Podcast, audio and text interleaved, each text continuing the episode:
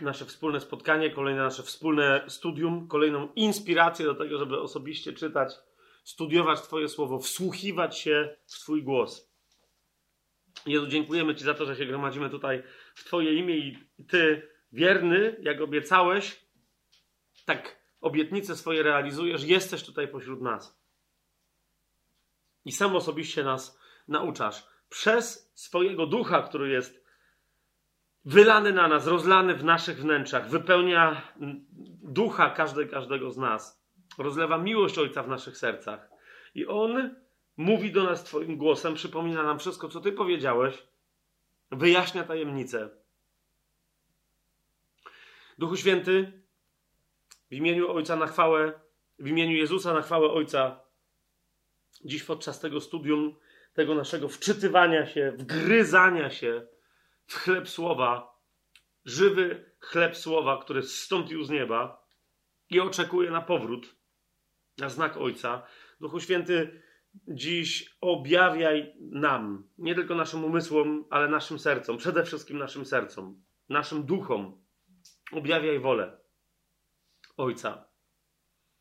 Karm nas tajemnicą Chrystusa, samego w sobie, we własnej osobie.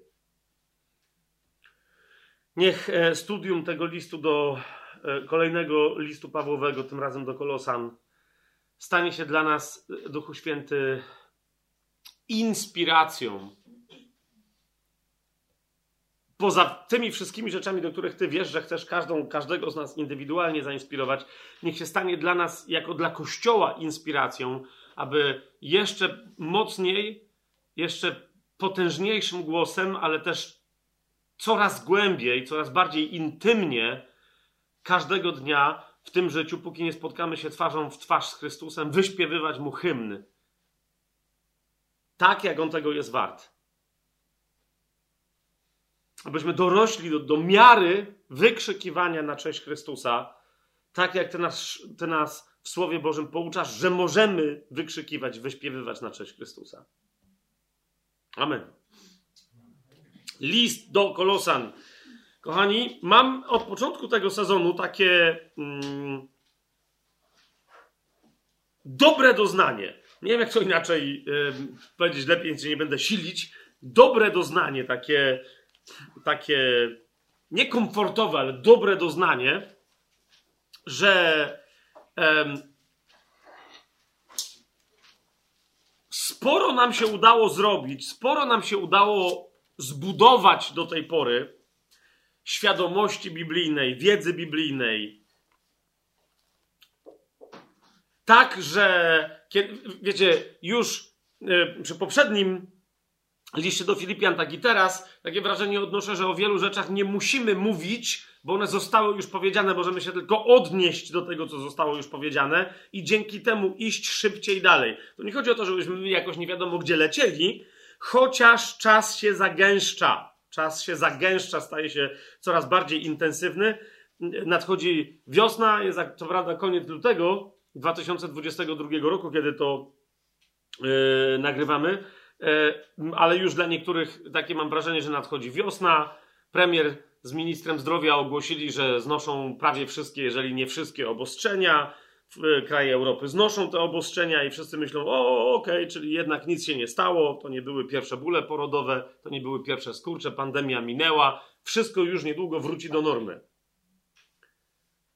A to, że Rosja powolutku wkracza na Ukrainę, to, e, to nie, nie, nie chodzi, rozumiecie, nie, nie idzie o to, że w, w tym wszystkim, czy będzie wojna, czy nie będzie wojny, to nie o to chodzi. Chodzi o to, że e, żebyśmy nie przeoczyli faktu, że Magog staje się na powrót silnym Magogiem, nie tylko jako Magog, rozumiecie, czyli jako Rosja, wraca do swoich właściwych magogicznych rozmiarów, ale, ale wraca do tych rozmiarów, tworząc pierwszy raz w historii wszechdziejów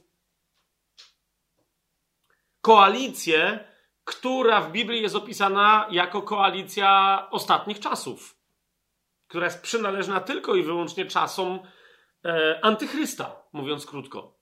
I to jest dokładnie to, co się teraz dzieje. Wejście na Rosję, na Ukrainę, nawet atak na Europę, cokolwiek by się tam miało nie wydarzyć, nie ma aż takiego znaczenia jak to, e, czego wyrazem są te ruchy Rosji. A to jest wyraz podnoszącego się pewnego e, siebie ducha Magoga. Goga Magoga. Więc e, pandemia e, to, był, to, to, był tylko pierwszy skurcz. Mm, strojenie przed, przed uwerturą, bym powiedział. To jeszcze nawet nie była przygrywka. I w tym wszystkim my się nigdzie nie musimy spieszyć, ponieważ Pan, Pan nam daje czas. Nie zmienia to jednak faktu, ja o tym wielokrotnie wspominałem, że e, sam miałem taki nacisk, żeby nie przyspieszać pewnych rzeczy, żeby wszystko we właściwym czasie, ale jednocześnie, żeby nie przedłużać przerw na przykład pomiędzy sezonami ponad to, co jest, co jest konieczne. Wiedząc, jak do tej pory wyglądały nasze, nasze spotkania, myślałem sobie, ojej, ale kiedy my dojedziemy do Księgi Objawienia? Dojedziemy, bo się okazuje, że wiecie, kolejne listy, teraz jak się im przyglądam, e, tematy, które tam się pojawiają, albo zostały już opracowane tak, że my nie musimy, wiecie, kolejny raz o tym mówić, um, albo dopiero jeśli się pojawią, to większość z nich na powrót dopiero przy Księdze Objawienia. Nie? A po drodze po prostu chcemy rzetelnie się przyjrzeć, zrobić sobie wstęp, wprowadzenie, podstawę do osobistego studium poszczególnych listów, ale większość jakby już została powiedziana i możemy się odnieść e, do tego, co, co, co zrobiliśmy już w przeszłości. Dlaczego o tym mówię? Ponieważ jeżeli ktoś, nie wiem, zacząłby słuchanie, wiecie, tych, y, tych wykładów, y, słuchanie, oglądanie tajemnego planu od dokładnie na przykład tego wykładu, to od razu z góry mówię, e, potrzebuje się cofnąć do innych wykładów. Nie? Ja będę mówił, gdzie mniej więcej, co się działo. E, Mam nadzieję, że, jak, że, w momencie publikacji tego konkretnego wykładu, tego konkretnego odcinka 12 sezonu Tajemnego Planu, że będą od razu, e, będzie opublikowane od razu z rozdziałami i że będzie też dostępne narzędzie, jeżeli nie na YouTubie, to na pewno na, na stronie Tajemnego Planu, nowe narzędzie e, związane z tagowaniem, czyli że poszczególne rozdziały będą miały też hasła e, tematów, które się, są przynależne do konkretnych rozdziałów danego odcinka. I wtedy będzie można, jeżeli ja w takim czy w innym miejscu powiem, że no mówiłem o tym wcześniej, to jest temat, który poruszyliśmy gdzieś indziej, to będzie znacznie łatwiej prześledzić, gdzie już do tej pory była mowa o, o, o tych tematach. Jasne? Super. Teraz bardzo szybko. Po pierwsze, znaczy bardzo szybko. Zobaczcie, zobaczcie o co mi chodzi. Tak? List do Kolosan. Um, o wielu rzeczach nie będę musiał e, teraz opowiadać, dlatego że już o nich opowiadałem, a wystarczy, że powiem, iż jest to trzeci z czterech listów więziennych Pawła Apostoła, no, y, które pisał e, ze współautorstwem, ale no wiadomo, że on jest głównym autorem tych czterech listów. Co to są listy więzienne, to już w zeszłym sezonie mówiłem, w tym tylko w tym tylko nawiązywałem, pamiętacie, list do Efezjan, list do Filipian, list do Kolosan, list do Filemona e, i przy okazji listu do Efezjan rozważałem, dlaczego to są tylko te cztery listy, a nie na przykład pięć e, i tak dalej, dlaczego, a nie, albo sześć i tak dalej, i tak dalej. Jasne? Kto chce się zagłębić, nie wie, co to są listy więzienne, e, Pawłowe, to powinien tam sięgnąć. Plus bardzo dużo mówiłem o podobieństwie, jeszcze może następnym razem do tego się odwołam, ale od razu zaznaczam, że masę tematów, dziś też troszeczkę na ten temat powiem, ale od razu wam mówię, że jeżeli gdzieś w Biblii istnieją e, pisma bliźniacze, że się tak wyrażę, gdy chodzi o, o treści, e, formułę itd., tak itd., tak to jeżeli gdzieś, bo istnieją takie fragmenty Biblii, które z różnych powodów są bliźniacze. Ale jeżeli istnieją w Biblii dwie księgi, czy osobne, wiecie, osobne pisma, które bym uznał za bliźniacze, to jest list do Efezjan i list do Kolosan. Więc e, jasne, że istnieją podobieństwa także między tymi dwoma listami, a listem na przykład do Filipian, jasne, ponieważ one są pisane w bardzo podobnym czasie, więc Paweł ma podobne rozważania i tak dalej, i tak dalej. Nie zmienia to jednak faktu, że z wielu względów, o których zaraz teraz będę mówić, e, dodatkowych, list do Kolosan jest bardzo, bardzo, bardzo, bardzo podobny do listu do Efezjan, a list do Efezjan jest bardzo, bardzo, bardzo, bardzo podobny do listu do Kolosan, ale ponieważ mają inny akcent, inną perspektywę, o której też jeszcze dzisiaj więcej powiem, to, e, to powoduje, że, że to są, wiecie, to są bliźnięta, ale. No tak, jeżeli to są bliźnięta, to list do Efezjan to jest siostrzyczka, e, a list do Kolosan to jest braciszek. Okay? I zaraz wyjaśnimy, dlaczego. Znaczy, zaraz, za, za jakąś, za jakieś 3-4 godziny, ale żartuję. E, to sobie wyjaśnimy, czemu tak.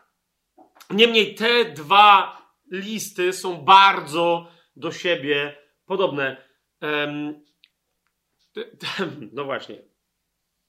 Tu jeszcze o jedną rzecz muszę, e, o jednej rzeczy muszę wam powiedzieć, bo czasem w naszych kręgach tak bywa, że sobie żartujemy, tak, e, jak próbujemy powiedzieć o jakiejś tam myśli biblijnej, ktoś tam żartuje, że to jest Psalm 158, werset 4 na przykład, nie?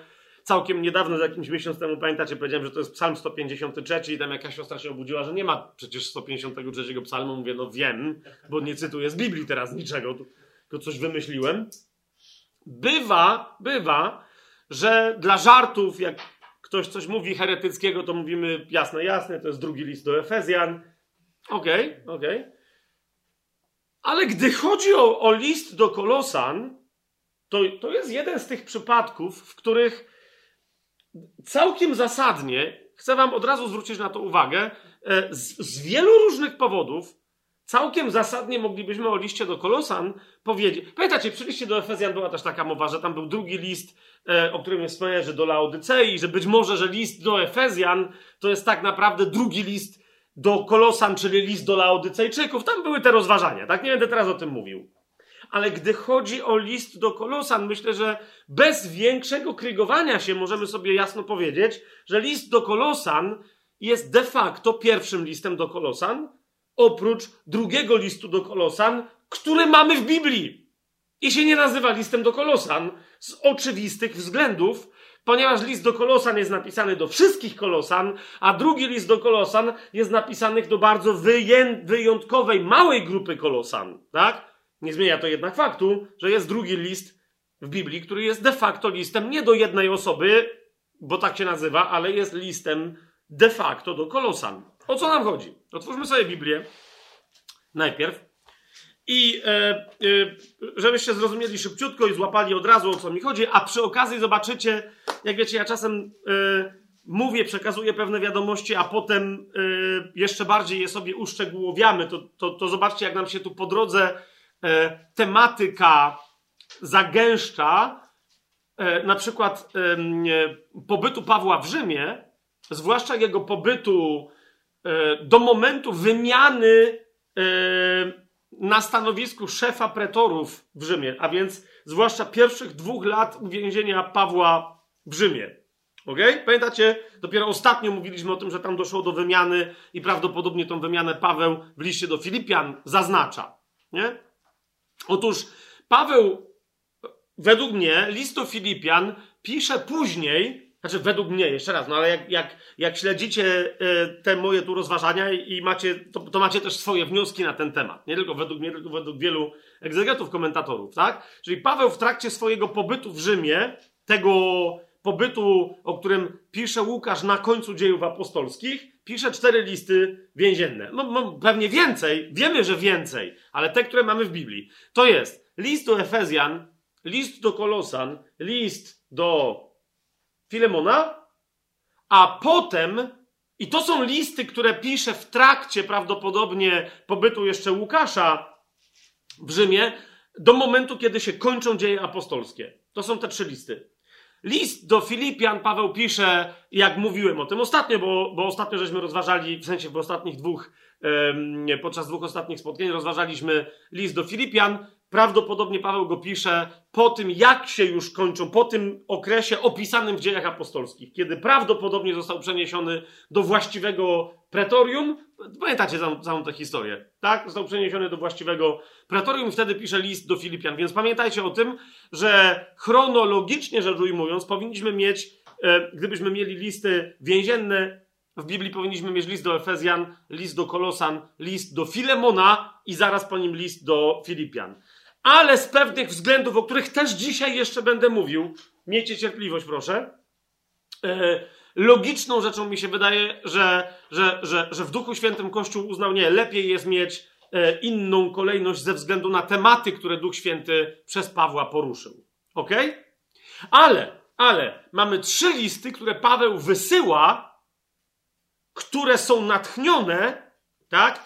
E, jeszcze raz, list do Efezjan, list do Kolosan i list do Filemona. Teraz, kochani, teza moja jest taka, jeszcze raz, nie tylko moja, ponieważ wielu e, takich badaczy Słowa Bożego, dla których istotne jest, wiecie, też historia. I teraz nie chodzi mi o to, żeby sięgać z historii i jakby, wiecie, e, ogólnej, szukać u Tacyta, u kogoś, u Józefa Flawiusza, u innych późniejszych, wcześniejszych historyków jakichś tam faktów. Nie. Biblię tłumaczymy Biblią, nie? Ale nadal z samej Biblii wynikają pewne fakty, które pokazują nam historię, z której niekoniecznie od razu sobie zdajemy sprawę. Pamiętacie, jak ostatnio na przykład mówiłem, ilu e, tam ludzi de facto siedziało jako wspólnota, jako ekipa razem z Pawłem.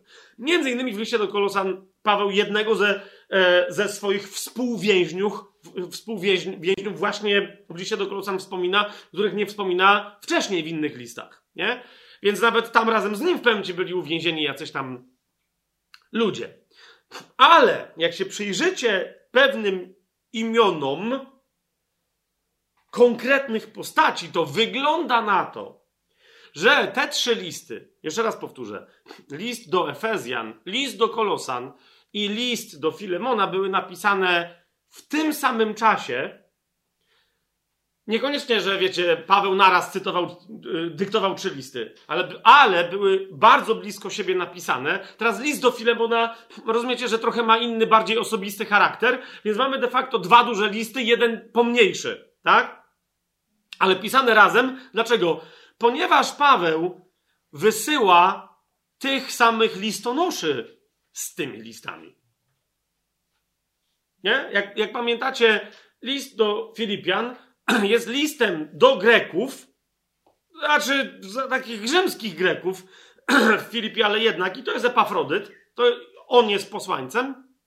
Gdy natomiast chodzi o list do Kolosan, mamy tego samego posłańca, co przy liście e, do e, Efezjan, e, czyli Tychika, i razem z nim, zwracam wam uwagę na to, razem z nim Onezyma który przychodzi razem z Tychikiem do Kolosów. A zatem rozumiecie, prawdopodobnie oni we dwóch, teraz Onezym dlaczego poszedł? Bo miał list do Filemona.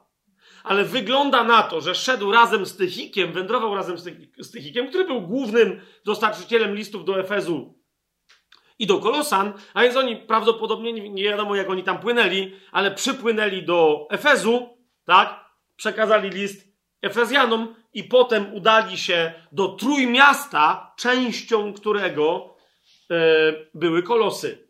O tym sobie jeszcze więcej powiemy, co to, za, e, co to było za Trójmiasto, ale, ale, jeżeli o tym pamiętamy, no bo pytanie brzmi, no a gdzie mieszkał w takim razie Filemon?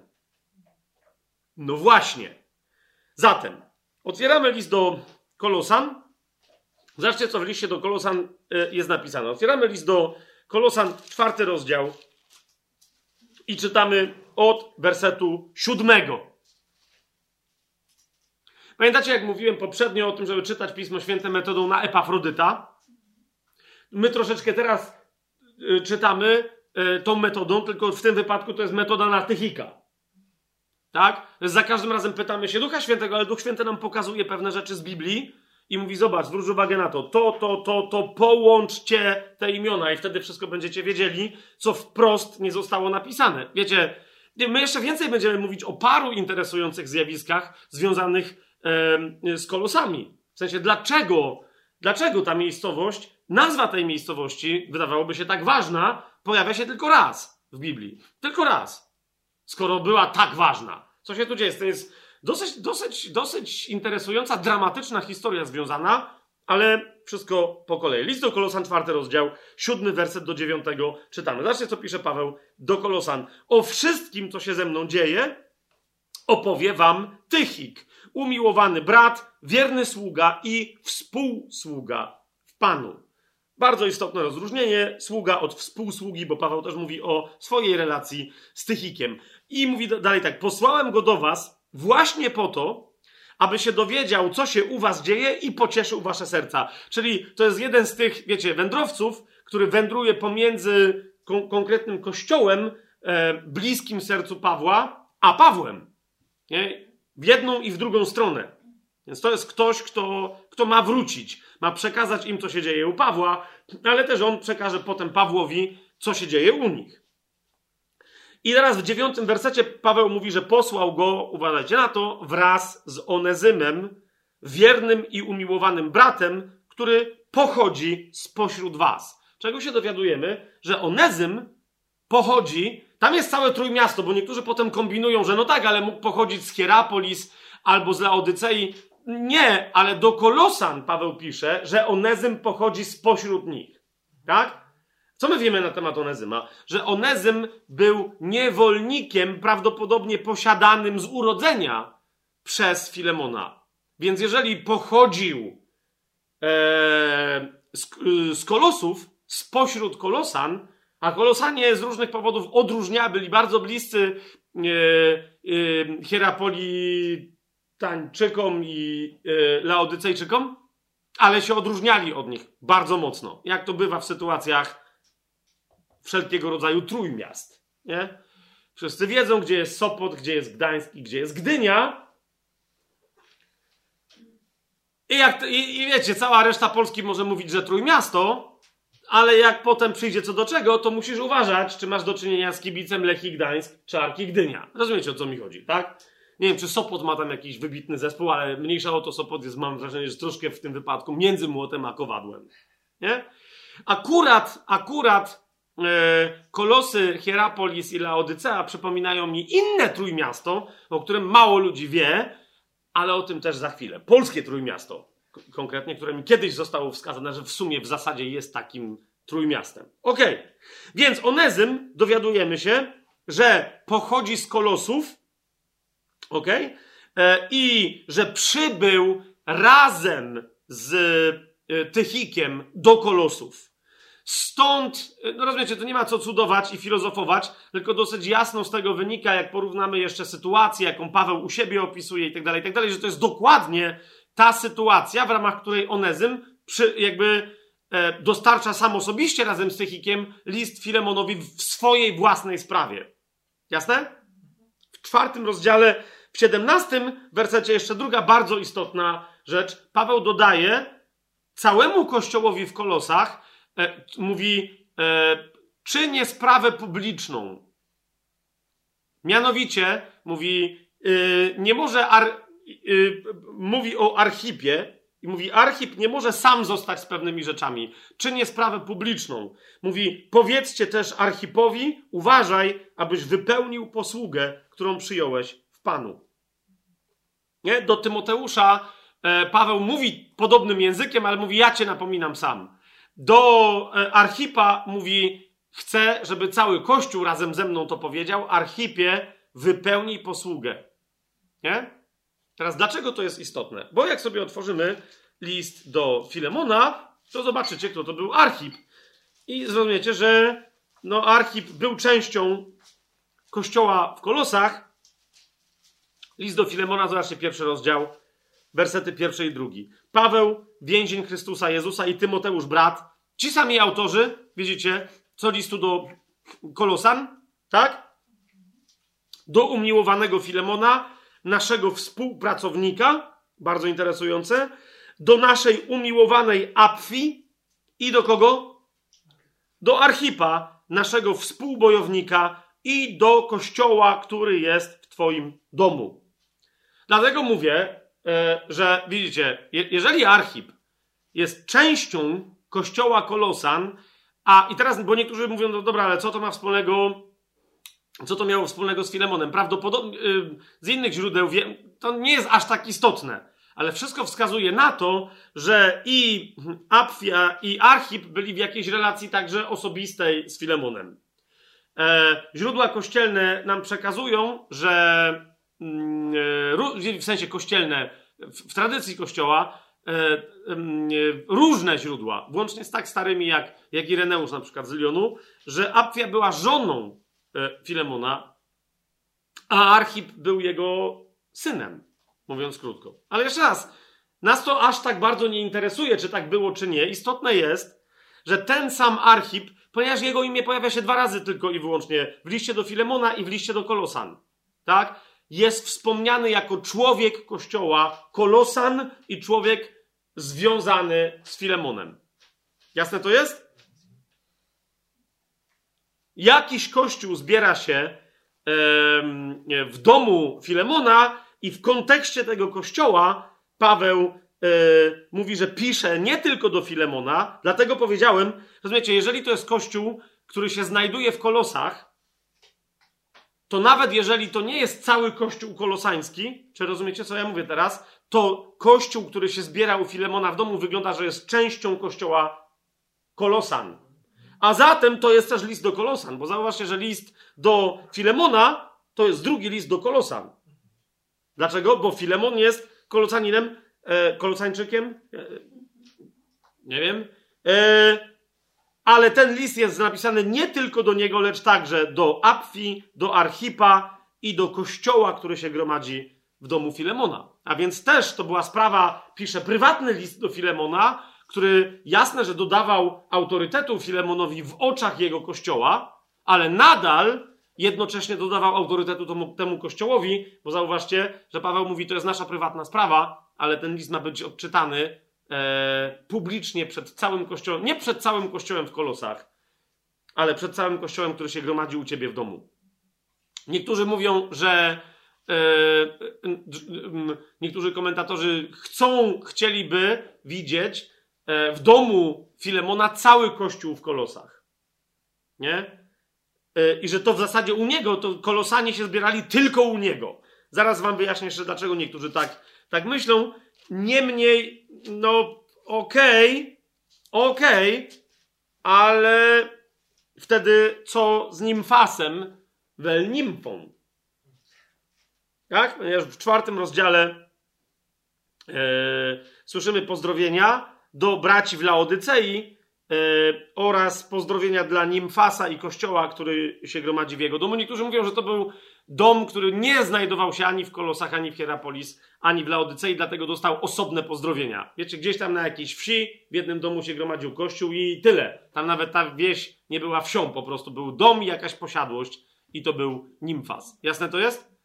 Tu z tym Nimfasem jeszcze raz e, no jest ten jeden problem, że mamy pewne manuskrypty, które interesujące e, piszą w sensie jakby imię tu jest odmienione i gdyby to było imię żeńskie, byłoby tak samo odmienione jak imię męskie. Więc jakby tu nie wiadomo, wszyscy nie, nie, to był Nimfas, ale są pewne manuskrypty, w których ewidentnie jest napisane pozdrówcie kogoś oraz kościół, który się gromadzi w jej domu.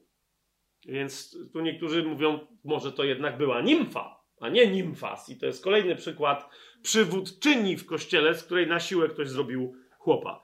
Ale jeszcze raz, ani to jakaś wielka sprawa nie jest dla mnie.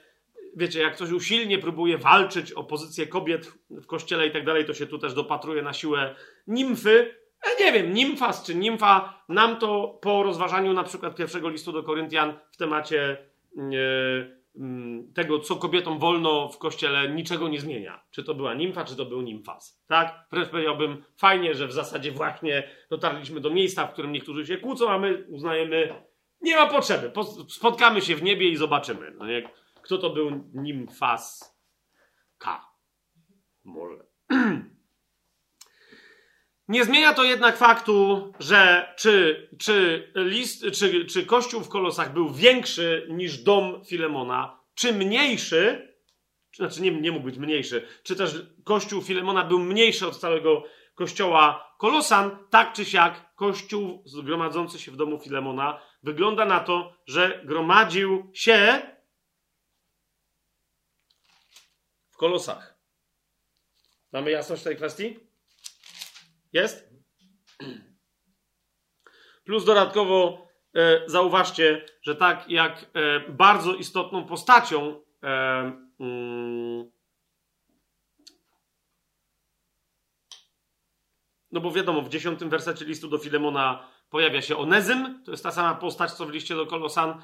Oprócz tego jeszcze wiecie, że bardzo ważną postacią yy, yy, dla Kolosan był Epafras, o którym Paweł dwukrotnie bardzo szeroko wspomina w liście do Kolosan. I zauważcie, że ten sam Epafras jest też przywołany jako pozdrawiający Filemona i kościół, który się u niego gromadzi w liście Pawła Apostoła do Filemona w pierwszym rozdziale jedynym, w 23 wersecie, w pierwszej kolejności Paweł do niego pisze: Pozdrawiają cię Epafras, mój współwięzień w Chrystusie Jezusie, Marek, Arystarch i tak dalej. To są ci sami, którzy się pojawiają też przy okazji listu do, e, do Kolosan, ale jeszcze raz, to podkreślenie Epafrasa jako tego, który ma na sercu Kościół w Kolosach, dodatkowym jest dla nas świadectwem, że Kościół gromadzący się w domu Filemona był jednym z kościołów domowych, cokolwiek by to nie znaczyło, bo nie, wiecie, niekoniecznie to znaczy to, co my dzisiaj mamy na myśli, mówiąc kościoły domowe. Ale w każdym razie jest to kościół należący do kościoła szeroko rozumianego w Kolosach. Jasność? Mamy to wyjaśnione? Jest? Okej. Okay. I w tym sensie to nie są jakieś żarty z mojej strony, tylko naprawdę możemy mówić o tym, że list do Kolosan jest pierwszym listem do Kolosan. Drugim listem do Kolosan jest de facto list, który nazywa się listem do Filemona. Ale jak sami widzicie, on jest adresowany do większej liczby wiernych i są to wierni z Kolosów, tak? Zamieszkujący to miasto yy, i reprezentujący tamtejszy kościół, tylko prawdopodobnie to jest nieco bardziej zawężona grupa. Autorstwo. Kto jest autorem listu do Kolosan? Znów em, powszechnie czytamy, cytujemy, mówimy sobie potocznie nieco, skrótowo, jeżeli ktoś ma na myśli rzeczywiście taki skrót, że jest to list Pawła Apostoła do Kolosan, ale zobaczcie rozdział pierwszy, werset pierwszy powiada Paweł, apostoł Jezusa Chrystusa z woli Boga i Tymoteusz, brat. Znowu porównajcie to z listem do Efezjan. Mówiłem o tym, będzie wiele takich momentów w liście do Kolosan, na które nawet, wiecie, tak wiele, że ich nawet nie będę pokazywać, żeby sobie porównywać z listem do Efezjan, ale jedna z lektur Twoich powinna dokładnie tak wyglądać, jeżeli, jeżeli chcesz poważnie studiować Słowo Boże, że sobie w pewnym momencie, wręcz nawet równolegle czytać rozdział po rozdziale Efezjan, Kolosan, nie?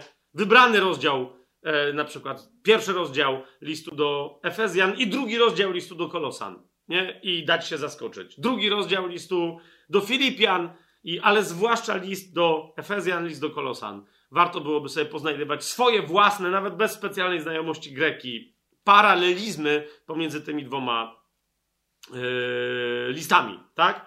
Zobaczcie, adres z listu do Efezjan, pierwszy rozdział, pierwszy werset.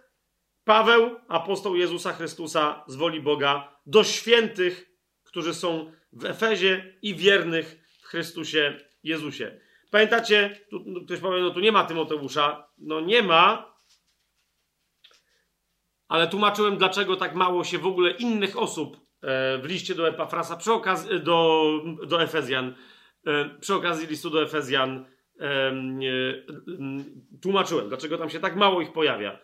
Zobaczcie również pierwszy list do Filipian, pierwszy rozdział, pierwszy werset. Ten sam czas pisania listu Paweł i Tymoteusz, słudzy Jezusa Chrystusa, do wszystkich świętych w Chrystusie Jezusie, którzy są w Filipi.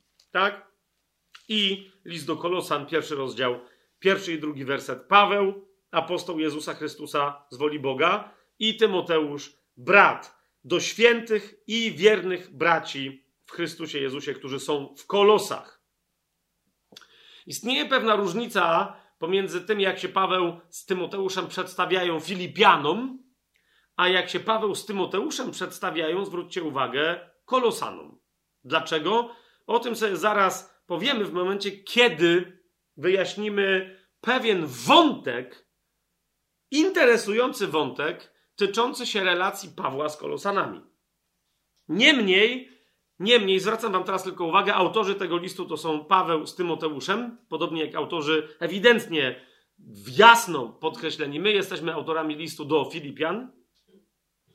Prawdopodobnie taka sama sytuacja jest z listem do Efezjan, ale tam, jak mówię, Paweł, e, no właśnie, tam te wszystkie warunki, dlaczego Paweł pisze siebie tylko przedstawiając, bardzo osobiście, nie zdradzając imion wielu ludzi, którzy mogliby tam pozdrawiać i tak dalej, no to to jest, to jest inna e, historia. Paweł i Tymoteusz piszą, do kogo?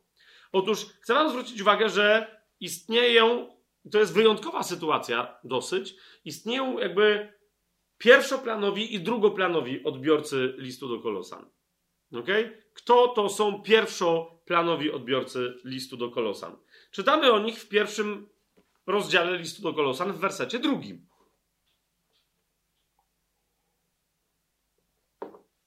Paweł i Tymoteusz do kogo piszą? Wyraźnie adresują swój list. Do świętych i wiernych braci w Chrystusie Jezusie, którzy są w Kolosach. Jeszcze raz, e, jak otworzycie sobie list e, Pawła i Tymoteusza do Filipian, zwracam Wam uwagę, istnieją pewne podobieństwa pomiędzy różnymi fragmentami w Biblii, ale widząc te podobieństwa, jednak zauważcie, że podobieństwo to nie jest tożsamość. Więc to, że coś jest podobne, to nie znaczy, że to jest to samo. I to, że coś jest bardzo podobne, a nie jest tym samym, ma bardzo interesujące znaczenie. Spójrzcie, jak adresują e, list do Filipian. Pierwszy rozdział, pierwszy werset. Do kogo piszą e, tam Paweł z Tymoteuszem? Pierwszy rozdział, pierwszy werset listu do Filipian. Do wszystkich świętych w Chrystusie Jezusie, którzy są w Filipi. Kogo odróżniają? Wraz z biskupami i diakonami, bo ci prawdopodobnie reprezentowali tam jakieś podziały kościelne. Ale do kogo jeszcze raz piszą? Do wszystkich świętych w Chrystusie Jezusie, którzy są w Filipi. Widzicie to? To teraz zobaczcie i zwróćcie uwagę na to. List do Kolosan, do świętych i wiernych braci w Chrystusie Jezusie, którzy są w Kolosach. E, jak będziemy więcej mówić o tematyce listu do Kolosan, to zrozumiemy, że są jacyś święci, być może nowonarodzeni, nawróceni bracia w Kolosach, którzy przestali być wierni. Przestali być w pełni nawróceni i zaczęli szaleć. Ok? Więc to nie jest list skierowany do nich. To jest bardzo interesujące. Tak? To jest list skierowany do świętych i wiernych braci w Chrystusie Jezusie, którzy pozostają w Chrystusie Jezusie. Jeszcze raz, zapamiętajcie to, co teraz mówiłem, jak za chwilę będziemy mówić, co jest celem napisania tego listu, główną osią, sensem tego listu. Nie? No nie oni mają być wierni i mają pozostawać w Chrystusie Jezusie. Bardzo istotne zaznaczenie już w adresie problemu, który ewidentnie ma miejsce i, i, i, i dramatu, który się rozgrywa w kolosach. Tak? do świętych i wiernych braci w Chrystusie Jezusie, którzy są w Kolosach. To jest pierwszoplanowy adresat, odbiorca tego listu. Ale kochani, jest jeszcze drugoplanowy adresat, o którym dowiadujemy się na końcu listu. Kto nim jest? W czwartym rozdziale listu do Kolosan czytamy mianowicie w szesnastym wersecie, a kiedy ten list zostanie przeczytany u was, pisze Paweł do Kolosan, dopilnujcie, aby przeczytano go także w kościele w Laodycei, a wy, abyście przeczytali list z Laodycei. Czyli widać, na, widać z tego, że, że poszedł jeszcze jeden list, przynajmniej jeszcze jeden list. Niektórzy mówią, że jeszcze poszedł do Hierapolis. To, że Hierapolis należało do Trójmiasta, nie znaczy, że, że z automatu musiał jeszcze tam pójść list. Ewidentnie Paweł rozróżnia, widzi dwie mocne społeczności w tym trójmieście. To jest społeczność Laodycei, społeczność w Kolosach. Tak? Hierapolis ani jest lepsza, ani gorsza, ale nie dostała osobnego listu. Czemu? Może to wynikało z geografii, nie, nie wiem z czego to wynikało. Może właśnie z tego, że w Hierapolis istniał tylko jeden kościół domowy i to był kościół Nimfasa lub też Nimfy, E, tego nie wiemy. Wiemy tylko, że istniały tam dwa obok siebie, naprawdę zaraz obok siebie, bardzo mocne ośrodki. Wygląda na to, że w momencie pisania tego listu mocniejszym duchowo ośrodkiem były kolosy. Ale wiemy później z Księgi Objawienia, że kolosy już nie istnieją, a Pan Jezus, znaczy nie istnieją. Yy, może i istnieją, ale nie mają takiego znaczenia jak Kościół sąsiedni w Laodycei. Jasne? Niemniej na tym etapie te dwa ośrodki są tak ważne, że e, list do Kolosan jest de facto adresowany także do Laodycejczyków, a list do Laodycejczyków jest adresowany także do Kolosan. No ale tamten jest nienatchniony, więc my nie wiemy o co tam w nim za bardzo chodziło. Prawdopodobnie o podobne rzeczy jak tutaj, ale w nieco innym kontekście. Duch Święty uznał, że ten kontekst nie jest tak istotny dla później dla, dla Kościoła innych wieków i po prostu tamten list ze świadomości Kościoła usunął. List do Kolosan nam został. Teraz, kochani, jak już o tym mówimy, to sobie musimy też e, troszeczkę, e, czyli adresa, adresatami tego listu są Kolosanie, ale też Laodycejczycy. Jasne? Rozumiemy, że docelowo także e, mieszkańcy Hierapolis. Dlaczego? Ponieważ kiedy do Kolosan Paweł pisze, że ich apostoł, wybaczcie, że go tak nazwę, ale wydaje mi się, że tu jest adekwatna sytuacja jak z Epafrodytem. Tak, że ten, kto ich ewangelizował. Zaraz jeszcze więcej o tym powiem. Czyli Epafras. Jak pisze do Kolosan o Epafrasie, to zauważcie, to jest czwarty rozdział, trzynasty werset. Paweł mówi o nim: Wydaje mu bowiem świadectwo, że gorliwie troszczy się o was, czyli o kogo? O Kolosan. Oraz o tych, którzy są w Laodycei i w Hierapolis. Widzicie? Są trzy miasta podkreślone. Więc to, że później do dwóch miast jest adresowany list, wydaje mi się rzeczą bezsprzeczną, że obydwa te listy, czyli list do Hierapolis, e, przepraszam, list do Laodycei i list do, do, do Kolosan był także odczytywany w Hierapolis. Ale to było tak oczywiste, że Paweł nawet o tym nie pisze. Niemniej to było trzecie miasto ewidentnie związane z tymi dwoma. Że ono historycznie było związane, to jest dla nas jasne. Jak chcecie sobie sprawdzić, e, gdzie się znajdowały te miasta, bo to jest nasz powrót, kochani, od razu mówię, to jest nasz powrót do Azji. Tak, to jest nasz. E, na, na chwilę znowu opuszczamy Grecję, i Macedonię i wracamy do Turcji, do Azji Mniejszej, ściślej rzecz ujmując, do Frygii starożytnej. E, ale, okej, okay? gdzie się te trzy miasta znajdowały i jak one między sobą były ułożone? E, niektórzy powiadają, że znajdowały się w tak zwanej dziwnej dolinie rzeki Likos. Dziwna dolina rzeki Likos, albo niektórzy mówili, że, że te trzy miasta znajdowały się w dolinie dziwnej rzeki Likos. Dlaczego to była dziwna rzeka? Ja przyznam, że trochę nie bardzo sam zrozumiałem e, sytuację jak próbowałem na mapach, bo tam nigdy w życiu nie byłem, próbowałem na mapach sobie w pewnym momencie oglądać tę sytuację, to też nie bardzo zrozumiałem, co się w ogóle dzieje. Jaka dolina, jaka rzeka, co się tam w ogóle wyprawia z tą rzeką i gdzie dzisiaj ta rzeka płynie w porównaniu z tym, gdzie płynęła kiedyś, co się tam w ogóle dzieje, nie? Potem ktoś mi zwrócił uwagę, że e, no na przykład Wisła yy, inaczej płynęła niegdyś przez Kraków niż płynie dzisiaj i że to różnie bywa i stąd yy, mamy w Krakowie, no co jest jasną sprawą, tak zwaną starą Wisłę, która w ogóle płynie, o ile w ogóle można mówić, że ona gdzieś płynie, ale ma swoje koryto i ma wodę w tym korycie i tak dalej, gdzie indziej niż płynie dzisiaj Wisła, tak?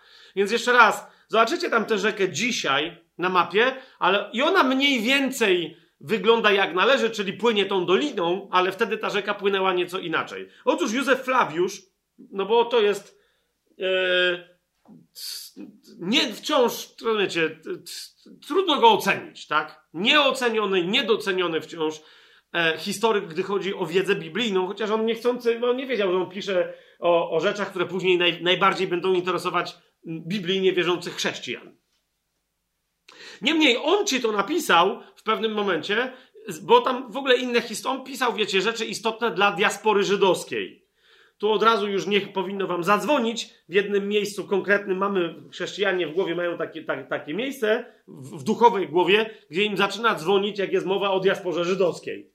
Jeżeli Józef Flawiusz pisał coś o diasporze żydowskiej i pisał coś o tym trójmieście, to wiecie, że po chwili oddechu, jaki mieliśmy w Filipi, znowu wracamy do miejsca, gdzie jest jakaś diaspora żydowska. Uwierzcie mi, z wszystkich diaspor żydowskich, które są w taki czy inny sposób e, opisane w Biblii, czy do których jest odniesienie w Biblii, nie było dziwniejszej od tej. Nawet, nawet dla Żydów tamtego czasu, ta diaspora żydowska to był odlot.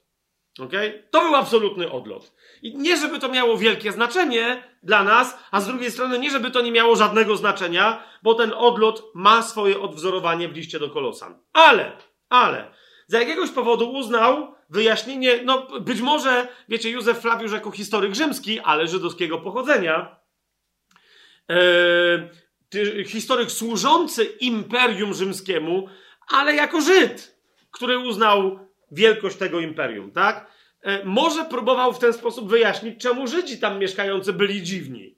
I dlatego napisał, bo tam w ogóle wszystko było dziwne. Tam nawet geografia była dziwna. Mianowicie co napisał? Ja teraz nie, żebym dokładnie cytował, jak ktoś będzie chciał, to sobie to znajdzie u Józefa Flawiusza, ale napisał, że ta dziwna rzeka Likos, i, i właśnie, bo on się bardziej tą rzeką interesował i Żydami, którzy tam żyli w tej okolicy, tak? Ale co napisał w odniesieniu do miasta, które nas interesuje? Otóż mówi, że ta dziwna rzeka Likos w pewnym momencie staje się rzeką podziemną. Czyli nagle wpływa pod ziemię i ponoć starożytni, jakby wiecie, nawet wręcz uważali, że teoretycznie dałoby się wzdłuż tej rzeki iść pod ziemią. Tylko, że tam się wydobywały jakieś trujące gazy, no i tam się różne inne dziwne rzeczy działy, rozumiecie? Nie? Niektórzy od tych gazów tam umierali, więc uważali, że tam jest jedno z wejść do, do piekieł podziemnych, inni tam doznawali jakichś odlotów i potem mieli jakieś wizje. No właśnie, no właśnie. Ale Józef Flawiusz pisze, że dziwna rzeka Likos w pewnym momencie wpływa pod ziemię i nie to, że tam znika, tylko potem wypływa. Nie, tylko mówi, że wpływa na długość paru stadionów. I jeszcze raz, nie na długość paru stadiów, proszę was, ale paru stadionów. Stadion to dzisiejsze nasze określenie pochodzi od starogreckiego słowa dokładnie stadion i oznacza konkretną długość, na którą wyznaczało się długość czegoś, co my dzisiaj znamy jako stadion. Tak? E, więc on mówi, że na długość paru stadionów, nie wiem ile dzisiaj ma stadion, ale wydaje mi się, że to wtedy było ponad 400 metrów, nie? Tylko wtedy się biegało, wiecie, dookoła, no tak jak i dzisiaj. No dzisiaj stadion ma jeszcze jakąś publiczność i tak dalej. W każdym razie on mówi, że, że rzeka Likos wpływa pod ziemię, bo jest dziwna i uważa, że jest fajnie wpłynąć pod ziemię.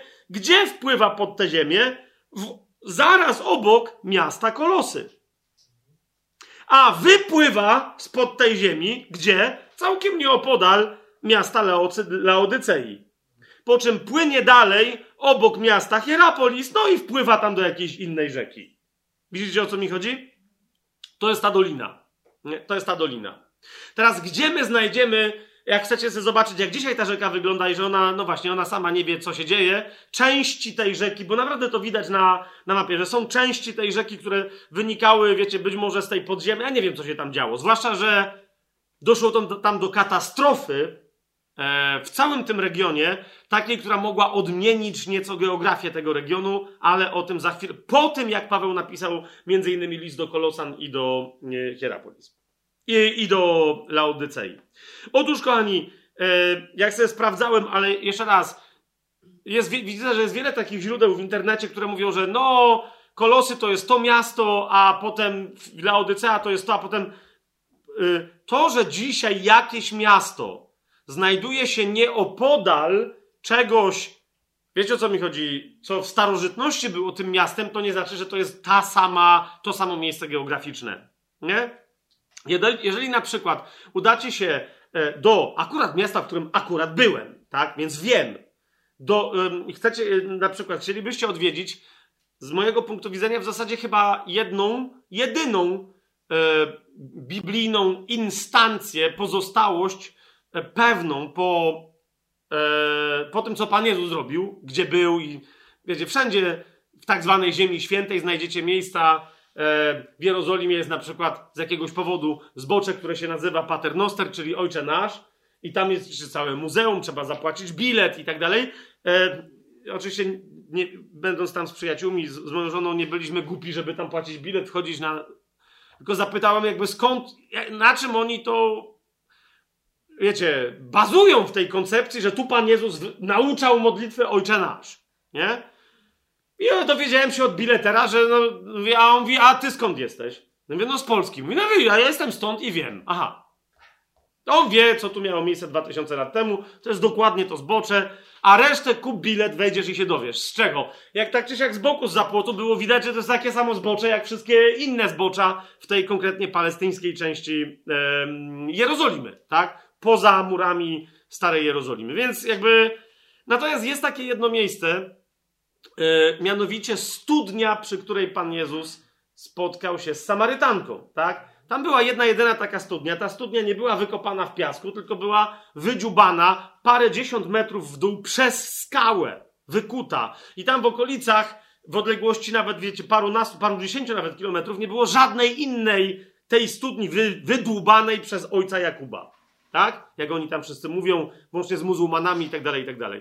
Więc ona, e, teraz, potem na niej zostało zbudowany jakiś tam kościółek, potem coś tam, teraz na tym jest zbudowany jakiś tam, wiecie, ona się teraz znajduje w piwnicach, byłych piwnic, e, parteru, pradawnego kościoła jakiegoś prawosławnego, który dzisiaj na czubku tego wszystkiego dalej jest jakiś tam kościółek i to nadal jest w takiej, wiecie, dolince. W każdym razie można do tego kościółka tam pójść, można tam zejść do, do, do tych piwnic, jak są otwarte, i można dojść do tej, do tej studzienki, i można się. Na, tam jest całe wiaderko, e, sznur e, i tak dalej, i tak dalej. Można sobie zaczerpnąć wody i się napić dokładnie z tego, tej samej wody, o którą Pan Jezus poprosił Samarytankę. Nie? Cała reszta wszystkich tych rzeczy, gdzie ci w Biblii mówią, że tu jest, wiesz, świątynia, tu było coś, absolutnie e, nie wierzę w to. Nie ma podstaw. Pan Jezus powiedział, że nie zostanie kamień na kamieniu. Więc jak tam są jakieś kamienie, to nie są pozostałości po tej Jerozolimie, po której Pan Jezus chodził, tylko troszkę innych rzeczy. Ale my nie o tym teraz. My nie o tym teraz. Wracamy, wracamy yy, a, a propos tych wszystkich historii na, na mapie. Więc to samo jest z tym. Jak szukamy czegoś, yy, właśnie, bo po co ja mówiłem o tym na blues? Tam, yy, właśnie, yy, ta yy, studzienka znajduje się nieopodal Starej Samarii. Ale nie przy samej Samarii. Samarytanka musiała wyjść z miasta, pamiętacie, żeby dojść do tej studni. I teraz znajdują się tam nieopodal ruiny miasta Samarii. I teraz one się znajdują na obrzeżach miasta, które tam się też dzisiaj znajduje, i to jest tam miasto, ono żyje, muzułmańskiego miasta, które się nazywa Nablus, o ile dobrze pamiętam, chyba Nablus. Eee, ale jak mi ktoś powie, że Samaria to jest dzisiejsze Nablus, to będzie takie jakby no, plus minus, ale to nie jest to. Czyli wiecie, Samaria w związku też pamiętacie z tymi dwoma wzgórzami błogosławieństwa i przekleństwa, z których tam lud Izraela krzyczał te różne rzeczy, to nie jest do końca miast dzisiejsze miasto Nablus. Wiecie o co mi chodzi? I, no ale tam jest w miarę, czyli to jest w miarę, jakby ktoś powiedział, że miasto Nablus to jest miasto Samaria, w miarę, w miarę. Ale z wieloma tymi miejscowościami w Turcji na przykład jest tak, że nie do końca miejscowość, na którą ci ktoś wskazuje, jest miejscowością, o którą chodzi w Biblii. I tu troszeczkę taka, e, taka sytuacja ma miejsce. Otóż, kochani, e, wiele stron i tak dalej sprawdzałem, a dzisiaj jeszcze sobie posprawdzałem, nadal te, informacje są w wielu biblijnych, wiecie, miejscach, jakby, które chcą e, uchodzić za źródła biblijnej wiedzy. Nie? znajdziecie takie informacje, że dzisiejsze kolosy, no inaczej, że kolosy te biblijne, do których Pan Jezus, yy, Paweł, co się dzieje, pisał list, tak, że to jest dzisiejsze miasto Honaz, Honaz w Turcji, ok? Że, yy, że Laodycea to jest dzisiejsze miasto Denizli i tak dalej, i tak dalej. Otóż, kochani, jak, jak macie komórki, co tam, co tam macie, otwórzcie sobie mapę, tak? Możecie znaleźć rzeczywiście, bo będzie łatwo znaleźć na tureckiej mapie miasteczko, może nawet Denizli będzie najłatwiej znaleźć. Ale i teraz tak, na wschód od miasta Denizli, troszkę na, na, lekko na południowy wschód, znajdziecie miasto Honaz. Ale teraz dokładnie trzeba powiększyć mapę. Naprawdę to będzie widoczne. Dokładnie na północ od miasta Honaz nadal znajduje się miejscowość, która się nazywa Kolosy. Na, I to są właściwe kolosy. Teraz sęk w tym, że kolosy, to, ta, ta, ta, miejscowość została zniszczona i niektórzy mówią, no tak, no ale Honas w zasadzie oddaje. Ja wiem, co Honas oddaje. W starożytności, wiecie, wielkie miasto nie oznaczało tego, co dzisiaj oznacza duże miasto. Jest to jasne, co, co mówię? Rzym w pewnym momencie był jednym, e, e, historycznie rzecz ujmując, był jednym z największych, a raz nawet chyba największym miastem w Europie, o którym wiemy, i miał zaledwie 45 czy 50 tysięcy ludzi. To było największe miasto w Europie. Rozumiecie o co chodzi? Więc czyli wszystkie inne miasta duże miały mniej niż 50 tysięcy ludzi. No to o czym my tu mówimy, tak? Więc, kochani, miasto Kolosy nazywa się, do, dokładnie znajdowało się w miejscowości, która dzisiaj, która dzisiaj nazywa się Kolosy. W Turcji. Na północ, to jest jakieś tam, z tego co widziałem na mapie, jakieś 2-3 kilometry na północ od miasta Honaz. Mamy to? A teraz, gdzie znajdowała się miejscowość Laodycea? Yy, najpierw sobie musimy ustalić, gdzie się znajdowało Hierapolis. Otóż na północ od Kolosów, troszeczkę taki lekki zachod, taką, tak, taki, taki północny zachód, znajduje się miejscowość Pamukkale. Pamukkale. Tak? Widzicie to? Macie to? Pamukkale. Okej. Okay. Otóż, otóż, e, jak sobie dokładnie wpiszecie ruiny, bo one są naprawdę ogromne, ruiny Hierapolis gdzieś tam, to zobaczycie, że zasadniczo one znajdują się wciąż na obrzeżach miasta Pamukkale, na północnym, e, na północnym wschodzie miasta, dokładnie na północnym wschodzie miasta Pamukkale. Tam było Hierapolis. A więc, jak niektórzy mówią, że Pamukkale to jest e, dzisiejsze, to jest stare Hierapolis, mówię nie. To są peryferia miasta Pamukkale, e, północno-wschodnie. Nie? Na, nie, tam nie będzie chyba nawet to zanotowane, że tam są jakieś ruiny. Może na niektórych mapach będą, wiecie, będzie zaznaczenie, że się tam znajduje jakieś, wiecie, wykopaliska archeologiczne czy coś takiego. Tam jest dosyć duży obszar, nie? I tam będzie widać, że te wykopaliska są znacznie większe niż cokolwiek, co zostało po kolosach. I teraz, kochani, wiele osób powiada, że Denizli, Denizli, nie wiem jak to się czyta, że to jest Laodycea. Otóż nie. O ile w wypadku Kolosów i Honas, w wypadku e, e, tego Pamukale i Hierapolis jeszcze bylibyśmy blisko, otóż kochani, Laodycea znajdowała się dokładnie w połowie drogi. Jakbyście pociągnęli linię prostą między dzisiejszym Pamukkale i Denizli, tam się znajdowała e, Laodycea. Jest tam taka miejscowość duża, która jest podobnie się nazywa jak Kraków, nazywa się Karakowa. I obok Karakowej, albo Karakowy, nie wiem jak to odmieniać, znajduje się mniejsza miejscowość, która się nazywa Goncali, albo Goncali, nie wiem jak to się czyta. Nie wiem, czy to, czy to znajdujecie. To jest Goncali. To jest zasadniczo e, geograficzna, e, geograficzne stare. To jest miejsce, gdzie, na którym znajdowała się Laodycea. Widzicie to? Jak, więc teraz zobaczcie, E, I rzeka, jak ona tam płynęła, to ja nie wiem. Zwłaszcza, że nie było rzeki de facto między Kolosami a Laodyceą. Jasne? Nie było tam żadnej rzeki. Ona płynęła pod ziemią. Z której strony on, kolosów ona wpływała pod ziemię? Z której strony wypływała z podziemi? Najwyraźniej, wiecie, ewidentnie wtedy Laodycea musiała się znajdować niżej, no bo to nie jest tak, że ta rzeka wytryskiwała gdzieś tam w powietrze, tak? Więc tak czy siak, to jak ona wypływała z podziemi i tak musiało być wyżej niż to, jak ona wpływała pod ziemię przy kolosach, tak? I jak ona dalej płynęła jeszcze. W każdym razie ta rzeka płynęła mniej więcej yy, z południowego wschodu na północny zachód tak? Tak, tak ukośnie. A miasta widzicie, jak się znajdowały, w jakiej odległości od siebie. Mniej więcej, nie, nie, nie wiem, e, z tego co pamiętam, Józef Flawiusz pisze o tym, że jeszcze trzeba brać pod uwagę, jak oni tam wtedy chodzili na nogach, ale wydaje mi się, że jak, jak to policzyć dzisiaj geograficznie, to pomiędzy kolosami, ale Odyceą było jakieś, ja wiem, 16-18 e, kilometrów, i między Laodyceą a yy, Hierapolis znowu było jakieś 16-18 kilometrów, coś takiego. Nie? I teraz o jakim trójmieście mi to przypomina? Otóż przypomina mi to o trójmieście. Eee, teraz nie chcę tam nikogo urazić, bo teraz którą miejscowość wymienię, to zaraz się tam ktoś może obrazić. Ale w każdym razie jest takie trójmiasto, w środku którego, czyli którego La Laodyceum w Polsce są Starachowice. Nie? Są Starachowice, czyli jakby, rozumiecie, jest, czyli macie Starachowice, to jest Laodycea, bardziej na takim południowym, e, południowym wschodzie znajduje się, raz żebym nie pomieszał, Ostrowiec Świętokrzyski, dobrze mówię? A na północnym e, zachodzie znajduje się Skarżysko-Kamienna. Nie?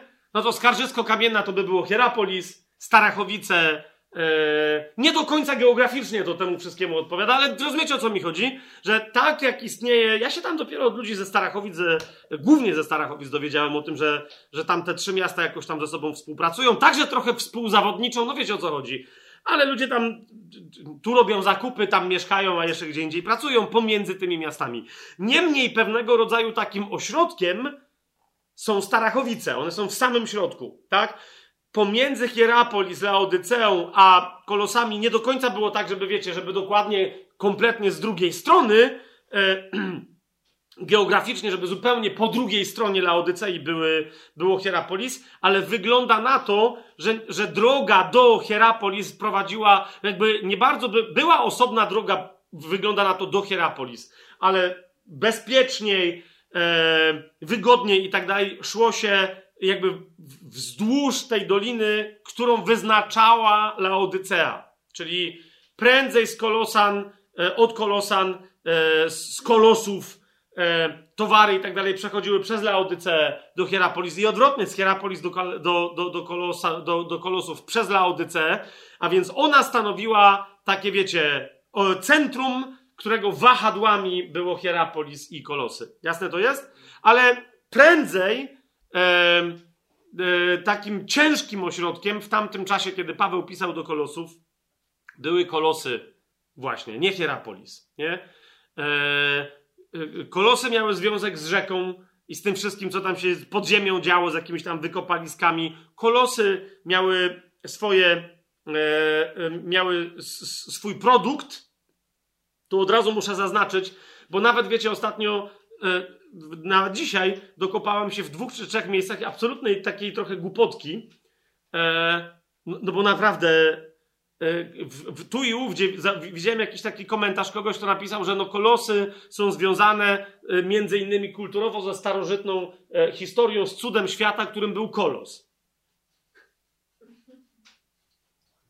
No nie wiem jak wy, ale ja się nawet w podstawówce uczyłem, że siedem tych starożytnych cudów świata to kolos był rodezyjski, a nie kolosjański. Więc, więc to znaczy, że kolos był narodos, a nie no, no, no, no, właśnie, tak? To jest tak, jakby ktoś powiedział, że nie, no, to kolosy na pewno były w Rzymie, bo przecież tam było koloseum, tak? Ej, więc, więc z czym jest związana ta nazwa kolosy? Ze słowem kolosinus, które oznacza e, barwnik, e, taki szkarłatno-purpurowy. E, tam była cała historia, jak oni ten barwnik tam robili, ale oni go tam produkowali e, i jednocześnie potem się okazało, że istotniejszy od tego barwnika jest, jest wełna, która, która była farbowana. Więc, więc domyślacie się w starożytności, wyjątkowy kolor płótna jakiegoś czy materiału powodował, że ten materiał stawał się drogi. Czyli wełna sama z siebie była dosyć poważnym i drogim, bo nie wszyscy mieli wszędzie owce, wbrew temu, co dzisiaj wszyscy myślą, że przecież owce w starożytności mieszkały wszędzie. No ale nawet jeżeli ktoś miał owce, czyli miał wełnę, to niekoniecznie miał czerwoną wełnę, czy szkarłatną, czy purpurową. Oni mieli. Oni wiedzieli, jak ją zabarwić i sprzedawali taki materiał. I wszystko na to wskazuje, że nazwa tej miejscowości wynikała dokładnie z te... No ale to rozumiecie, jak duży to był przemysł, tak? E... I że mogło to być dość bogate, dość bogate miasto. Laodycea z innych powodów e, była bogata, ale jeszcze raz o tym za chwilę, tak? Hierapolis tylko korzystało z tego, że ma dwóch wielkich sąsiadów. E, I znowu, żeby się ktoś tam nie obraził i tu nikogo nie urażając, ale troszeczkę, troszeczkę Hierapolis to było trochę tak, jak dzisiaj Sopot między Gdańskiem a Gdynią. Wiecie o co mi chodzi? I teraz ja wiem, że Sopot może jest starszy, Gdynia jest coś tam. Ja nie, nie chcę w to wchodzić, mi tylko teraz idzie o to, że E, że wtedy, kiedy Paweł pisał do Kolosan, i za chwilę to wszystko, dlaczego się wyjaśni, czemu o tym wszystkim mówię. Czemu to jest istotne, żebyśmy o tym pamiętali, kiedy będziemy pewne rzeczy czytać w Biblii? Zwłaszcza, że Paweł o tym sugeruje, a e, suger pisze tak, aby to zasugerować, a potem nawet Pan Jezus pisze tak, żeby pewne rzeczy zasugerować. Nie? Więc Kolosy wtedy współpracowały z Laodyceą i jednocześnie konkurowały z Laodyceą. Po ludzku, w, w cielesny, duszewny, światowy sposób. Ale jak wiecie, Kościół, kiedy przestaje być duchowy, zaczyna robić to, co wszyscy dookoła robią duszewnie, dlatego to jest dosyć istotne. Jak będziecie chcieli sobie więcej badań robić geograficznych, to sobie róbcie. Ja więcej o geografii nie będę wspominać, natomiast jeszcze w jednej kwestii muszę wspomnieć. Tak? Bo dlaczego zrobiłem to zarysowanie? Jak widzicie już, gdzie są dokładnie kolor... Zwłaszcza, że wiecie, jeszcze jedna rzecz mi się przypomniała. Bo dzisiaj pierwsze co to sobie wrzuciłem na polskiej Wikipedii i znowu niech się tam nikt, kto, kto, te, kto jest odpowiedzialny za te artykuły na polskiej Wikipedii, proszę nie obrazi, ale jeszcze raz, nie do końca zaznaczenie kolosów, bo jest taki artykuł na polskiej Wikipedii o kolosach po polsku. Nie? I tam jest mapka na, na, na Wikipedii polskiej, która pokazuje, gdzie, gdzie były kolosy, e, gdzie Laodycea, z jakiegoś powodu. Na, ta mapka pokazuje, te trzy miasta starożytności, gdzie się znajdowały. Z całym szacunkiem, zobaczcie sobie, yy, gdzie, jeżeli ktoś z Was chciałby sprawdzić, czy to, co ja mówię, gdzie się znajdowały Kolosy, Hierapolis i Laodycea jest prawdą, to poszukajcie sobie nie, yy, nie przez te wszystkie, wiecie, gdzie były Kolosy, gdzie były po angielsku, po chińsku, nieważne. Szukajcie ruin, tak? Czyli geograficzne. Yy, E, na, namiary na ruiny starożytnych kolosów, ruiny starożytnej Laodycei i ruiny starożytnego Hierapolis. I wtedy zobaczycie, gdzie one są, tak? A nie, że ktoś twierdzi, że to jest dzisiaj to miasto, a tamto, a coś tam, nie? Więc tak, ale ta mapka w ogóle, nawet, nawet w odniesieniu do tych miast, które ktoś tam gdzieś komuś przypisuje trochę, ty tam widzę, że otworzyłeś, nie? Widzisz to? Że w zasadzie kolosy jakby się znajdują, z tego co pamiętam na tej mapce, wręcz pod Laodyceą. Nie? A, a, a tak nie jest po prostu, tak nie jest. One raczej yy, w sensie geograficznym znajdowały się na takim trójkącie, że jedno, yy, że od siebie nawzajem były po mniej więcej, tak, w takiej samej mniej więcej yy, odległości się znajdowały. Nie? Ale jeszcze raz, nie jest to dla nas istotne, y, chyba że wy tam poodkrywacie coś geograficznie. Otóż istotniejsze dla nas jest, kochani, pytanie, czy Paweł w ogóle kiedykolwiek tam był wtedy będziemy, zaczniemy rozumieć troszeczkę, czemu pewne rzeczy Paweł pisze tak, jak pisze.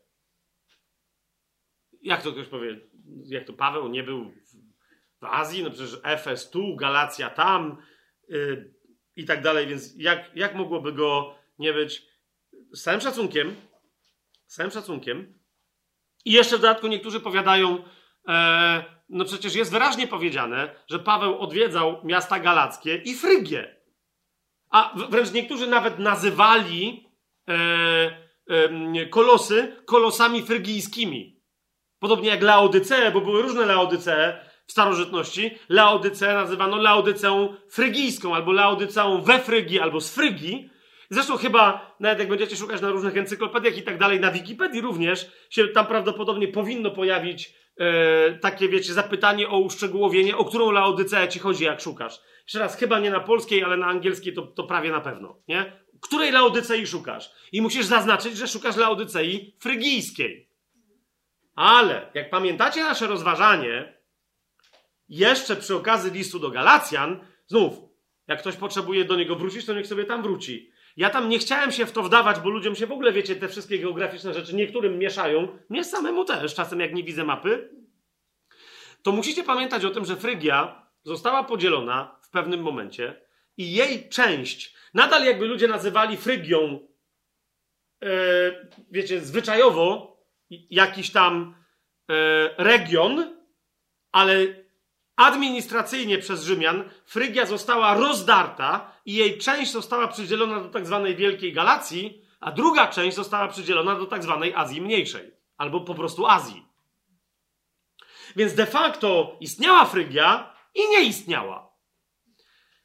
I wygląda na to, wygląda na to i wielu cel, ja nie będę się teraz w to wdawać, bo wiecie, jakby nie do końca nas to interesuje. Ja wam z punktu widzenia biblijnego pokażę, dlaczego są pewne fragmenty, które sugerują, że wydaje mi się dosyć wprost. Sam Paweł pisze, że nigdy w życiu w kolosach nie był. Nie? Wyraźnie, ale okej, okay, o tym zaraz. Tylko idzie mi o co? Bo ludzie powołują się na dwa fragmenty, mianowicie mówiąc, jeżeli kolosy były we Frygii, no to przecież wyraźnie mamy napisane, że Paweł był we Frygii. Gdzie? W dziejach apostolskich, raz w 16 rozdziale, a dwa w rozdziale 18. Najpierw w 16 rozdziale, w wersecie 6 mamy napisane, no i właśnie, zwróćcie uwagę, co tu się wyprawia, jest mianowicie powiedziane w 16 rozdziale, w 6 wersecie, gdy przeszli Frygię i krainę galacką, Duch Święty zabronił im głosić Słowo Boże w Azji. Niektórzy mówią, no czyli przeszli, przeszli czy nie przeszli? No przeszli.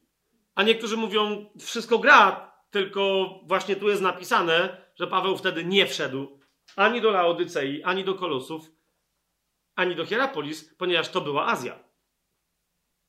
To była część administracyjnej Azji, ta, te, tej siatki administracyjnej, którą Łukasz miał w głowie. Jak sobie przypomnicie, dlaczego Galacją jest to, co myśmy uznali, że jest Galacją tam wtedy, pamiętacie? I Konium, pamiętacie te wszystkie, tak? To zobaczycie tam wtedy na tej mapie, że to jest dokładnie to. Czyli jest część Frygii, która jest przypisana Galacji i dlatego Paweł mówi Frygia i Galacja, albo, albo Frygia i kraina galacka, czyli kraina Galatów, wszędzie tam, gdzie mieszkali Galaci, tak?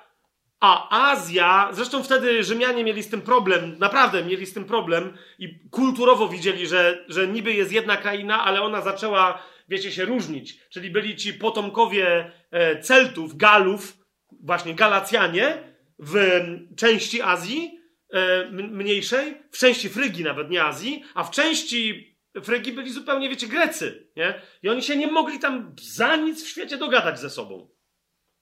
Więc Rzymianie to podzielili przy, część Frygi przyłączyli do. To jest troszeczkę. Znowu, ja, wiecie, nie wiem jak dzisiaj to dla kogo to będzie adekwatne, dla kogo nie, ale to jest troszkę taka sytuacja, jaka dzisiaj ma miejsce w Osetii. Jeżeli wiecie, gdzie to y, państwo się znajduje. Więc istnieje państwo, inaczej, istnieje naród Osetyńczyków. I żeby nie było, jak ja tam coś pomieszam, to ale mniej więcej powinienem dobrze oddać tamtejszą sytuację, bo znowu nie chcę tam nikogo urazić, a już zwłaszcza jakichś Osetyńczyków, którzy mieszkają w Polsce, tak? Ale Istnieje e, naród Osetyńczyków, którzy są góralami i część z nich to są, wiecie, górale jakby polscy, a drudzy jakby bardziej słowaccy. No i dzisiaj się na przykład niektórzy kłócą, czy Janosik to był Polak, czy to był, e, czy, czy to był Słowak.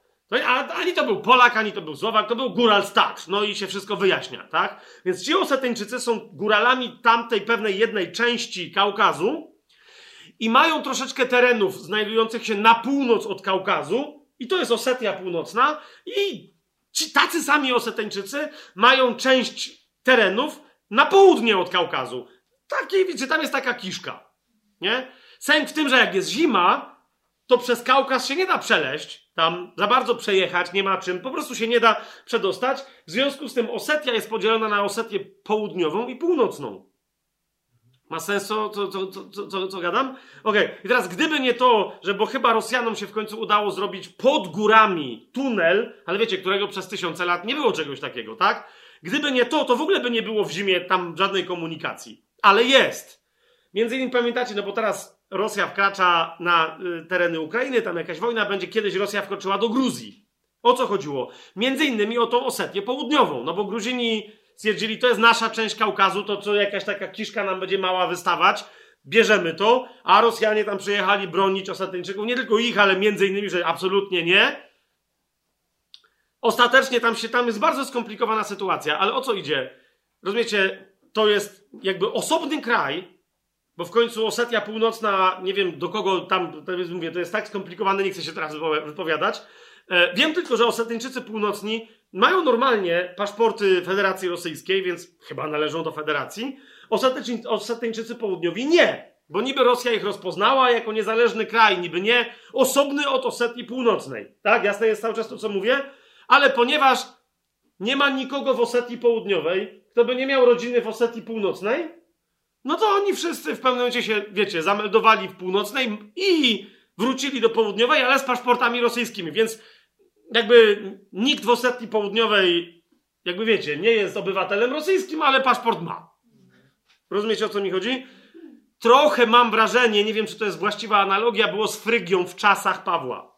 Nie? Czyli była, w, by, nie? Ty, tylko że Frygia została właśnie rozda, czyli, czyli istnieli Frygijczycy, ale potem jedni zostali opanowani przez e, Galacjan, drudzy przez Greków i potem się to tak zamieszało, że ta jedna Grecja, e, Frygia przestała de facto być jednorodnym. Tu Osetia jest bardziej jednorodna, tak? Ale jak to wiecie, potrwa długo, to się okaże, że Osetia Południowa w zasadzie jest gruzińska, a Osetia Północna w zasadzie jest rosyjska i Osetyńczycy to będą tylko jacyś zupełnie, wiecie, ludzie, którzy będą pamiętać, że coś, nie? I będą mieli stroje ludowe inne niż, niż Rosjanie albo Gruzini. Zatem wracamy do Frygii. Niektórzy powiadają, że Frygia jest po prostu częścią Galacji u Łukasza, w jasnym odróżnieniu od Azji, a Azja jej częścią daleko na wschód wysuniętą, na południowy e, wschód było, było to trójmiasto. Laodycea, Hierapolis i Kolosy, które nie były kulturowo, historycznie mogły być częścią Frygii i mogły się tak nazywać, ale nie były wtedy częścią administracji rzymskiej. Rozumiecie? Jasne? Dobra. Więc dlatego, jak jest powiedziane, niektórzy mówią, no przecież Paweł był we Frygii, ale nie ma, nie, rozumiecie, jest aż dziwne, żeby był w takim trójmieście, bo to, to, na to niektórzy zwracają uwagę i, i co? I nic? Miasta galicyjskie i y, galacjańskie są wyraźnie zaznaczone w dziejach apostolskich, tu nie ma żadnego. Nie? Więc niektórzy mówią, tu na pewno nie chodziło o to trójmiasto. Musiało, tam być się musiało coś stać. Musiałoby być zaznaczone. A Paweł, najwyraźniej Łukasz, najwyraźniej, wyraźnie, yy, najwyraźniej, wyraźnie powiedział, nie. Mówiąc Azja, mam na myśli Paweł nie wszedł do trójmiasta Laodycea, Kolosy, Hierapolis. Nie? I drugi raz czytamy w Dziejach Apostolskich w 18 rozdziale, w 23 wersecie yy, o tym, że Paweł tam był w Antiochii, w Cezarei, w Antiochii. Potem 23, 18 rozdział, 23 werset czytamy, mieszkał tam przez pewien czas i wyruszył, przemierzając krainę galacką i Frygię i umacniając wszystkich uczniów. I znowu niektórzy mówią, no, czyli to już wtedy Paweł na pewno był w Kolosach. Ale jeżeli to, to jest ta sama Frygia, którą miał na myśli wcześniej e, Łukasz, to znaczy, że on obszedł tylko te kościoły, które wcześniej były mu znane i znowu nie był w tym trójmieście. Tak? Krótko mówiąc, jeżeli ktoś się powołuje na to, że kolosy są frygijskie, albo Laodycea jest fry, frygijska, i mówi, w związku z tym te dwa fragmenty z dziejów apostolskich są dowodem na to, że Paweł tam głosił, to równie dobrze ktoś może powiedzieć, te dwa fragmenty są dowodem na to, że Paweł tam nie głosił, bo Duch Święty mu tam zabronił mówić. Dopóki nie znajdziesz jasnego dowodu w Biblii, który by powiedział, że Paweł wszedł do Kolosów, Paweł wszedł do Laodycei, to są inne fragmenty, które sugerują, że raczej nie wszedł, i wtedy one sugerują, że raczej Łukaszowi chodziło o to właśnie, że Laodycea, Kolosy i e, Hierapolis to była flanka e, Azji e, mniejszej, do której Pawłowi nie wolno było wejść, bo Duch Święty mu zabronił. Czy, czy, jesteśmy do tej pory tu w miarę klarowni? Teraz, a gdzie są te fragmenty, z których ponoć wynika, że Paweł nigdy e, w Kolosach nie był? Kochani, najpierw jak sobie otworzymy list do Kolosan, właśnie, to w pierwszym rozdziale listu do Kolosan. W pierwszym rozdziale listu do Kolosan. Czwarty, od czwartego wersetu, jak będziemy czytać, proszę was, miejcie otwarte oczy. E, ja, bo, ja, bo wiecie, czasem czytamy coś 500 razy, ale czytamy święte Słowo Boże, niektórzy szukają od razu doktryn, jak nie widzą doktryn, przeskakują dalej, a tymczasem według mnie ta wyraźna sugestia tej informacji znajduje się tak zaraz, wiecie, na wstępie. Zobaczcie, co jest napisane. Czytam to na głos. Tak? Pierwszy rozdział od czwartego do dziewiątego wersetu. Paweł pisze tak. Odkąd dziękujemy Bogu i Ojcu, on tam mówi, naszego Pana Jezusa Chrystusa, nieustannie modląc się za was. Od kiedy? Paweł mówi, odkąd usłyszeliśmy o waszej wierze w Chrystusa Jezusa i o miłości względem wszystkich świętych. Gdyby Paweł tam głosił, wiecie o co mi chodzi? To co Paweł by się nie modlił za nich, dopóki nie odszedł od nich, a potem ktoś mu powiedział, dobra, dalej są w wierze. Mówię, o, to się za nich modlę. No nie. Paweł mówi, odkąd usłyszałem o was, kiedy to było? My nie wiemy. Ale Paweł wyraźnie mówi, że o ich wierze w Chrystusa od kogoś się dowiedział, usłyszał o tym, a nie, że sam się przedstawia jako apostoła, e, głosiciela tej wiary u nich. Tak? Czytamy dalej. Odkąd usłyszeliśmy o waszej wierze w Chrystusa Jezusa i o miłości względem wszystkich świętych, z powodu nadziei odłożonej dla was w niebie. O niej to przedtem słyszeliście w słowie prawdy Ewangelii, która do was dotarła, jak i na cały świat, i która wydaje owoc, tak jak u was, od dnia, w którym usłyszeliście i poznaliście łaskę Boga w prawdzie. Cóż to był za dzień? Jak też nauczyliście się od naszego umiłowanego współsługi Epafrasa, który jest wiernym sługą Chrystusa dla was.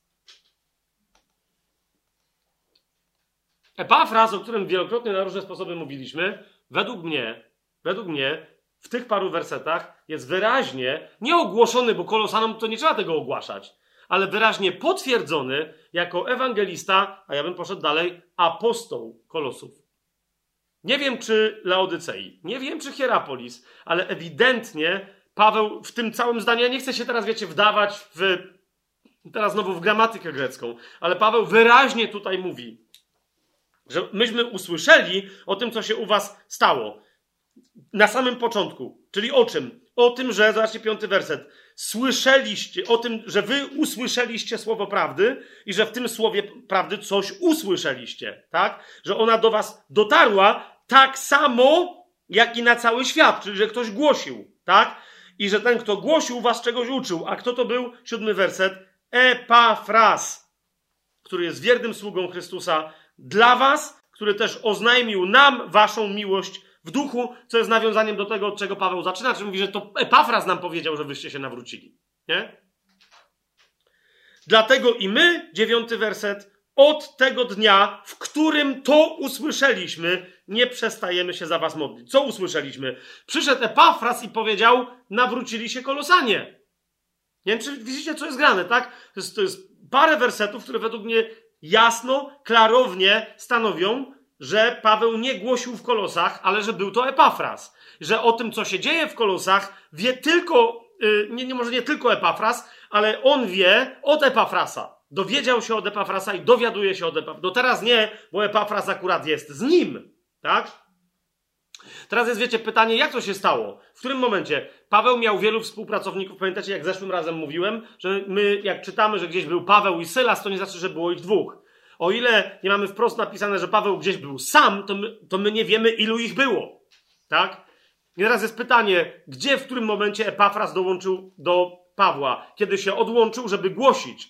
Bo, bo zauważcie, że Paweł, jak tam się plątał w 18 rozdziale i chodzi po tych miejscach po krainie galackiej po, i po Frygii, tej części Frygii galackiej, jak on chodzi, to zauważcie, że chodzi sam. Po miejscach, w których wcześniej nie był sam, gdzie głosił z innymi. Teraz, jeżeli on tam chodzi, to jest pytanie, czy będący ewidentnie z kolosów, yy, a na przykład może odwiedzający Ikonium, Epafras, który się nawrócił pod wpływem głoszenia Pawła, na przykład, czy nie wrócił do domu i nie głosił tam Ewangelii? A razem z nim kto? Filemon, na przykład. Może, wiecie, może oni się nawrócili w Efezie, tak? Bo znowu Paweł oblasł wszystko z drugiej strony i oni, Efes był bardzo mocno związany z trójmiastem e, laodycejsko, e, kolosańsko-hieropolitańskim, tak? Bardzo mocno. No ale to już jest tam, nie, nie wiem, ze 150-200 kilometrów, tak? Z, z wybrzeża do, do tamtego, ale nadal to była w zasadzie ta sama prowincja, czyli szeroko rozumiana Azja, więc oni tam handlowali. Jeżeli oni mieli, wiecie, te rzeczy typu farbowane, te y, szmaty czerwone i tak dalej, i tak dalej, no to je wysyłali gdzie? Między innymi do Efezu, głównie do Efezu, żeby stamtąd się rozchodziły na cały świat. Więc tam był kontakt. Jasne? Tam był kontakt.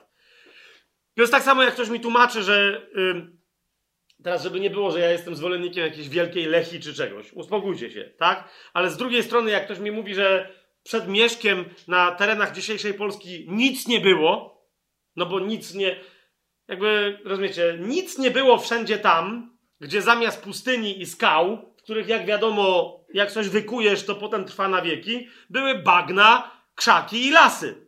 I rzeki. Tak? I wtedy to mogło być, wiecie, poważne, nie mówię, że od razu imperium lechickie, ale poważne jakieś tam, wiecie, kraj, tylko że nie zostały, nawet jak zostały, no to widzicie, biskupin ktoś odkopał dopiero jak, jak jakieś tam bagno wyschło i my nie, jeszcze nie wiemy, ile tam rzeczy mamy teraz tą swoją troję podkarpacką i tak dalej. Dopiero teraz powoli z tych różnych, wiecie, spod, z, z podziemia archeologowie coś tam wydobywają jakieś rzeczy, które nie są robione w skale, tylko w drewnie i dlatego było ciężej jeszcze do niedawna te wszystkie rzeczy poznajdywać. Ale jeżeli ja u historyków Imperium Rzymskiego czytam, że mają dostarczany bursztyn z północy, to z całym szacunkiem, no to nie wydobywali go na Słowacji. No rozumiecie o co mi chodzi, tak? Tylko to jest bursztyn, który ewidentnie pochodzi z Bałtyku.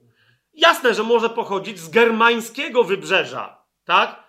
Ale równie dobrze może nie pochodzić z germańskiego wybrzeża. No jasne to jest o czym. Więc jeżeli oni handlowali z jakimiś ludami na północy, tak? I ewidentnie, jak oni tam podają jakieś miasto, które ewidentnie wygląda na dzisiejszy Kalisz, nawet w niektórych tych pismach jest wprost nazywany Kalisją, więc jakby hello, tak? I odróżniają ich jeszcze od właśnie brutalnych, tam jakichś i śmierdzących, tamtych ludzi, z którymi handlują, e, jakichś tam no, nostrogotów, nie wizygotów, tylko tam jakichś innych, no to to wiecie o co idzie. Całkiem możliwe. Ja wiem, że to są Słowianie, że to są Polacy, że tam król Popiel, wiecie, co go, co go myszy zeżarły, tam walczył z, z Piastem. Ja tego nie mówię. Ale tam coś się musiało, tam się coś musiało dziać i to bardzo żywo. Nie?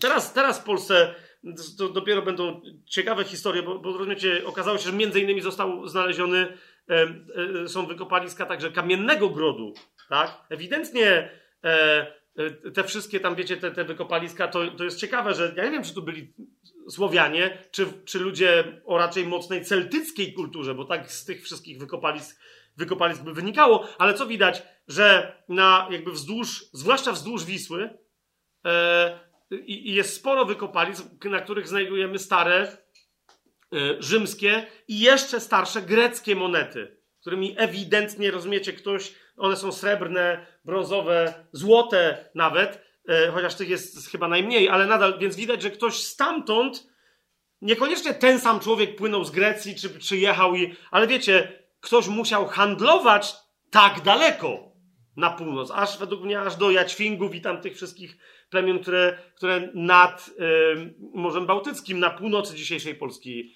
y, mieszkały. Więc, więc wie, wiecie, to takie wyobrażenie, że ludzie w tamtych czasach mieszkali i oni nie wiedzieli, co się dzieje w drugiej wiosce.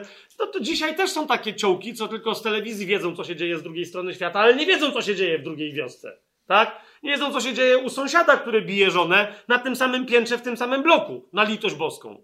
Ale też było masę obieży światów, którzy, wiecie, którzy non-stop wędrowali handlowało się różnymi towarami pomiędzy wsiami, reg miastami, regionami itd., itd., itd. Więc tam, wiecie, ruch e, pomiędzy Efezem a tym trójmiastem, o którym mówimy, musiał być spory. Więc mógł się ktoś nawrócić, mi tylko o to chodzi. E, Filemon, e, masa innych ludzi, ale Filemon, e, Epafras w Efezie. Tak samo jak, jak mógł się nawrócić w Galacji tak, o której już mówiliśmy. I w Efezie, o którym też już mówiliśmy, a potem udać się do swojego rodzinnego miasta, do Kolosów i tam głosić Ewangelię. Tak jak zrobił Filip e, w Samarii.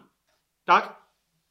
Więc e, e, e, to jest jedno. Paweł ewidentnie, jeszcze raz, nie będę się rozgadywać na ten temat nie wiadomo jak długo. Paweł ewidentnie, według mnie, zaznacza tutaj, kogo uważa za apostoła Kolosów. Tak?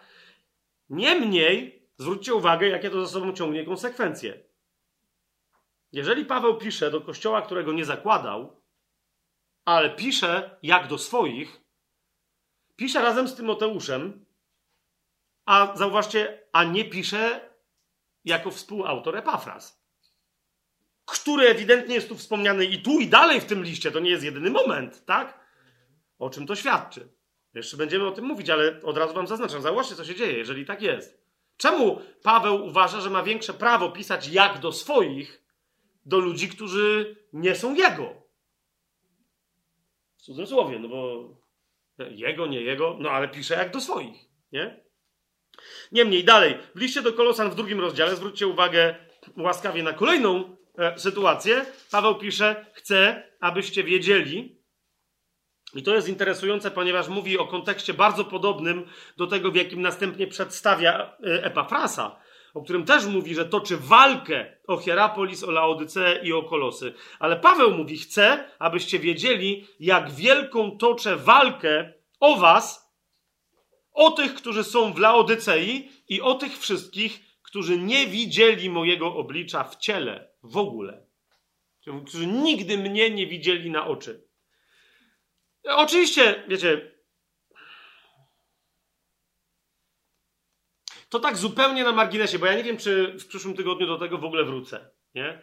Pamiętacie taką scenę, mm, jak, jak Piotra, y, jak Piotra, Piotr zostaje cudownie uwolniony z więzienia. Herod prześladuje Kościół, kolejny z Herodów. Piotr zostaje uwolniony i Piotr przychodzi do domu, tak, tam puka, a tam chrześcijanie twardo się modlą o jego uwolnienie, tak się twardo modlą, co jest w ogóle samo w sobie dosyć dobrą historią, że nie przyjarzyli, że już się wymodlili, nie? I tam ktoś mówi, że jakby wiecie co, ale Piotr stoi i mówią, dobra, zamknij się kobieto, przecież my wiemy, bo my się teraz o to modlimy. Tak, jak się wymodlimy, to będziemy wiedzieli. A ona mówi, no nie, no ale naprawdę chłop stoi przy drzwiach. Ale pamiętacie, pomijając już to zagmatwanie czasem chrześcijan w modlitwę wstawienniczą, że oni tłumaczą jej, że to nie on stoi, tylko jego anioł. Pamiętacie to? Chcę zwrócić uwagę, e, bo, bo, ja raz czy drugi mówiłem, że jest parę takich momentów w Biblii, które pokazują jakby taką oczywistość, wiecie, tego, że, że, że my w duchu nas nie ogranicza przestrzeń, gdy chodzi o komunikację w ciele Chrystusa. Nie? Więc tu Paweł ciekawie zaznacza, on mówi, że, że, że chce, żeby wszyscy wiedzieli, y, także ci, którzy nie widzieli jego oblicza w ciele. I wiecie, spotykam się z takim nauczeniem, niektórzy mówią, no tak, bo to było takie powiedzenie, że my, my dzisiaj mówimy, że nikt, że nikt go nie widział na oczy. Znaczy, no jakby to jest dziwne powiedzenie po polsku, bo ty jakby co, widziałeś kogoś na oczy, a innego widziałeś na uszy, no umówmy się. Można kogoś widzieć tylko na oczy. A Paweł nie o tym mówi. On mówi o ludziach, którzy nie widzieli go w ciele. Jego fizycznie nie widzieli. I pytanie brzmi, yy, no zaraz, no ale co, widzieli go w duchu? No nie wiem, ale za chwilę, parę zdań później, w drugim rozdziale, w piątym wersecie, Paweł mówi, chociaż bowiem ciałem jestem nieobecny, to jednak duchem jestem z wami.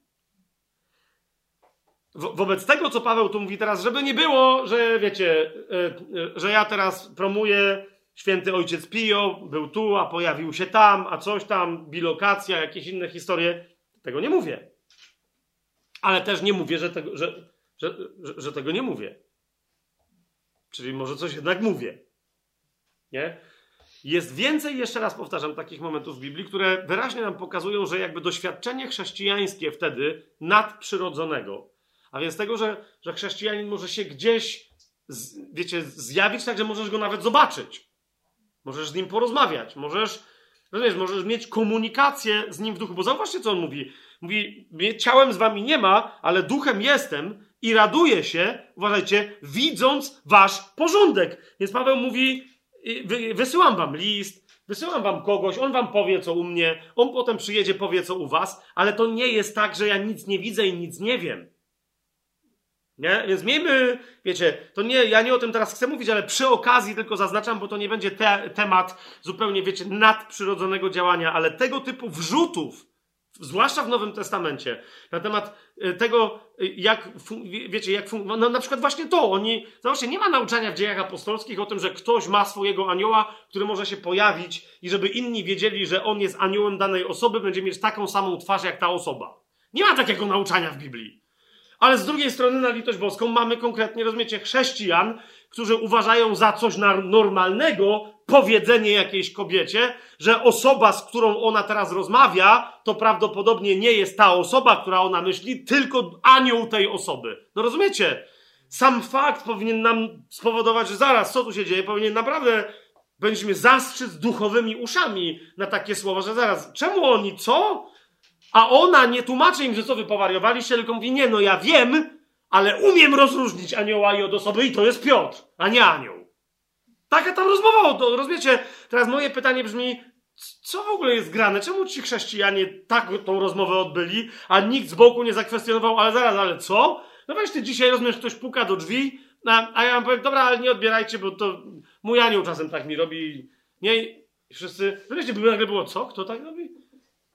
Wiecie o co mi chodzi? To, to by była dzisiaj reakcja. A normalnie wtedy w kościele, po pierwsze, jakby tak nie było, to bym tak głupio się nie odzywał.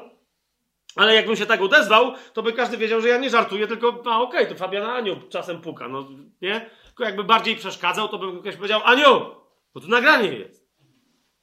Więc zauważcie, jakie jest nasze dzisiaj doświadczenie. I jeszcze raz, czytajmy na Epafrodyta. Czytajmy na Tychika. Nie? Zobacz, jak się toczy historia, jaka jest wypowiedź, jaka doktryna z czegoś wypływa, ale czytaj też, nawet nie to, że między wierszami, tylko zauważ, jakie jest inne znaczenie, tak? Ci, którzy nie widzieli mojego oblicza w ciele. Hmm? Bardzo interesujące. A więc Pan mówi, to, to ci, z którymi się nigdy fizycznie nie spotkałem. Więc to jest, zdaje mi się, sugeruje, że jest bardzo wiele osób w kolosach. Niektórzy mówią, no tak, ale to znaczy, że Paweł był w kolosach, tylko tam jest nowe pokolenie wierzących, którzy go nie widzieli fizycznie. Lub też jest sporo wierzących w kolosach, tacy, takich jak na przykład Filemon, którzy mogli się z Pawłem spotkać w ogóle gdzie indziej, nawrócić się i przyjść z powrotem do kolosów. A to wcale nie znaczy, że Paweł był kiedykolwiek w kolosach. Ewidentnie mówi, że jest tam dużo ludzi, którzy go nigdy fizycznie nie spotkali. Jasne? Jeszcze raz, odległość między głoszeniem wtedy, a obecnością tam, jakby, rozumiecie, jest wiele innych miejsc, gdzie Paweł głosi i gdzie jest kolejne pokolenie y, nawróconych dalej wierzących, i Paweł nigdzie tak nie pisze, jak tu. Zwróćcie na to uwagę. Dalej, w liście do Kolosan w czwartym rozdziale, w wersecie dwunastym i trzynastym, no jeszcze raz, Paweł zwraca uwagę, pozdrawia was Epafras, który pochodzi spośród was, czyli Kolosanin, sługa Chrystusa, zawsze o to walczący za was w modlitwach, abyście byli doskonali i zupełni we wszelkiej woli Boga.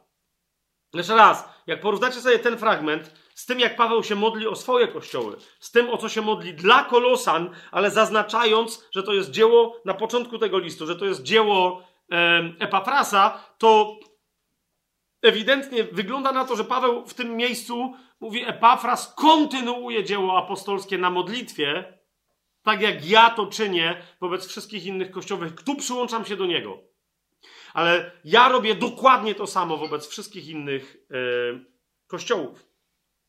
I wreszcie, e, więc niektórzy też powołują się na ten fragment, e, także na 13, mm, na 13 e, werset daje mu świadectwo, że gorliwie troszczy się o was i o tych, którzy są w Laodycei i w Hierapolis. Całe takie pisanie, wiecie, Pawła, on pisze o tych ludziach jako o osobach trzecich. Nie wiem, czy rozumiecie. Wy znacie jego, on się modli o was, jakby o, o tych, którzy są tu, tam. Paweł ewidentnie mówi trochę innym językiem, niż kiedy on zna te miejsca. Nie? Jeszcze raz, nie jest to stuprocentowy dowód, ale jest jeszcze jeden werset, który według mnie też sugeruje, że Paweł, mianowicie list do Filemona czyli list, drugi list do Kolosan. Tak? W tymże liście Paweł powiada, pamiętacie w liście do Filipian, y, jak Paweł tam powiedział, że no tu przechodzę różne ciężkie wprawy, ale zdecydowałem się, żeby żyć. Więc wygląda na to, że chyba będę żył. Pamiętacie to, tak? Tu Paweł dalej pisze z więzienia do Filemona, a jednak pisze do Filemona, yy, zobaczcie, 21-22 rozdział. Napisałem ci, będąc pewny Twojego posłuszeństwa, wiedząc, że uczynisz nawet więcej niż mówię. I w związku z tym, jednocześnie, Paweł pisze, przygotuj mi też gościnę, mam bowiem ufność, że dzięki Waszym modlitwom będę Wam oddany. I niektórzy, jak czytają, i są też takie tłumaczenia, które sobie będę wam przywrócony i tak dalej. Tak mówią, no nie, no to to jest dowód na to, że Paweł był w kolosach i że tam wróci. Ale jak zobaczycie, e, ten czasownik w języku greckim, on nie oznacza niczego zwrotnego. Okay? On oznacza okazanie komuś łaski lub też przekazanie komuś łaskawego daru. Ok? Czyli Paweł mówi: Mam ufność, że dzięki waszym modlitwom będę wam przekazany w darze. W końcu, wreszcie. W ramach łaski, jaką Pan wam wyświadczy. Swoją drogą ta prośba o gościnę, ten wyraz jest tu też dosyć specyficzny i to jest ten sam wyraz, którym posługuje się, uważajcie na to, którym posługuje się Łukasz, kiedy pisze o wynajętym przez Pawła mieszkaniu w Rzymie na końcu dziejów apostolskich. On się posługuje dokładnie tym samym, czyli że Paweł sobie zorganizował, wiecie, miejsce, apartament do mieszkania gościnny. Tak? I Paweł dokładnie o to samo. Swoją drogą, jak ktoś, wiecie, jeden autor się posługuje jakimś rzadkim wyrazem i drugi autor się posługuje rzadkim wyrazem, widać, że tam było między nimi jakieś rozmowy, nie? Ale ewidentnie to, to nie jest stałe miejsce, to nie jest miejsce dobrze znane. Paweł zamieszkuje w gościnie w Rzymie, którą sobie wynajął. Rozumiecie? I on o to samo prosi, żeby mu przygotować e, Filemona w, w Kolosach. Co znowu wielu powiada, jeżeli Paweł o coś takiego prosi, to prosi e, o gościnne miejsce, jakby był w Kolosach tak samo nigdy wcześniej nieobecny, jak, uwaga, nigdy wcześniej nie był obecny w Rzymie. Nie? Zwróćcie zatem uwagę, że wszystkie rzeczy, które mówiliśmy o tonie, o stylu pisania Pawła i o pewnych zależnościach w tym, co pisze Paweł do Kolosan, są porównywalne. Wszystko to jest porównywalne z tym, co mówiliśmy o liście Pawła do Rzymian. Paweł pisał list do Rzymian, jak do swoich, ale jednocześnie tam była masa ludzi, których on znał. Zauważcie, on ich pozdrawia i tak dalej, ale nigdy tam nie był. Według mnie wszystko wskazuje na to, że Paweł nigdy nie był w Kolosach, więc nie pisze do swojego kościoła. A jednak zauważcie, zaraz jeszcze o tym więcej powiem, a jednak pisze jakby do swojego kościoła. Tak bardzo, że wielu ludzi nawet nie zauważa tych fragmentów, które wyraźnie sugerują, że Pawła tam nigdy nie było fizycznie. Nie? Yy, ja, wiecie, może to jest moment, żeby, zanim pójdziemy dalej, żeby, bo, bo myślałem sobie, że może, ale ja nie wiem, czy będziemy mieli, kiedy będziemy treść rozważać, czy będziemy mieli na ten temat czas. Ja, wiecie, kochani, wprost, wprost tego list do Kolosan nie mówi. Prędzej list do Efezjan i tak dalej. Ale myślę, że trzeba sobie tą prawdę powtarzać. A jeżeli ktoś jej w ogóle nie zna, to niech sobie ją sformułuje, nauczy się na pamięć i niech ją sobie powtarza. Mianowicie, że nie ma czegoś takiego jak Twój kościół. Nie? Bo, no, no bo ja teraz tu pracuję, ja tutaj ustawiam stoły, ja tu roznoszę pączki, ja tu parzę kawę, ja tu głoszę kazania, ja tu tyle czasu straciłem, ja tu tyle ludzi nawróciłem. Nie ma czegoś takiego. To, nie, nie, rozumiesz? To wszystko nie powoduje. Jakakolwiek praca w ciele Chrystusa jest Twoją współpracą, jest moją współpracą z Duchem Świętym, czy kogoś nawrócisz. W sensie, jak kogo ty możesz nawrócić? Wiecie co mi? Ty, ty głosisz, ty robisz to, co ci Duch Święty mówi. A jak się ktoś nawróci w wyniku tego, to nie ty go nawróciłeś. Ty nie go, to nie ty go nawróciłaś. To nie jest. I, I w wyniku twojej pracy jakiejś, rozumiesz, potem Pan Jezus ci za coś podziękuje albo ci coś wyjaśni, ale rozumiesz, ty se nie nabywasz niczego. Ludzi, relacji, kościoła, rozumiesz, praw do czegoś. Są, jeżeli tak myślisz, to są uzurpacje.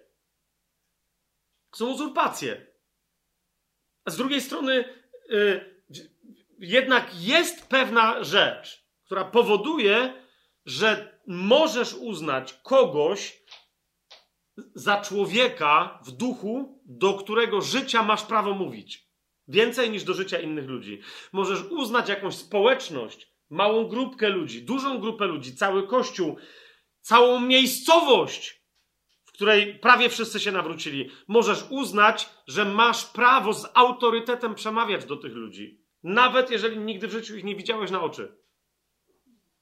Ok?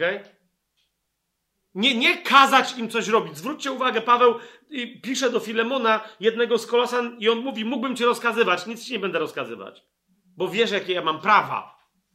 Tak?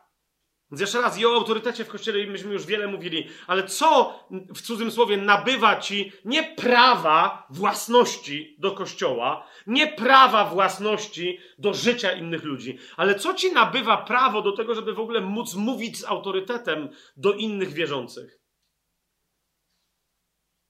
Twoja modlitwa o tych ludzi. Wszyscy ludzie, który, Paweł do wielu ludzi pisze: módlcie się za mnie, aby mi były otwarte drzwi, otwarte wrota do głoszenia Ewangelii. Rozumiecie? I zauważcie, Paweł jest otwarty na głosy od tych ludzi. Myśmy zwłaszcza przy okazji listu do Filipian o tym mówili. Ale też Paweł ewidentnie pisze do Kolosan, podobnie jak do Rzymian, jak do swoich, nie dlatego, że ma tam swoją mafię, swoich wysłanników i tak dalej. Zwłaszcza, że akurat w Kolosach e, no ma jednego swojego człowieka ewidentnie, Filemona, to do niego pisze osobny list, ma drugiego kolosanina, który jest jego człowiekiem, ale ten drugi kolosanin, Epafras, akurat siedzi współuwięziony razem z Pawłem w Rzymie. A Paweł szanuje cały Kościół, bo jak ma trzeciego archipa albo archipasa, do którego mówi gościu, tak samo jak do Tymoteusza później pisze, ale do niego mówi przed całym kościołem, razem z Twoim kościołem, którego w ogóle nie znam fizycznie, mówię Ci, ogarnij się i zrób to, do czego, do czego jesteś w duchu zobowiązany. Twój kościół, siostro i bracie. Teraz zauważcie, jak żeśmy z tych historyczno, e, gramatyczno, ortograficzno, wręcz e, geograficznych tematów przeszli do czegoś bardzo poważnego. Twój kościół, siostro i bracie, to jest ten kościół, o który ty w duchu walczysz, a nie do którego chodzisz. Nieważne po co, czy do którego chodzisz brać, czy do którego chodzisz dawać. Bo niektórzy mają takie definicje, że niektórzy mają kościół, tak, a on chodzi do tego kościoła tylko, żeby brać, a ja chodzę, żeby dawać. Nieważne po co chodzisz do jakiegoś kościoła. Możesz nie chodzić do żadnego kościoła i to będzie twój kościół w sensie twojej przynależności, to jest jasne o czym mówię, że ty przynależysz do tego kościoła. Dlaczego? Bo walczysz o ten kościół. Ok? W duchu modlisz się o niego, troszczysz się o niego, pytasz Pana o niego, myślisz o tym kościele i potem do tego kościoła wracasz ze słowami dla tego kościoła od Pana, proroczymi jakimiś, ale często z niczym nie wracasz do, te, do tego kościoła, po prostu modlisz się. Modlisz się o jakiegoś przywódcę kościelnego, ale też modlisz się o kogoś, kto w ogóle w kościele jest nieznany, ale jest twoją siostrą, twoim bratem w Chrystusie. Modlisz się o niego, a on jest częścią jakiejś społeczności kościoła domowego, kościoła tradycyjnego, jakiegoś gdzieś. Przez to, im bardziej ty się troszczysz w duchu o tego brata czy siostrę, troszczysz się o tamten kościół i to jest twój kościół. To może być bardziej twój kościół niż ten, z którym się regularnie pięć razy w tygodniu spotykasz. Co jest jasne? Paweł ewidentnie, jeżeli nam coś, czegoś nas uczy w liście do Kolosan, to najpierw to jest to. Drugi rozdział listu do Kolosan, pierwszy werset. Chcę, abyście wiedzieli, jak wielką toczę walkę o was, o tych, którzy są w Laodycei i o tych wszystkich, którzy nie widzieli mojego oblicza w ciele, aby ich serca były pocieszone, będąc zespolone w miłości.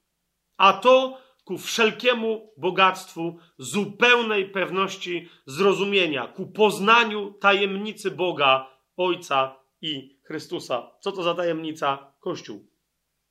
Nasze współistnienie jako Jego oblubienica, wraz z Nim, jako z głową tego ciała. Amen? Dalej, kochani, jeszcze jedną rzecz. E, normalnie ja nie mówię nie, nie, nie żeby to było jakoś bardzo istotne, przy okazji listu do Filipian nam wyszło z samego tekstu, że prawdopodobnie wiemy bardzo dokładnie, kiedy Paweł pisał ten list. Nie? Kiedy Paweł pisał list do Kolosan? Na pewno przed listem do Filipian. I teraz y, po tym wszystkim, co już do tej pory o liście do Efezjan i liście do Filipian mówiłem, y, i jeszcze co być może tu dodajemy teraz a propos listu do Kolosan, to myślę, że będzie jasną rzeczą dla wszystkich, że Paweł naprawdę e, list do Filipian napisał na końcu swojego więziennego pobytu w Rzymie, po tej zmianie na stanowisku szefa pretorów, najprawdopodobniej, a więc list do Kolosan, list do Efezjan i list do Filemona napisał wcześniej, prawdopodobnie w tym samym czasie. Tak? Ale jeszcze z jednego powodu, kochani, chcę Wam zwrócić uwagę, bo to e, ja miałem parokrotnie tak, wiecie, czytając list do Kolosan, miałem takie dziwne wrażenie. Nie, nie, nie umiem go opisać teraz. Jak czytałem w duchu jakieś takie, takie wrażenie, no właśnie nie umiem tego opisać, takie dziwne wrażenie. Bo Paweł w pierwszym, jak czytasz list do Kolosan, to masz najpierw takie teologiczne wrażenie. Pierwsze dwa rozdziały zwłaszcza, tak bam! I potem na tej podstawie czytasz dwa następne. A miałem takie, jakieś takie, wiecie, takie wrażenie, i, I, nie wiedziałem, jak je nazwać. W pewnym jest, to było jakieś takie wrażenie nieuchronnej straty, jakby wrażenie ostrzeżenia. Nie wiedziałem, jak to nazwać. Nie? Potem sobie wyjaśniłem, że a pewnie tak jakoś mi coś z tego wyniknęło, że no, list do Kolosan, Kolosanie, Kolosy są w ogóle istotne. Jak czytasz chronologicznie najpierw Biblię, nie? To najpierw Kolosy, Laodycea jest jakaś taka, dostali drugi list, ale nie wiadomo gdzie on jest. A potem okazuje się, że Pan Jezus pisze do siedmiu kościołów Azji. By the way, a propos szeroko rozumianej Azji, zauważcie, że Laodycea jest jednym z kościołów Azji, więc automatycznie to, musi, to musiały być Kolosy i, e, i Hierapolis. A, a więc, no, to, no właśnie, to jest jeden z dowodów na to, teraz pomyślałem przecież kolejny, że, że dalej ten podział Frygii na, na Frygię e, azjatycką, należącą do Azji Mniejszej i galacjańską jest ewidentnie tam też widoczny. I kiedy Pan Jezus pisze list do Laodycei, zauważcie, tam oprócz Laodycei jest sześć innych kościołów, ale nie ma ani Hierapolis, ale ono nawet w liście do Kolosan nie było istotne, ale nie ma Kolosów. Nie? Pan Jezus pisze ewidentnie do siedmiu najważniejszych, e, mocnych kościołów, z których to siedmiu mocnych kościołów Laodycea, no umówmy się, są tak, okej, okay, są różne kościoły, no nie? No ale z czego dwa to są dziady, a Laodycea to jest dziad dziadów. Więc jest pytanie, to co z kolosami? No bo nie ma ewidentnie kolosów wśród dobrych kościołów, w cudzysłowie, wśród średniaków, nie ma też wśród nędzarzy. Jest Laodycea wśród nędzarzy. Gdzie są kolosy?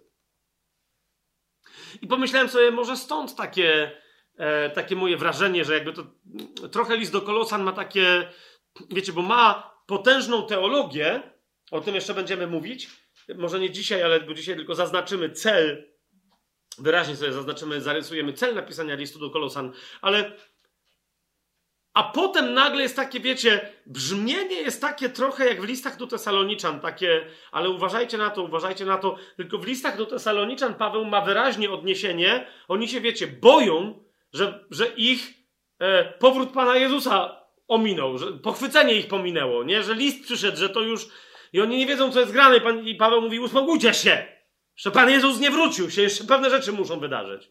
Ale w tym kontekście eschatologicznym rzeczywiście mówi o tym, ma, macie, wiecie, ma, wiecie, takie, takie zdania, takie strzały. To, to, to. Cieszcie się, radujcie się, nieustannie, nie przestawajcie to. Nieustannie róbcie to. Wiecie o co mi idzie.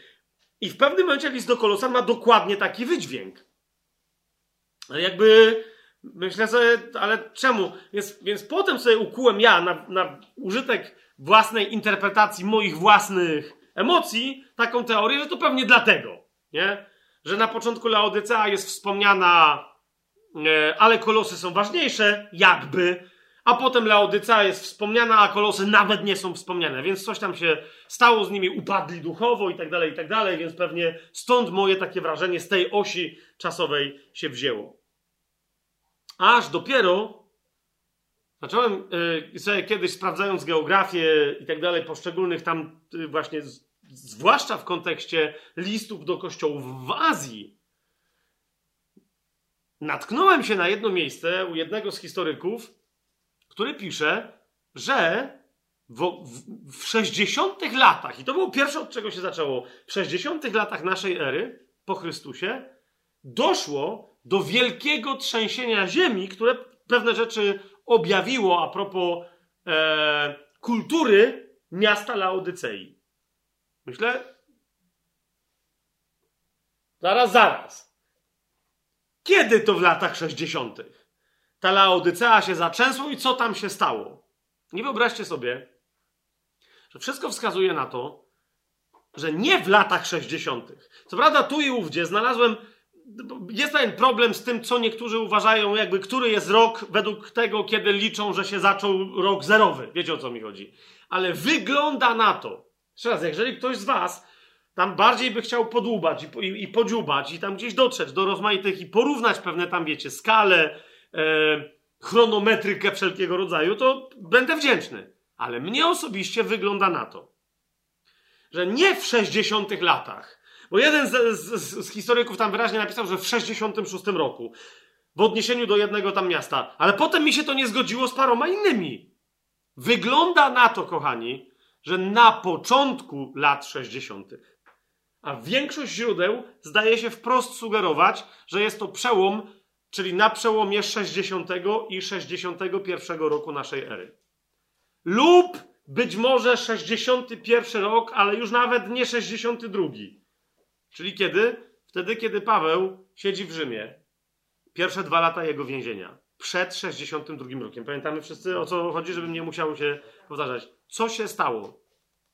Doszło do trzęsienia ziemi w całym tym rejonie Frygii, którego epicentrum, jeżeli nie znajdowało się dokładnie pod tym trójmiastem, to tak bardzo blisko, że runęły wszystkie te trzy miasta. Laodycea, Kolosy i Hierapolis. I teraz chodzi mi o to, że jak czytacie różne historie tych trzech, bo chodzi o to, że nikt z nich nie traktuje, czy inaczej, większość tych historyków nie traktuje tych trzech miast jako połączonej sieci ze sobą. Więc rozumiecie, czytam u jednego i ten pisze, że tu się coś działo w Hierapolis. Potem myślę, zaczekaj, zaczekaj, ale to nie, a w Laodycei co? No to wiesz, gdzie indziej zupełnie musisz coś znaleźć, a w kolosach, a w kolosach to jeszcze tamto. Ale z moich takich badań, jeszcze raz, rozumiecie, to co udało mi się z całą pewnością ustalić, to że na początku 60. lat, no chyba, że to był ten 66, ale to było tylko jedno źródło, które znalazłem. Więc na początku 60. lat, prawdopodobnie 61 rok gdzieś w tych granicach, doszło do trzęsienia ziemi, w wyniku którego Rzymianie aż musieli zainterweniować i, co interesujące, chcieli zainterweniować, żeby pomóc temu regionowi. I teraz uważajcie, czytając o historii tych trzech różnych miast, gdzie wiecie, jak się jakiś historyk interesuje tym, to to się będzie interesował resztą, ale my się interesujemy trzema, bo nam Biblia tak mówi, tak? Do czego doszedłem? Otóż mianowicie, że Hierapolis bez żadnego mrugnięcia okiem, bez żadnych jakichś dyskusji, bez niczego, po prostu zostało odbudowane o tyle o ile, całkiem dobrze i nawet potem dosyć dobrze im się działo przez Rzymian. Od początku do końca odbudowę Hierapolis wzięło na siebie Imperium Rzymskie. I Hierapolis na to się zgodziło. Czemu o tym mówię? Ponieważ Laodycea w odróżnieniu od, w odróżnieniu od Hierapolis, uważajcie na to. I są konkretne na to, rozumiecie, dane historyczne i tak dalej, wręcz jakieś, że się tak wyrażę, rachunki. Są papiery na to. Jest białko. Że mianowicie Laodycea, nie Laodycea, tylko ludzie uważający się że są Laodyceą, czyli najbogatsi obywatele Laodycei, odmówili wprost Rzymowi jakiejkolwiek dotacji. Laodycea powiedziała, a teraz obczajcie, co się potem dzieje. Światowa Laodycea powiedziała Rzymowi w 60, 61, 62 może roku, powiedziała, my jesteśmy tak bogaci, że nie potrzebujemy waszej łaski. Nawet dobrze, że nam się miasto zburzyło, se je odbudujemy za swoje pieniądze. Nawet dobrze, bo mieliśmy sporo waszego dziadostwa u nas. Teraz, jeżeli nie będzie waszych pieniędzy, to my, wy zaoszczędzicie. Rozumiecie, Kiesa Imperium zaoszczędzi, ale my sobie odbudujemy miasto, jak będziemy chcieli. What's up?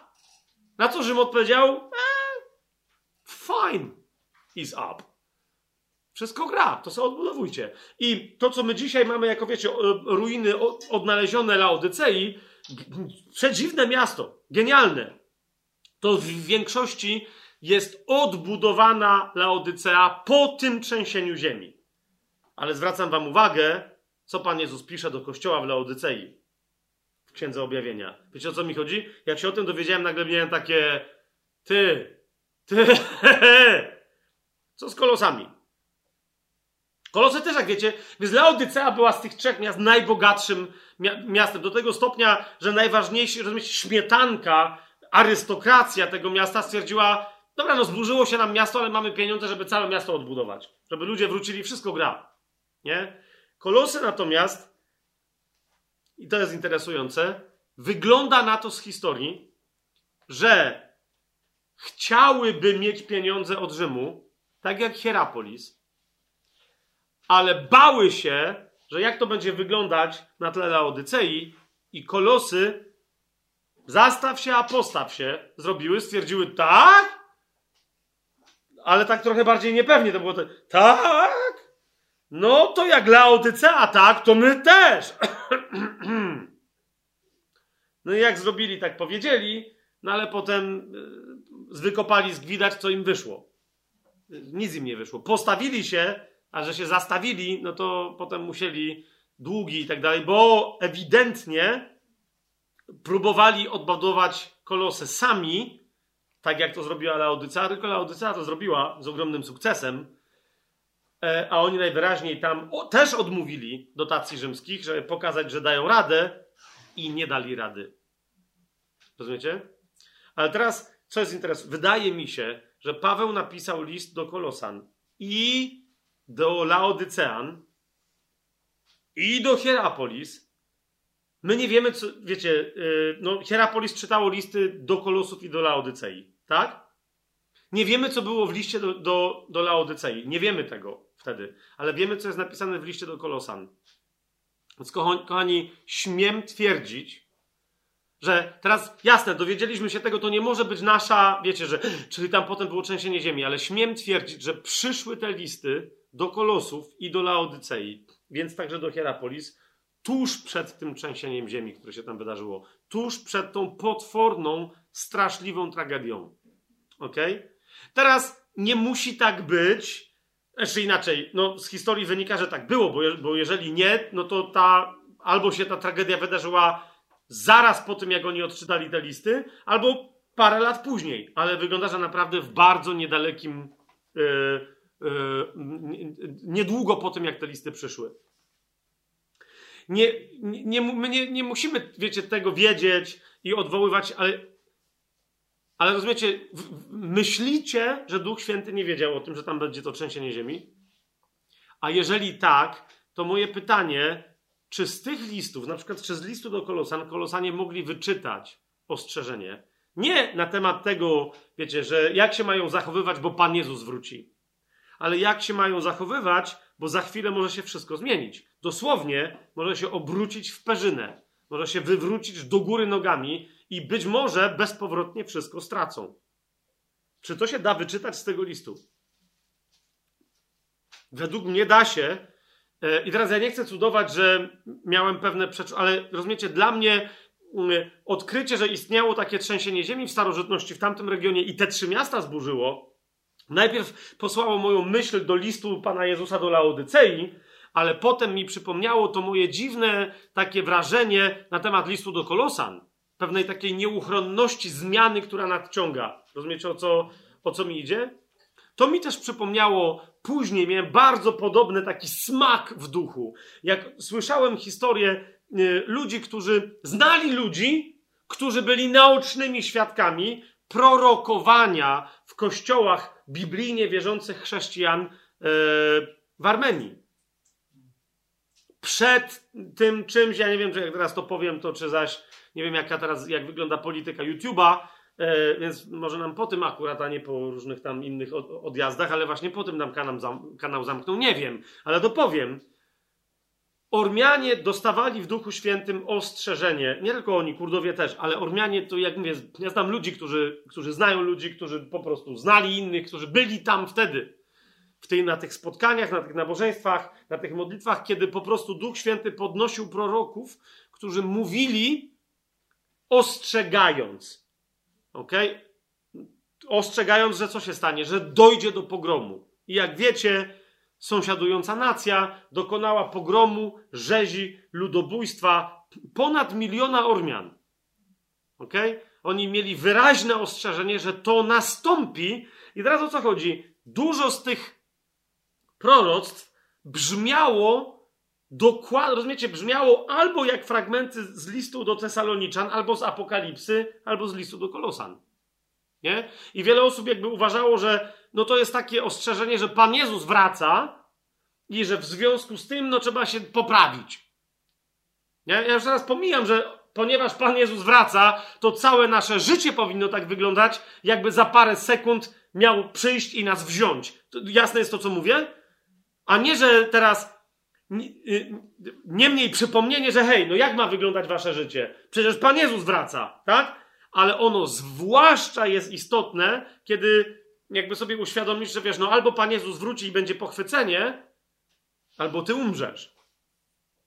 Nie? W, w niektórych, wiecie, w niektórych y, miejscach, ja dzisiaj dostawałem też, dzisiaj w sensie, nie dzisiaj, że akurat dzisiaj, bo dzisiaj akurat nie, ale w niektórych miejscowościach z niektórych miejscowości w Polsce, ale zwłaszcza na zachodzie, zwłaszcza w Wielkiej Brytanii, w, tych ostat w ostatnim roku, w tym sensie mówię dzisiaj, że w trakcie trwania pandemii ludzie dawali e, mi znać, że dostawali podobne ostrzeżenia w swoich kościołach.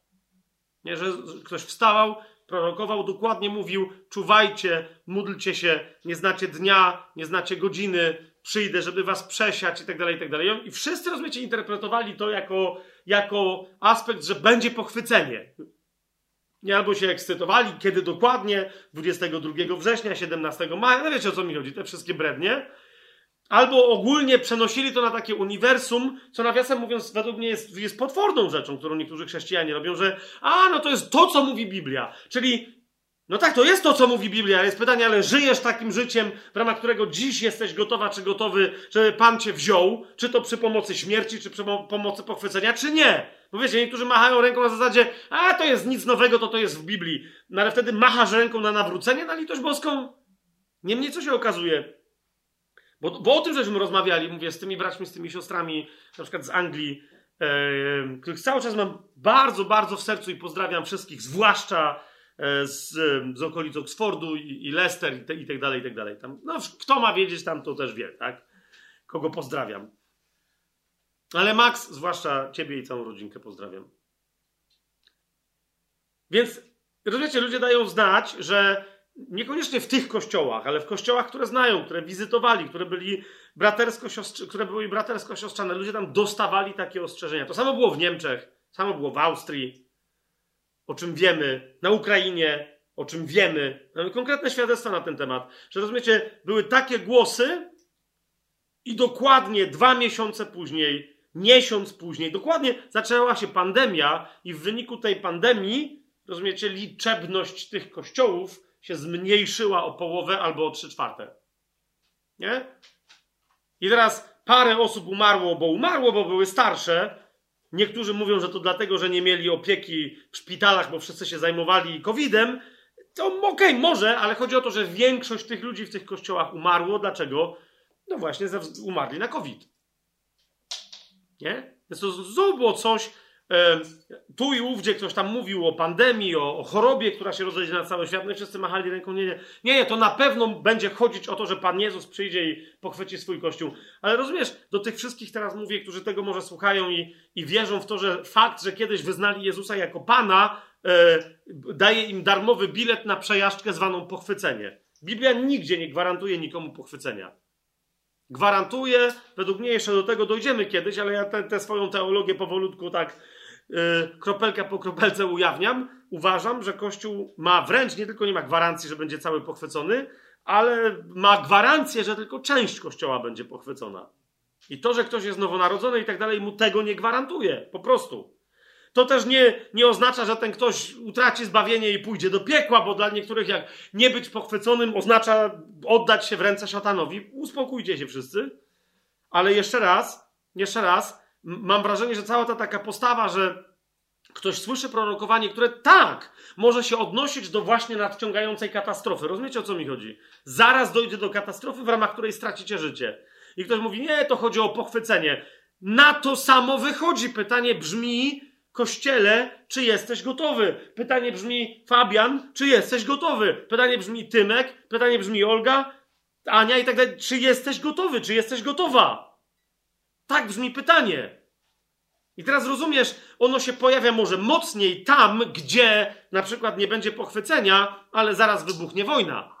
Zaraz wybuchnie podłożona przez terrorystów bomba.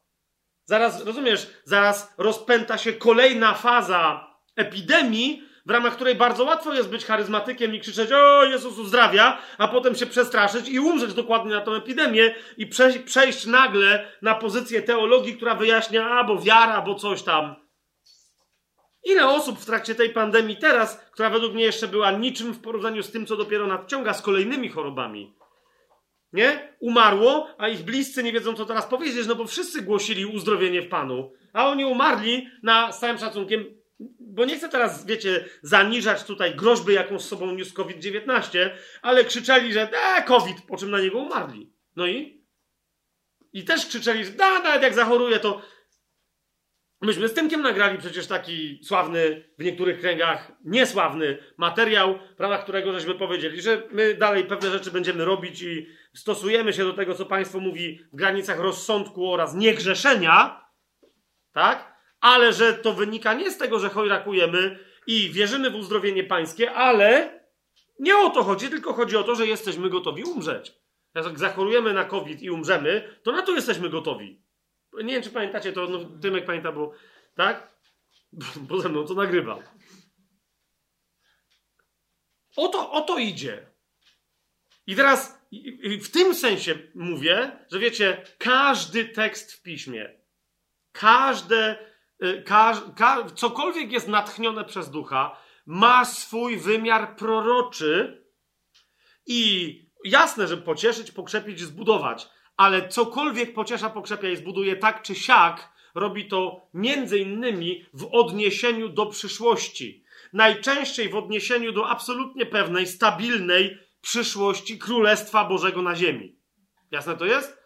I pocieszenie, pokrzepienie, zbudowanie moje dzisiaj, nawet jeżeli ono wynika z tego, że Pan mi mówi, że coś tam i tak dalej, tak czy siak ma relację i związek z czym? Z tym, kim ja będę, kim Ty będziesz, kim będzie cały Kościół w przyszłości w Królestwie. Więc niezależnie od tego, jak wymiar proroczy dziś macie pocieszyć, pokrzepić, zbudować, on też prorokuje coś na temat przyszłości. Ale czasem prorokuje na temat niekoniecznie aż tej przyszłości królestwa, ale prorokuje. Więc jeszcze raz, taki eksperyment dla niektórych z Was to może być całkiem świeża lektura. Gdybyście e, przeczytali sobie list do Kolosan z, z takim pytaniem, czy ja tu widzę ostrzeżenie przed naturalną katastrofą w tym liście.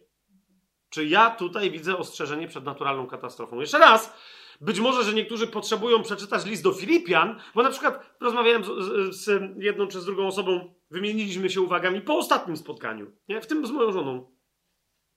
No, no Madzia, mogę to myślę powiedzieć. Madzia mówi, że mówi, wiesz co, ja, bo to nie jest też tak, że wiecie, jak ja tu przygotowuję coś, sam se studiuję Biblię i tak dalej, że o wszystkim rozmawiam z moją żoną, nie?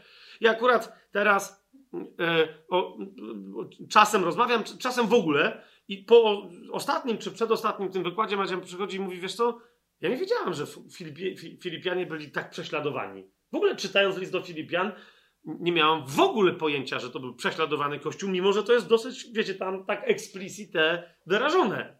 Ale mówię, no możemy czasem czytać, więc to jest moje... Zanim zaczniesz czytać list do Kolosan z pytaniem, czy ja tu widzę prorocze ostrzeżenie o tym, że może nadciągnąć katastrofa fizyczna, to najpierw powiedz mi, czy czytając list do Filipian, widzisz tam ewidentne odniesienia do tego, że Paweł jako człowiek prześladowany za wiarę pisze do kościoła prześladowanego za wiarę. Bo jak tego nie widzisz, gdzie jakby tam Paweł niczego nie prorokuje, tylko się odnosi do faktów, które mają miejsce, to jak masz zobaczyć fakty dopiero zapowiadane?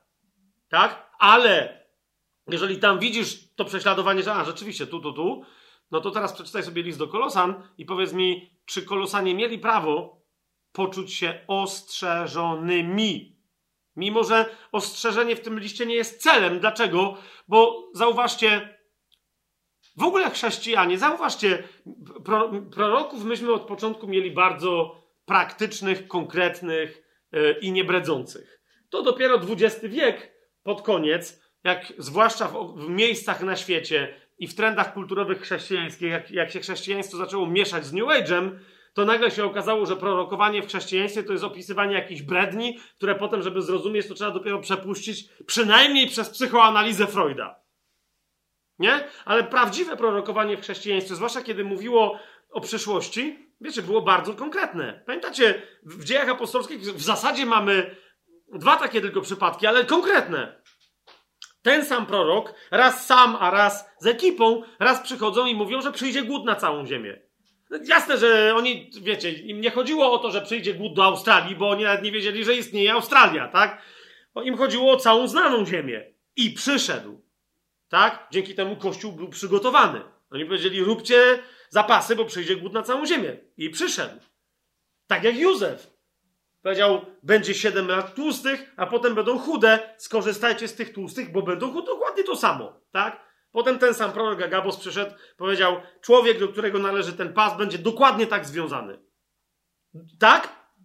konkretnie się to potem, dokładnie tak jak Paweł wiedział, że się to ma zdarzyć, dokładnie tak się to zdarzyło. Teraz niektórzy mówią, no ale nie ma za dużo takich proroctw w Biblii. E, no, no jak ktoś mi tak mówi, to, to mówię, no nie wiem, może Księgę Objawienia na przykład przeczytaj, no nie, bo nagromadzenie bardzo konkretnych tego typu proroctw tam, jak umiesz sobie liczyć pewne rzeczy i policzyć w czasie, to od pewnych punktów odniesienia możesz policzyć inne. Zgodzicie się ze mną, tak? To tam konkretnych rzeczy, które się wydarzą, zdumiewających, których nikt nigdy w życiu nie widział i nagle zobaczy. A masz tam tyle opisanych, że jakby, no ale dobra, to się wciąż nie wydarzyło. A propos takich proroctw, że ktoś powiedział, no to cały Stary Testament. Sobie poczytaj, ile proroctw już się wypełniło. Ale w Nowym Testamencie takie, żeby były, a się wypełniły. Okej, okay, no to w dziejach apostolskich mamy te dwa przykłady. Niemniej na, co, na, coś, na jedną rzecz chcę Wam zwrócić uwagę. Kiedy Pan w Starym Testamencie ostrzega o katastrofach naturalnych, o powodziach, o szarańczy, która zeżre y, plony, o, o głodzie albo o, o dostatku, o, o, o trzęsieniu ziemi, o gradzie, o wichurach, o burzach, o, no, o różnych rzeczach. To, to to się dzieje w kontekście ludzi nienawróconych, którzy potrzebują, wiecie, żyć życiem fizycznym, które będzie w zgodzie z prawem pańskim, które się, prawem pańskim judaistycznym, które się odnosi do fizycznego życia. Tak? I on ich ostrzega. To ma też wymiar narodowy, ponieważ naród Izraela wtedy reprezentuje, zapowiada sobą, nie jest, ale zapowiada sobą istnienie zupełnie innego ciała, jakim ostatecznie jest Kościół. Chcę też, żebyście wyraźnie słyszeli, co mówię. Nie mówię, że Kościół jest nowym Izraelem. Żeby nie było. Ale istnienie Izraela zapowiada w przyszłości istnienie właściwego, prawdziwego. Tak, i powiedziałem to ludu Bożego, którym jest tylko i wyłącznie Kościół, a nie żaden Izrael. Izrael jest oczkiem w głowie pańskim. Nie powiem słowa przeciwko pańskiemu oczku w pańskiej głowie, ale to nie jest właściwe ciało Chrystusa, to nie jest właściwy Kościół. W żaden sposób właściwy lud Boży, więc w tym sensie. Tak? Więc ponieważ losy tego narodu, symbol, jakby wiecie, miały też być historią pewną, opowiedzianą dla Kościoła, przypomnijmy sobie chociażby, jak Paweł pisze w pierwszym liście do Koryntian, otwórzcie sobie pierwszy list do Koryntian, dziesiąty rozdział. Paweł pisze o historii Izraela, o dużej części historii Izraela, bardzo znaczącej części historii Izraela w dziesiątym rozdziale. Mówię, mówi tam od pierwszego wersetu: Wszyscy nasi ojcowie byli pod obłokiem, wszyscy przeszli przez morze, wszyscy w Mojżesza zostali ochrzczeni. No, pamiętacie ten fragment, tak? I zauważcie, to, to jest jeden z takich momentów, gdzie w Nowym Testamencie się dowiadujemy, szósty werset, a to stało się przykładem dla nas, żebyśmy nie pożądali złych rzeczy, jak oni pożądali. Dla nas, czyli dla kogo? Dla Kościoła. Yy, list do Hebrajczyków do tego się odnosi i tak dalej, i tak dalej. A zatem, a zatem to są historie bardzo istotne. Te proroctwa, które słyszymy, są bardzo istotne, historiozoficzne, historiograficzne, geopolityczne i tak dalej, i tak dalej. One tam się pojawiają. Natomiast rozumiecie, sęk w tym, że w Nowym Testamencie my się nie powinniśmy tym przejmować. Te, nie, ta myśl się pojawia, zwróćcie uwagę, już u Pana Jezusa, kiedy On mówi, yy, bo tam przychodzą i mówią, a tutaj jacyś goście, Piłat ich kazał zabić, a tam się wieża zawaliła i tak dalej. I On mówi, jak wy się nie nawrócicie, tak samo poginiecie. Nie, w ogóle nie na to, cały czas patrzycie na to, czy, rozumiecie, Bóg was ostrzegał, bo życie mia, biologiczne życie miało znaczenie. A od momentu, kiedy Jezus głosi, On mówi, znaczenie ma życie duchowe. Znaczenie ma zoe, a nie bios biologiczne życie wręcz po prostu chrześcijanin nie żyje życiem biologicznym w ogóle. W ogóle. Nikt tak mocno jak Paweł, nigdzie indziej, jak w liście do Kolosan, nie pisze dokładnie o tym. Ja dzisiaj jeszcze się do tego odwołam, bo to jest temat tego listu między innymi, ale zwróćcie uwagę, jak Paweł zaznacza, że my, wszystko to, co jest istotne dla chrześcijanina, nie dzieje się w ciele. Włącznie nawet z tym zauważycie, on mówi, że ja was znam w duchu, jestem u was w duchu, widzę jaki jest porządek u was w duchu, cieszę się w duchu, możemy się spotkać w duchu, ale nie w ciele. Więc dlatego, czy przyjdzie kata, jakby, rozumiecie, zauważcie, u Pawła, u Jakuba, wszędzie, to jest cały czas takie, okej, okay, będziemy żyć, to zrobimy fajne rzeczy. Ale jak nie będziemy żyć, to też będzie fajnie. To jest to, co Paweł. Umrzeć, zysk, żyć, dla was potrzebny Chrystus, fajnie. Więc rozumiecie, nie ma potrzeby za bardzo ostrzegania chrześcijan, że zginą. Bo to jest jakby chrześcijanin, kiedy się, kiedy ma jeden moment, kiedy się decyduje na śmierć. Zanim się ochrzci. W momencie, kiedy się ochrzci, jest martwy, więc jakby co mu to wtedy wiecie, że nie wiem, meteoryt uderzy w ziemię, że przylecą obcy i nie wiem, i wszystkich wyrżną, że dostanie, wiecie, cegłą w głowę w ramach napaści, w ramach manifestacji antychrześcijańskiej i zginie. No rozumiecie, to wszystko nie ma znaczenia, ponieważ my i tak już nie żyjemy. Jeżeli mamy problem z tym, że wciąż żyjemy biologicznie, to to jest poważny problem, bo to jest problem z tym, że jesteśmy nienawróceni. A jeżeli jesteśmy nawróceni, to my już nie żyjemy fizycznie, więc spokój. Spokój. Spokój nas ogarnął i w tym spokoju, głębi pokoju chodzimy i żyjemy i się poruszamy i w nim jesteśmy.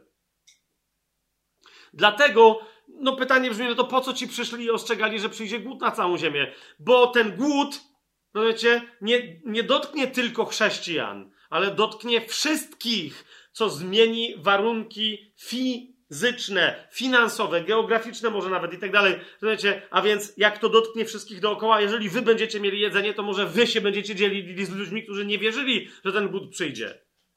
Rozumiecie o co chodzi? To po to ci prorocy przyszli, a nie teraz, a my mamy wiedzę i teraz cały czas ludzie mówią, a nasi prorocy co mówią, co mówią, co mówią. Nie, i moje pytanie brzmi, ty słuchaj, raz czy drugi zrobiliśmy taki eksperyment, raz nawet chyba, yy, no nieważne gdzie, to nie, nie będę mówił, ale zrobiłem taki eksperyment, że powiedziałem jednemu bratu, raz publicznie to było, nie? Że mamy konkretne dane. Konkretne daty. Kiedy zacząć odkładać puszki, konserwy, jedzenie itd., tak itd. Jakby, żeby było to najlepiej optymalnie, czyli kiedy się zacznie głód i te konserwy będą potrzebne, czy kiedy je kupić, żeby nie straciły ważności do momentu, jak się zacznie głód i tak dalej, i tak dalej. Tam widziałem, że tam paru błysnęły oczy. O! I to jest i te, po to potrzebujemy prorokowania. No dobra, to dajesz, dlaczego?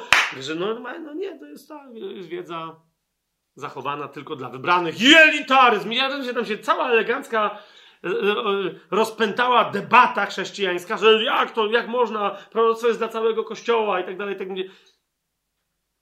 To też jest dla całego kościoła. Który żyje jak kościół, który działa jak kościół, który, nie? Nie wiesz, że bracie, ty, nie? Ile konkretnie potrzebujesz tych konserw? Nie? Ten widzę, że tam liczy w głowie. Ten, co tam brał udział w tym, to pamiętam, bo potem się śmialiśmy z tego razem, nie? To nie, ja się teraz nie nabijam z nikogo, ale tak było, tak? Ten liczy i mówi, no nie wiem, ciężko mi to policzyć, ale jak jedna osoba je tyle i tyle posiłków, myślę, mhm, mhm, mhm. No i wyliczył tam ileś tam tych konserw, nie? I mówię, no czekaj, no to tak mniej więcej z tego, co tak na pierwszy rzut oka widzę, to wyliczyłeś mniej więcej posiłek, ca jedzenie całodzienne dla czteroosobowej rodziny na rok. Nie idą. Tak.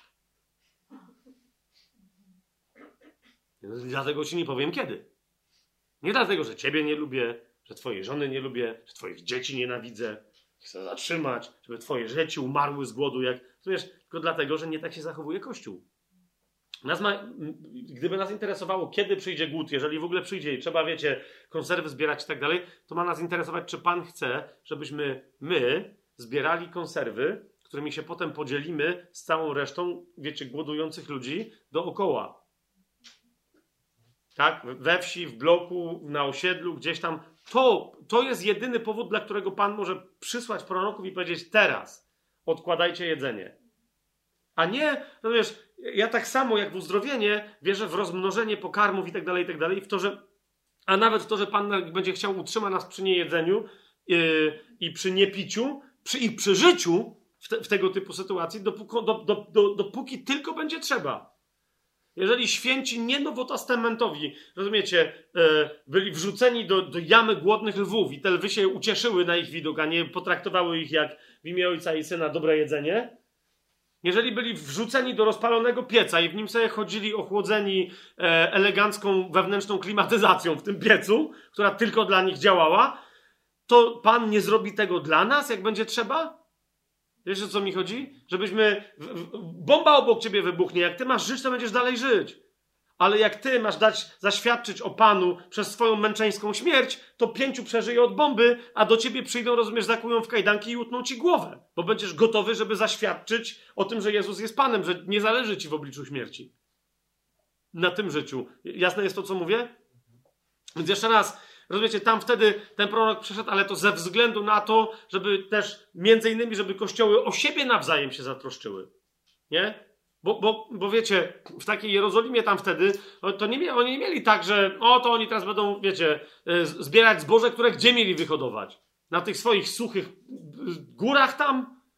Więc to było jasne, że jeżeli w innych, żyźniejszych bardziej terenach Kościół mógł nazbierać zboże, to miał nazbierać dla siebie i dla głodującego kościoła, na przykład w Jerozolimie. Zresztą dla Jerozolimy to wiecie, że oni tam wielokrotnie zbierali E, pieniądze, żeby ich wspomóc, bo to był biedny kościół po prostu. I to nie wynikało z ich ducha ubóstwa czy z czegoś, po prostu e, e, to było ich świadectwo. Byli tak prześladowani, tak gnębieni i tak dalej, i tak dalej. I w takich warunkach też żyli, że nie dało się nawet za bardzo zarabiać pewnych pieniędzy i tak dalej. A jednak Pan ich wzywał, żeby tam świadczyli, to więc tam pozostawali i tam dawali o Panu świadectwo. Zatem w tym kontekście, rozumiecie, nawet jeżeli Paweł wie, o pewnych rzeczach. Może też nie wiedzieć, ale nawet jeżeli wie, to po co ma pisać? Rozumiecie, o co mi chodzi? Po co ma pisać? Yy, zwłaszcza, że w ogóle zwróćcie uwagę, proszę was, yy, o ile nie ma tego typu wiedzy kościele, jak Księga Objawienia, która jest absolutnym wyjątkiem w Nowym Testamencie, absolutnym wyjątkiem, to prorokuje się w kościele w Nowym Testamencie tylko i wyłącznie na żywo. Nie pisze się do ludzi jakichś listów proroczych, wiecie, jakichś przesłań, jakichś historii. Ja trochę pod tym względem różnych proroków, jak szanuję, ja rozumiem, że dzisiaj są media i można się nagrać i potem to ktoś tego odsłucha na, na, na, w internecie. Ja to rozumiem. Ale wciąż uważam, że jeżeli jesteśmy poważni, to dla mnie to, że jakiś prorok, którego nawet szanuję, czy prorokini, coś tam mówi, modli się i coś ogłasza w internecie, dla mnie to jest o, o, o tyle tylko istotne, o ile ktoś na naszym zgromadzeniu głosił dokładnie to samo. Rozumiecie? Bo dla mnie to jest takie, o, czyli tamci też to mają. Ale nie idę do internetu szukać informacji, co się będzie działo w 2022 roku, bo jeżeli Pan nam nie powiedział, to im nie powie lepiej. Ale jeżeli Pan mówi do całego Kościoła, to nam powiedział dokładnie tak samo. Wtedy jest pytanie, jeżeli więc nam mówił dokładnie tak samo, a my, co, to, co się dzieje, że tamci wiedzą lepiej? To może my się zajmijmy nie słuchaniem ich proroka przez internet, tylko sobie przetarciem uszów, żebyśmy my lepiej słyszeli. Po prostu. Z tego powodu, nawet jeżeli Paweł wiedział, że się coś wydarzy w Hierapolis, e, w Laodycei i w Kolosach, to albo scedował to na barki Tychika i Onezyma, żeby oni im powiedzieli, to mówi Pan, modliliśmy się w Rzymie i Pan nam powiedział, że się tu coś wydarzy. Przyjdą na miejsce, a ci na... Ale rozumiecie, oni będą wiedzieli, że oni powiedzą, no ale my też o tym wiemy, to wszystko gra. Nie? Więc Paweł nie ma potrzeby pisać o tym w liście, co najwyżej echo tego możesz znaleźć w tym liście, w tonie, w akcentowaniu pewnych rzeczy. I o to mi chodzi. Nie żebyście znaleźli proroctwo, bo Paweł jakby miał proroctwo i by je musiał napisać, to by je napisał. Nie? Ale to jeszcze raz mówię, Paweł mówi, macie proroków u siebie, do Koryntian o, o tym mówi, do Kolosanom też, zauważcie w trzecim rozdziale, od 16 wersetu, mówi jak mają wyglądać ich spotkania. Przypomina nie tylko im, ale między innymi im przypomina, jak mają wyglądać spotkania chrześcijańskie. I tam ewidentnie sugeruje, co macie wiedzieć, to będziecie wiedzieli od Ducha Świętego. Słowo Chrystusa niech mieszka w was obficie, z wszelką mądrością. Nauczajcie, napominajcie się wzajemnie w psalmach, hymnach, przez pieśni duchowe, z wdzięcznością śpiewając w waszych sercach Panu. Jak ktoś nie widzi tu informacji o prorokowaniu, o przynajmniej dwóch typach prorokowania, to albo sobie nie przeczytał uważnie. Yy, na przykład pierwszego do Koryntian, no albo potrzebuje być może jeszcze bardziej się zagłębić w język grecki, żeby to, yy, żeby to zobaczyć, jak w innych miejscach jest mowa o prorokowaniu, co przez prorokowanie się ma wydarzyć i jak tutaj o tym ewidentnie jest mowa, jak Paweł im wyraźnie mówi: słuchajcie w duchu tego, co duch mówi. I niech to was ubogaca pod każdym względem, a nie tylko, żebyście się e, karmili wiedzą biblijną, bo tutaj nie o takie słowo Chrystusowe chodzi. Jasne? Teraz, kochani, po co został napisany list do Kolosan? Po pierwsze, powinienem, mam trzy cytaty, które o tym mówią. W teorii powinienem zacząć od ostatniego, ale zacznę od tego, który według mnie jest najważniejszy. To jest list do Kolosan, drugi rozdział, wersety od szóstego do ósmego. I to nam pokaże to, że Paweł interweniuje w Kolosach, bo uważa, widzicie, to jest to, on się modli o nich w duchu, widzi jakie owoce przynoszą, jaki porządek tam mają, ale widzi, że zostali zaatakowani w duchu. I dlatego pisze ten list. Nie? To jest inna historia, inny temat niż w Efezie. Podobny, ale inny. Więc pisze tak. To jest szósty, drugi rozdział, szósty, ósmy werset. Jak więc przyjęliście Pana Jezusa Chrystusa, tak w Nim postępujcie. To jest jedna z najbardziej fundamentalnych rzeczy, które my dzisiaj potrzebujemy rozróżnić w chrześcijaństwie. Przyjęcie Pana Jezusa Chrystusa nazywam ja osobiście, taką mam nomenklaturę w związku z innymi fragmentami Słowa Bożego, nowonarodzeniem. Ale następnie życie jako istota nowonarodzona, z pełnym wykorzystaniem potencjału e, nowonarodzenia, nazywam nawróceniem. Okay? I stąd często mówię, że ktoś jest nowonarodzony, a jest nienawrócony. Ktoś jest zbawiony, ale, yy, ale nie jest uczniem. Jest usprawiedliwiony, ale nie zbawiony, i tak dalej, i tak dalej. A więc Paweł mówi, jedna rzecz to jest przyjęcie Pana Jezusa, a druga rzecz to jest postępowanie według tego, co się przyjęło. Przyjęliście Jezusa, On w was żyje, to teraz wy demonstrujcie światu Jego życie, a nie swoje. Tak? Więc dalej mówi, zakorzenieni i zbudowani na nim. Zauważcie, jest bardzo podobny temat, jaki mamy w liście do Efezjan. To jest jeden z tych paralelizmów, gdzie mamy wrastać każdy indywidualnie w głowę i jednocześnie mamy się na nim budować, bo jesteśmy duchową budowlą. Pamiętacie to z listu do, do Efezjan, tak? I on tu znowu mówi, zakorzenieni i zbudowani na nim, utwierdzeni w wierze, jak was nauczono, obfitując w niej z dziękczynieniem. Znowu ten sam temat, tak? Łaską jesteście zbawieni przez wiarę. Drugi rozdział listu do Efezjan, ósmy werset, dziesiąty, tak? Po, po co? Dla dobrych uczynków, dla których zostaliście stworzeni, a, żeby w nich chodzić, a które zostały dla was przewidziane od zarania, za, przed waszym stworzeniem. Przez Ojca. Nie? To samo jest tu. Pierwsze spotkanie z Jezusem, pierwsza miłość, że pamiętacie, co potem Pan Jezus do Efezu mówi, nie? Wróć do swojej pierwszej miłości. Tak? To jest jedno, a drugie to jest potem życie według tego. Odkrycie Jezusa jako Zbawiciela to jest jedno. Życie pod Jego mocą, w Jego mocy, jako Pana to jest drugie. I teraz dlaczego Paweł mówi, że to jest istotne? Czyli jak przyjęliście, tak teraz w nim postępujcie. Zakorzeniajcie się, budujcie się nad nim, na nim, rozwijajcie się. Dlaczego? Bo Paweł mówi, uważajcie, ósmy werset, aby was ktoś nie obrócił na własną korzyść przez filozofię i próżne oszustwo, oparte na ludzkiej tradycji, na żywiołach świata, a nie na Chrystusie.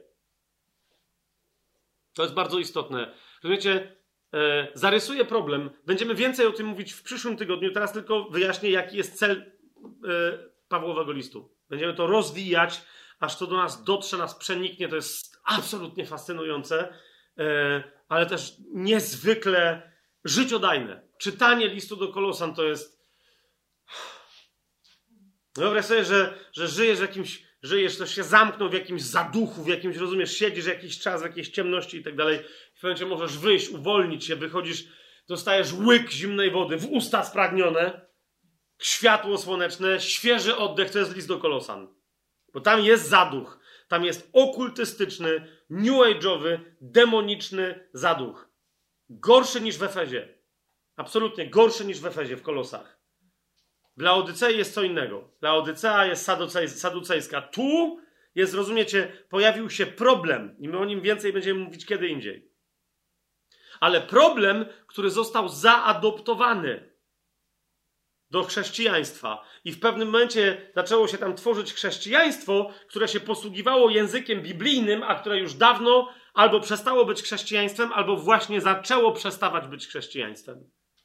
Rozumiecie? To jest to, o czym ja czasem mówię, co, to zjawisko, e, e, e, na przykład e, w pewnym momencie hipisi zaczęli się nawracać, ponieważ dobrzy ludzie w Chrystusie, bracia i siostry, zaczęli im głosić Chrystusa i powstało coś, co się nazywało Jesus Movement, ruch Jezusowy w Stanach Zjednoczonych hipisowski. Tak? I teraz z tego ruchu e, powstało wiele porządek, wiele starych, tradycyjnych kościołów, takich wiecie, bardzo tradycyjnych w 50., 60. latach, otwarło się na to, zaczęli głosić hipisom, przyjmować hipisów i tak dalej. I stąd się potem, jakby wiecie, to im dało im inspirację i impuls do transformacji, także później powstały na przykład y, y, kościoły Calvary Chapel, począwszy od tego e, kalifornijskiego y, kościoła brata Chucka Smitha i tak dalej, i tak dalej, nie? Ale jednocześnie w tej samej Kalifornii Rozumiecie? E, ci sami nawracający się hipisi, nie do końca nawróceni, trafili na innych, którym się spodobało, że okej, okay, jestem hipisem, ćpam, e, może istnieć inny rodzaj chrześcijaństwa, na przykład, na przykład opisany przez Luisa w Narni. A skoro przyjacielem Luisa był Tolkien, to na przykład opisany we Władcy Pierścieni i niektórzy zaczęli, rozumiecie, cały boom na na Tolkiena to było dokładnie to. To byli hipisi, którzy zaczęli czytać mówią, wow, tu jest świat, który, wow. Ale to, że tam Tolkien miał jakieś swoje jazdy no, i, i, pewne odniesienia biblijne, to nie znaczy, że ten jego świat to jest Narnia Luisa, w której on ewidentnie głosił, zwłaszcza w pierwszym tomie, czystą Ewangelię. Nie? I teraz niektórzy z tych hipisów stwierdzili, okej, okay, słyszą, ten prorokuje, ten mówi na językach, ten coś, a ja, a ja zostanę przy moim LSD i też będę mieć jazdy. Nie? Inni potem stwierdzili, że narkotyki są niebezpieczne i tak dalej, ale tam rozumiecie, pojawił się szamanizm, pojawiły się różne okultystyczne praktyki, hipnotyczne, autohipnotyczne, no rozmaite, wiecie, całe to kalifornijskie, new age'owskie dziadostwo. I teraz, prze, przepraszam, nie będę teraz wchodzić w szczegóły, jeżeli ktoś się poczuje niepotrzebnie urażony, to tych przepraszam. Tych, którzy bym chciał, żeby się poczuli urażeni, nie przepraszam, ale teraz nie będę rozgraniczał.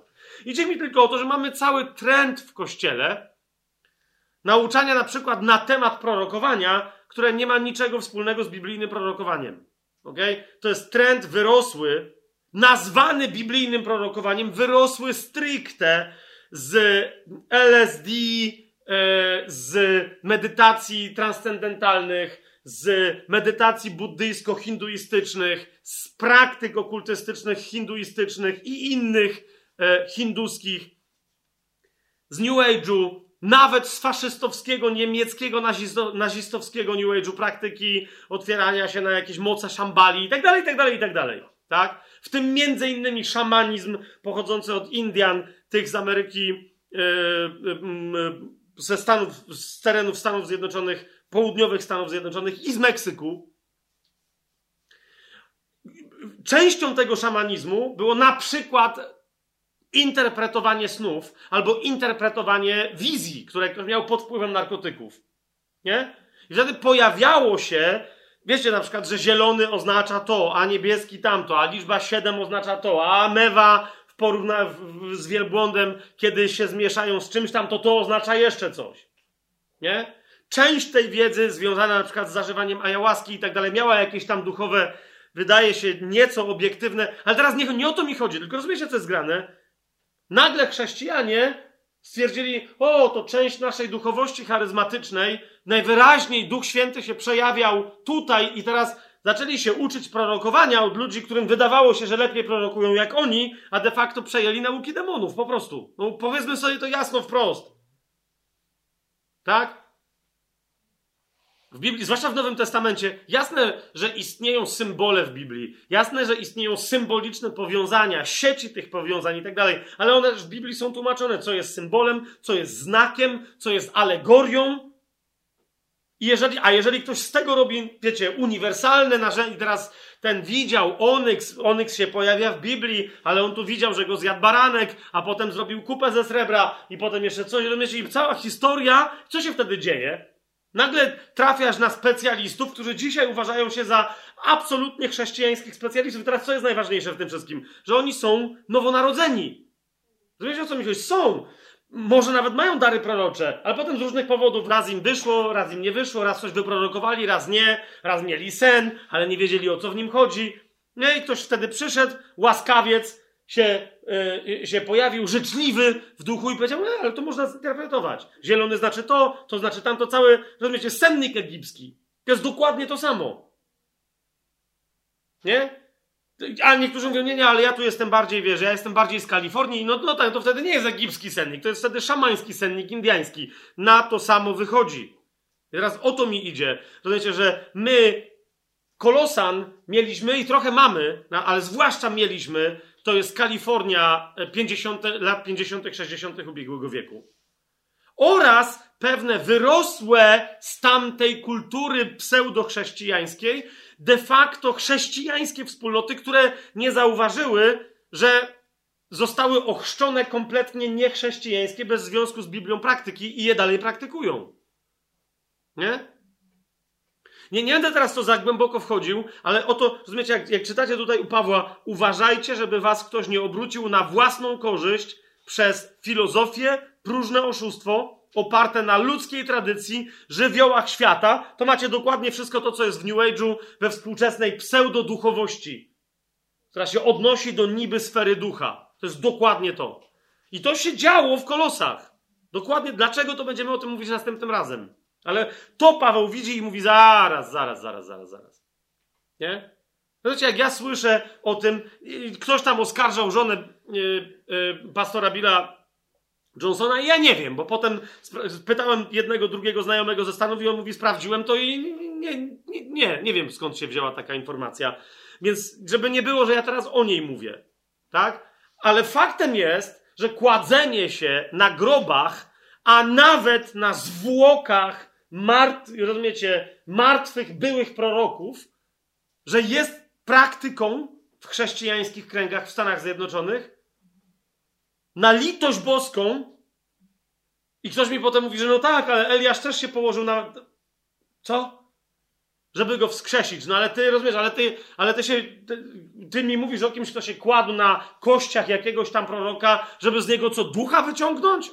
No bo z tego stąpił duch na tamtego, a to impartacja, cała ta koncepcja, niewłaściwie, zazwyczaj źle rozumiana, rozumiecie, w teologiach i że niby w Biblii gdzieś nie ma czegoś takiego. Nie ma czegoś takiego. Jest udzielanie się ducha, a nie, ale ducha świętego komuś na konkretny sposób. A nie, że ktoś komuś przekazuje ze swojego ducha. To jest czysty szamanizm, czyli nieczysty. Ok?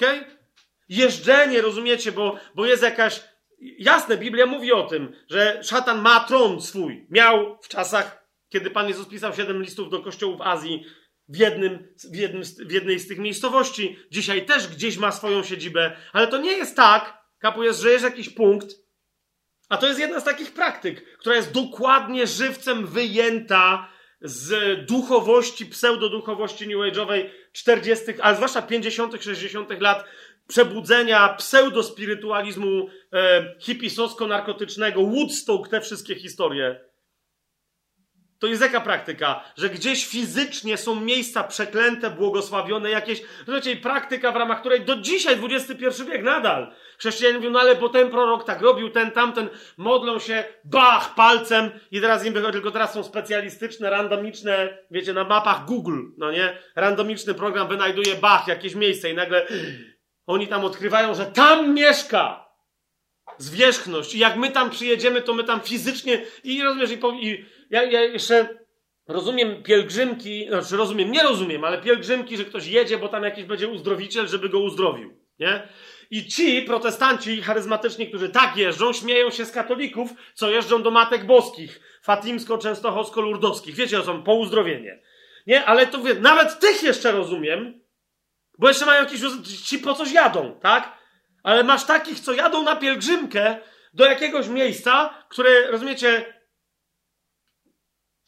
są przekonani w duchu, że jest przeklęte. Żeby tam nawiedzić jakąś zwierzchność i żeby ją tam pokonać. Serio?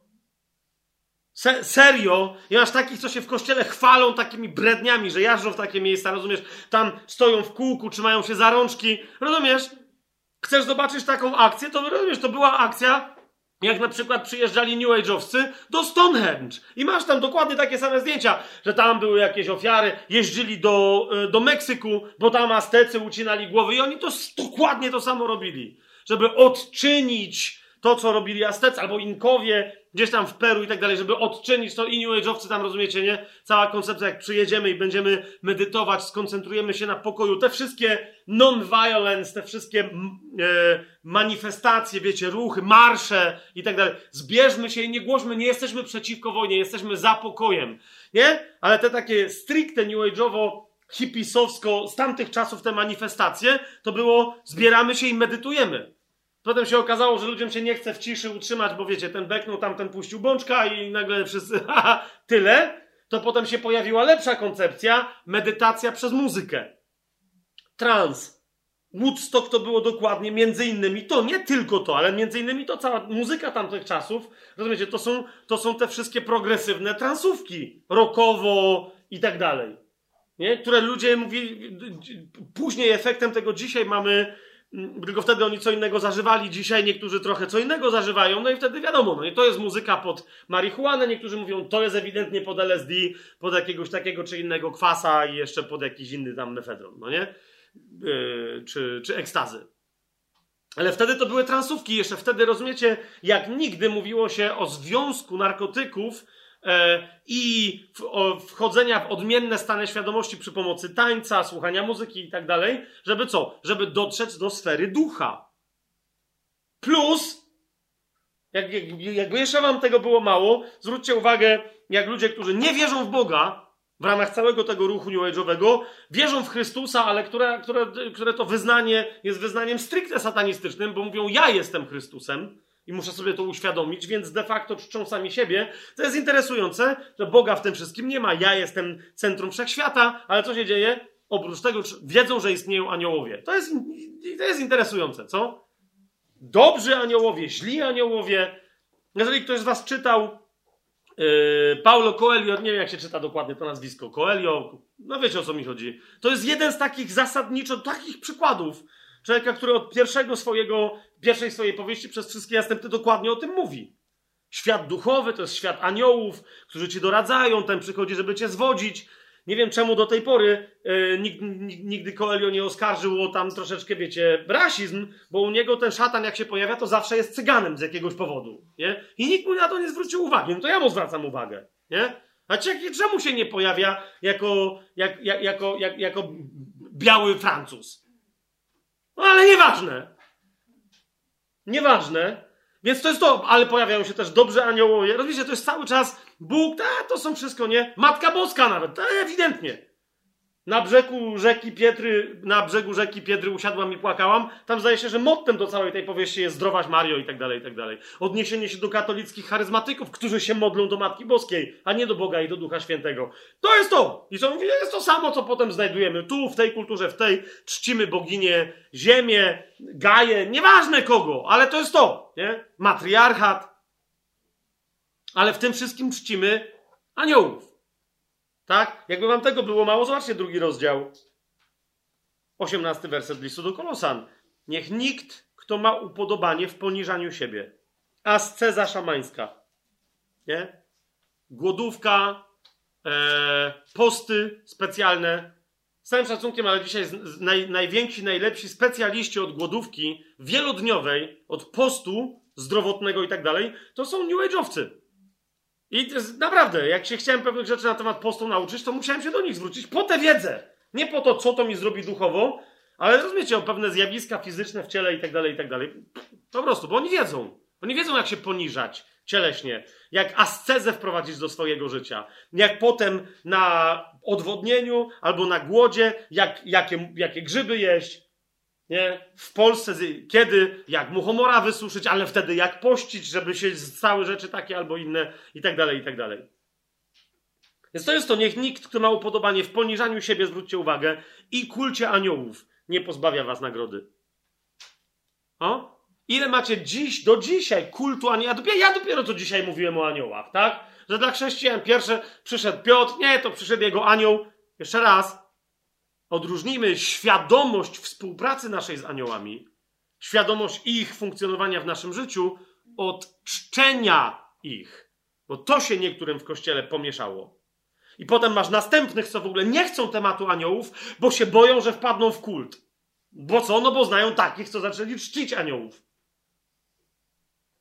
Zatem, zatem, zatem, Paweł wyraźnie widzi, jaki problem. To jest drugi rozdział, 23 werset.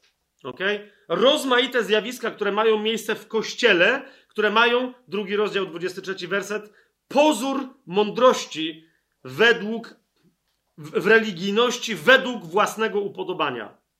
W poniżaniu siebie, w nieoszczędzaniu ciała, jednak nie mają żadnej wartości, służą tylko do nasycenia cielesności. Tu mamy dwa wyrazy, soma i sarks. Jak pamiętacie, jak je rozróżniałem, to to jest to. Soma, czyli poniżają swoją somę, nie dbają o somę. Po co? Aby nas, nasycić sarks, cielesność. Ok? Jak się przyjrzycie e, hipisom, wielu z nich zapuszczanie brud, zapuszczanie długich włosów, nie mycie się, stąd później e, skini jeszcze inni nazywali ich brudasami, e, bo częściowo to miało swoje uzasadnienie, dokładnie dla, to było dokładnie to.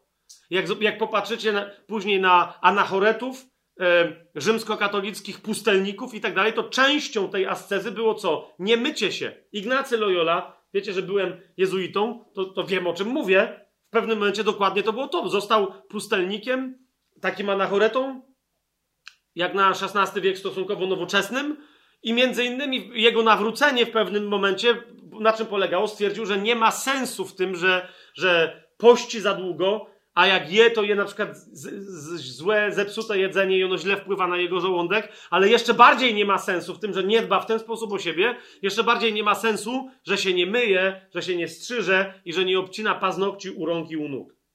Że to nie ma sensu. A on dokładnie taki chodził, ale teraz rozumiecie, co jest grane? Był w ten sposób przez to rozpoznawany przez ludzi, zwłaszcza przez pobożne kobiety, które widząc to, widziały w nim świętego. No przecież to jest jasne. Że to od razu widać, że to jest. Że to od razu widać, że to jest święty. Jeśli nie myje, capi od niego z daleka, ale nawet bezdomny sobie odgryzie pazura za długiego, a ten długie pazury, długie włosy, rozumiesz, skudlone to wszystko, no to wiadomo, że święty. Nie dba o ciało. Jest duchowy człowiek. Rozumiesz, ta sama koncepcja w Indiach, no wiecie o co mi chodzi? To jest wszędzie to samo. I hipisi częściowo to było dokładnie to.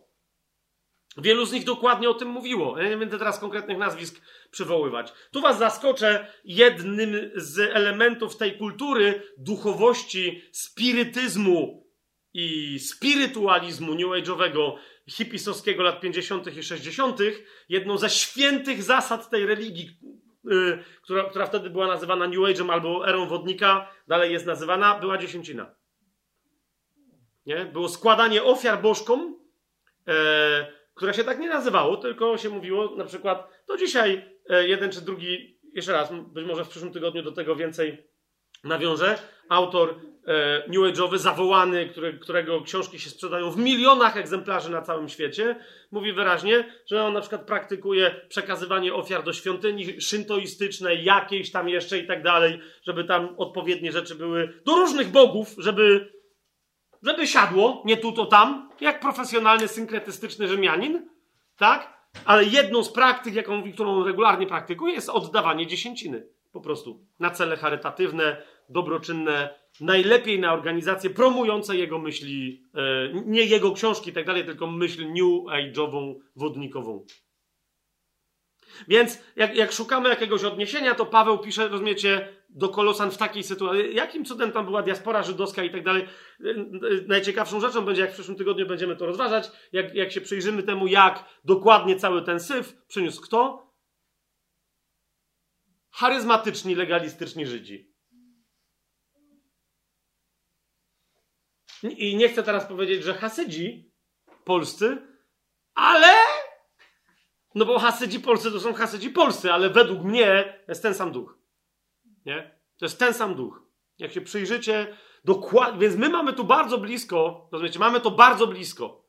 I my, ta religijność, z którą my mamy do czynienia w Polsce, jest, wiecie, wszyscy Żydzi, jak z nimi rozmawiałem w Jerozolimie, w różnych innych miejscach, w Krakowie też, w sensie zacząłem im wręcz zadawać pytanie, które ktoś mi podsunął, nie? Dlaczego Żydzi z różnych części świata, jak się pojawiają w Jerozolimie, w ogóle jak chcą być uznani za poważnych Żydów, wszyscy ubierają się w tak zwany strój polski. Bo wiecie, jak ktoś z was był w Jerozolimie, to widział takich różnych w portkach, takich białych, latających w jakichś takich, e, takich, takich szatach białych, takich bardziej jak derwisze. Róż, to są wszystko Żydzi. Ale jak ktoś chce być poważny, to musi założyć, wiecie, baronicę, na głowę pejs, e, albo hałat, albo maryna. No, no wiecie, jak to wygląda, no nie? I oni wszyscy tam, nieważne, nie? Pytam jednego, drugiego, mówię, ale a nie, ten przyjechał z Etiopii, ten się urodził w ogóle w Izraelu, tamten coś. I mówię, a to czemu chodzisz w polskim stroju, nie? A on mówi, a skąd ty wiesz, że to jest polski strój? No i gadaj z Żydem, rozumiesz, pytaniem na pytanie. No ba wiem. No ale tyle. No ja już mu odpowiedziałem, nie zadałem kontrpytania, poszło. Ale to jest to, wszyscy chodzą w polskich. Dlaczego? Bo środowiska hasyckie są najmocniejsze dzisiaj w Izraelu. Nie stricte legalistyczne, ale hasyckie. A hasydyzm to jest, rozumiecie, to, to jest trans. Jest trans. Nie pamiętam teraz, jak się nazywała. Austeria? Był taki film E, był taki film polski i on między innymi dobrze to pokazuje. Teraz, żeby to było jasne, ja, lubię bardzo kulturę hasydów polskich i tak dalej, i tak dalej. Ale umówmy się, te ich koncepcje niczym się nie różnią od, od wiecie, już prawie magicznych koncepcji derwiszów tureckich. No niczym. Bo jeżeli y, wszystko ma być tańcem, ale w, tań, w tańcu masz się zatracić, jasno, oni to trochę ucywilizowali w Jerozolimie, jak teraz widzicie te takie, wiecie, całe zgromadzenia, na których nie wolno wchodzić kobietom, ale są ci mężczyźni, którzy tam wiadomo, że kibicują wiadomo komu. I oni tam tańczą. Stary dziadek jakiś, ale przywódca całej tam rodziny hasyckiej, całej szkoły, wiecie, biorą go, trzymają pod bogą, tam więcej w powietrzu macha nogami, ale jego obowiązkiem jest tańczyć. Nie? Niemniej to jest ideałem. Eee, ktoś, kto tańczy tak, że się zatraci, wpada w trans i traci nawet przytomność w ramach tańca. Nie? Oni w, wielu tam uważa, że on wtedy ma spotkanie z Bogiem. To jest właściwa modlitwa. Tak oddać swoje ciało, właśnie tak nie szanować swojego ciała, żeby się zatraciło w transie modlitewnym, którym jest taniec. To jest dokładnie to samo, co się działo dla wielu pseudoduchowe doświadczenie Woodstocku. Ja teraz mówię o Woodstocku tym amerykańskim, nie o polskim, bo tam nie wiem, co się działo. Nie? Jest to. I Hasydzi w Polsce to jest w Austerii między innymi. Ja bardzo dawno temu, wiele, wiele, wiele lat temu oglądałem ten film, ale tam e, spadają bomby, bo tam się zasie wojna w ogóle zaczyna. Druga wojna światowa, a oni tam jedyne co mają, to jest oddać w, w, tańcu. Tam jest nawet taka scena, w ramach której jeden tak tańczy, kręcąc się w kółko, że traci przytomność i upada. I wszyscy mówią, no. Jest? Halleluja. O to chodziło. I teraz idzie mi o to, że jeszcze o tym moglibyśmy więcej mówić, ale ewidentnie ta diaspora żydowska w tym dzikim miejscu, do którego Duch Święty wszystko na to wskazuje, powiedział Pawłowi: Nie, tam nie. Ale potem ewidentnie pobudził Pawła, żeby zainterweniował w kościele, w zborze chrześcijańskim, bo ta diaspora żydowska zaczęła swoje koncepcje przemycać, a chrześcijanie, wiecie, zawsze szanowali Żydów, no bo to oni znali Biblię wcześniej, tak? Oni wiedzieli, co po hebrajsku, gdzie jest napisane i tak dalej. I teraz na miejscu, mając takich, co powiedzieli, ale aniołowie, ani. O, okej, okay, to nie wiedzieliśmy tego. Nie? Paweł pisze dokładnie w tym kontekście. Jeszcze drugi werset, to jest yy, yy, druga część wersetów Kolosan, pierwszy rozdział. Yy, 22, 23 werset. Po co Paweł pisze list do Kolosan, aby was przedstawić jako świętych, niepokalanych i nienagannych przed jego obliczem. Znaczy, to jest jego działanie, ale o to Pawłowi yy, też chodzi. Jeżeli tylko trwacie w wierze, ugruntowani i utwierdzeni, nie dający się odwieść od nadziei Ewangelii, którą usłyszeliście, a która jest głoszona wszelkiemu stworzeniu. Już tutaj zauważcie, Paweł zaznacza głoszenie Ewangelii, która jest ponad czymkolwiek, co niesie ze sobą stworzenie. Nieważne jakie stworzenie, anioł, gwiazda, O zastępach niebieskich jeszcze będziemy mówić, myślę, nieco w przyszłym tygodniu. Anioł, gwiazda, słońce, księżyc, z których wynikają, wiecie, nowie, nie? Szabaty. Nieważne, jakie stworzenie, jak bardzo mistyczne, żywioł jakiś, jaka filozofia z tym związana. Wszystkiemu należy głosić Ewangelię i dobrą nowinę, bo to wszystko podlega dobrej nowinie pańskiej. Nie? I Paweł już tu zaznacza, mówi, macie wiarę, ale chodzi o to, abyście wytrwali w niej i jeszcze się w niej ugruntowali i abyście wygłosili całemu stworzeniu, a nie poddawali się teraz stworzeniu, żeby ono wam coś głosiło. Tak? Dziewiąty, dziesiąty werset pierwszego rozdziału. Abyście byli napełnieni poznaniem Jego woli we wszelkiej mądrości i duchowym zrozumieniu, abyście postępowali w sposób godny Pana, aby się Jemu podobać we wszystkim, w każdym dobrym uczynku, wydając owoc i wzrastając w poznawaniu Boga. Czyli Paweł mówi, yy, pisze ten list, interweniuje, aby co, aby oni mieli poznanie, ale które będzie widoczne czym? W jakości ich uczynków w sposobie ich życia. Poznanie Pana zawsze oznacza poznanie Jego woli. Jeżeli ktoś mi mówi, że on przebywa wiele godzin z Panem, ale nie wie, czego Pan od niego chce, to znaczy, że nie przebywa z Panem. Nie wiem, czy rozumiecie, o co mi chodzi. Albo ktoś do mnie przychodzi i mówi, Fabian, jak ja miałem poznać wolę Bożą? Poznaj się z Jezusem. No nie, przestań, ale to ja się znam. No jakbyś się z Nim znał, to byś wiedział, jaka jest Jego wola. No jak możesz znać Jego, a nie znać Jego woli? Na litość boską. On jest taki dziwny? Znaczy jest, ale inaczej. Teraz, kochani, powiem to jeszcze inaczej, w porównaniu z listem do Rzymian. To sobie aż napisałem to. List do Efezjan, przepraszam, z listem do Efezjan, bo, bo to są, powiedziałem, bliźniacze, bliźniacze. Dlaczego powiedziałem, że jeżeli to są bliźniacze listy, to list do Efezjan to jest dziewczynka, a list do Kolosan to jest chłopczyk. Jeżeli to, to, jest, to jest w ogóle rodzeństwo bliźniacze, to od razu, żeby to było jasne, to są bliźniaki jednojajeczne. Jest coś takiego? Jednojajowe. Zrobiłem z bliźniaków jajecznicę właśnie z jednego jajka. Okej. Okay. Są więc jednojajowe, są z jednego jaja. Ale to jest chłopczyk, a to jest dziewczynka. List do Efezjan to jest dziewczynka. Dlaczego? Ponieważ, kochani, list do Efezjan, aż sobie to napisałem tutaj, bo rozważałem, jak to najkrócej powiedzieć. List do Efezjan jest hymnem Chrystusa Jasne, że Paweł to wyraża, ale jest hymnem Chrystusa, a nawet Boga Ojca wręcz, w pewnym sensie, jak się dobrze przyjrzysz, na cześć Kościoła. Nie w ramach którego Bóg wielbi Kościół, ale Bóg wy, wysławia, Ojciec wysławia swojego Syna za Jego dzieło, którym jest Jego Kościół.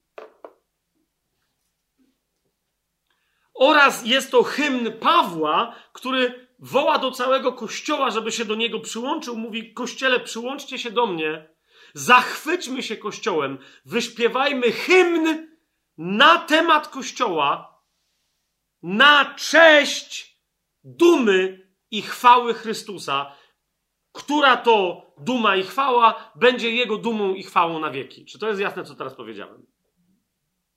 A więc to jest hymn na cześć dzieła Chrystusa. To jest hymn na cześć dzieła, z którego sam Chrystus jest dumny i którego to Chrystusa to dzieło jest chwałą, bo to jest jego żona.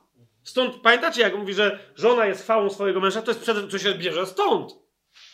Kościół jako żona jest chwałą Chrystusa. Kościół jako głowa jest dumny ze swojego ciała.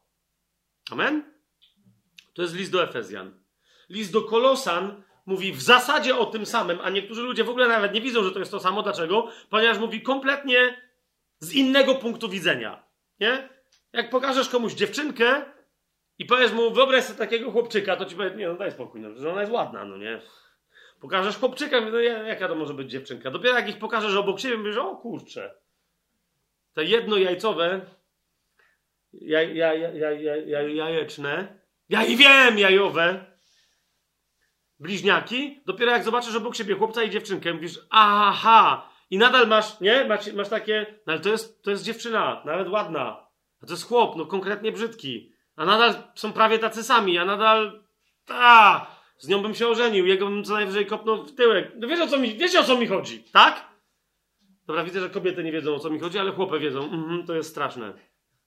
Miałem jednego gościa, miałem jednego gościa, który, e, tam była cała dramatyczna przyjaciela, e, taką historię znam gościa, który się zakochał w dziewczynie, która miała brata właśnie, bliźniaka. E, I potem to był dramat, bo on, rozumiecie, on, on ją kochał, ale on nie mógł, no nie? On nie mógł patrzeć na niego. Miał, coś mu się tam działo. Nie mogę, nie mogę, nie mogę, nie mogę. Trzeba go zabić albo coś. Nieważne, nie więcej opowiadał, bo nieważne. Otóż, otóż, tak jak się dziewczynka od chłopczyka różni, tak list do Efezjan się różni od listu do Kolosan.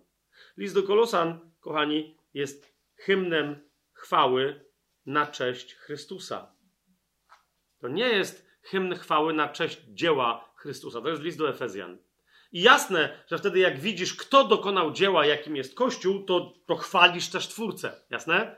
Ale to jest hymn Kościoła na cześć Chrystusa. To jest przypomnienie Kościołowi, kim jest Chrystus. A zatem, jak w liście do Efezjan, Kościołowi pokazuje, Efezjanom pokazuje Kościół, Paweł i mówi: Zobaczcie, to jest oblubienica. Tak tutaj Paweł do Kolosan mówi: Ej, oblubienico, zobacz na męża. To jest hymn na cześć Chrystusa. Hymn na cześć kogoś, kto na wieki wieków będzie chwałą i dumą Kościoła. Jest to jasne? Kościół będzie chwałą i dumą Chrystusa na wieki. A dumą i chwałą Kościoła na wieki będzie Chrystus. Taka to jest miłość, takie to jest małżeństwo, taki to jest związek.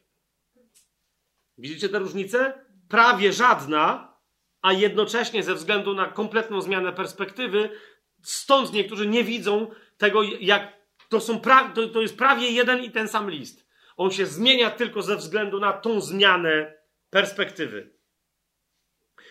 Zanim wrócę i skończymy, jeszcze a propos tego celu, to tylko dodam, że w związku z tym, kochani, e, musicie o jednej rzeczy pamiętać. Że ponieważ Paweł zmienił ten styl, on jest na powrót tak samo teologiczny, jak w liście do Efezjan, tak samo poetycki, jak w liście do Efezjan, ale w tym wypadku jest znacznie bardziej lapidarny konkretny, ale ten konkret powoduje, że jednym zdaniem wrzuca cię w przestrzeń absolutnej poezji, która jest konkretna, ale jest poezją. Żebyście zrozumieli, o co mi chodzi, podam wam przykłady. Zobaczcie w liście do Efezjan, w pierwszym rozdziale, dla przykładu, w 19 i w 20 wersecie, i na inaczej. Jak Paweł mówi, że chodzi o to, żebyście mieli poznanie. Jakie? W 18 wersecie mówi, aby oświecił oczy waszego umysłu, abyście wiedzieli, czym jest nadzieja Jego powołania, czym jest bogactwo chwały Jego dziedzictwa w świętych. Jasne to jest? I teraz mówi, czym jest jeszcze co? I czym jest przemożna wielkość Jego mocy? Mówi, wy musicie to wiedzieć. Czym jest przemożna wielkość Jego mocy wobec nas, którzy wierzymy, według działania potęgi Jego siły Jakiej siły? Którą okazał w, Chrystusie, kiedy go wskrzesił z martwych. Jest to jasne? A I tam dalej, z, te, z całego tego, wiecie, to jest piękno. To jest język, ale to jest język oblubienicy. Niektórzy, zwłaszcza chłopcy, się zgłaszają, mówią, nie mógł jakoś Paweł tego napisać konkretniej, bo jakby... Nie? Kobiety, które znają, a, a jest masę takich, które znają dobrze Biblię, zwłaszcza języki oryginalne, one tu się. Nie ma tylu komentator, komentatorów listu do Efezjan, co komentatorek. Porządnych. Nieporządnych to jest masa jakichś badziewi, rozumiecie? Ale o tych porządnych, to jak kobiety ko po prostu roznoszą list do Efezjan, to jest odlot.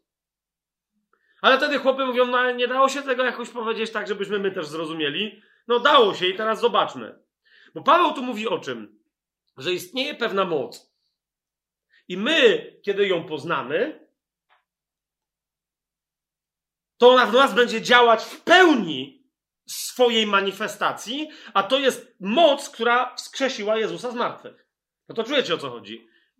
To nie wskrzeszenie Jezusa z martwych, to nie jest tylko wskrzeszenie jednego człowieka z powrotem. To jest nie, to jest podniesienie jego jako pierwocin nowego stworzenia, więc to jest nowy wszechświat, nowy Adam, nowe uniwersum, ostateczne, jasne? I to jest coś, co działa w nas. Tak? Czyli co to jest? No i wszyscy, no ta moc, która, ach, i my tu wiecie, a Paweł tymczasem w liście do Kolosan mówi, no chłopy, no nie? Ponieważ teraz będziemy tu mówić o Chrystusie, także baby też się przyłączcie. I co to jest? Swoją drogą, tak jeszcze zanim tam przeskoczymy, list do Efezjan, zobaczcie trzeci rozdział, siódmy werset, nie? Ponieważ o tej mocy i o jej aktywności, o mocy, o umiejętności jej działania Paweł mówi, że na przykład on, zobaczcie trzeci rozdział, siódmy werset, jak mówi o tajemnicy, czyli o kościele, nikt tak nie opisuje kościoła jak Paweł, tak? Zwłaszcza w liście do Efezjan. I on mówi, że to objawienie on ma dzięki tej mocy, że pozwolił jej w sobie działać. To jest jasne? I mówi, stałem się jej sługą według daru tej tajemnicy, według daru łaski Boga danej mi przez działanie Jego mocy. To jest to, o czym on mówi w pierwszym rozdziale listu do Efezjan. Tak? Mamy to? W liście do Filipian.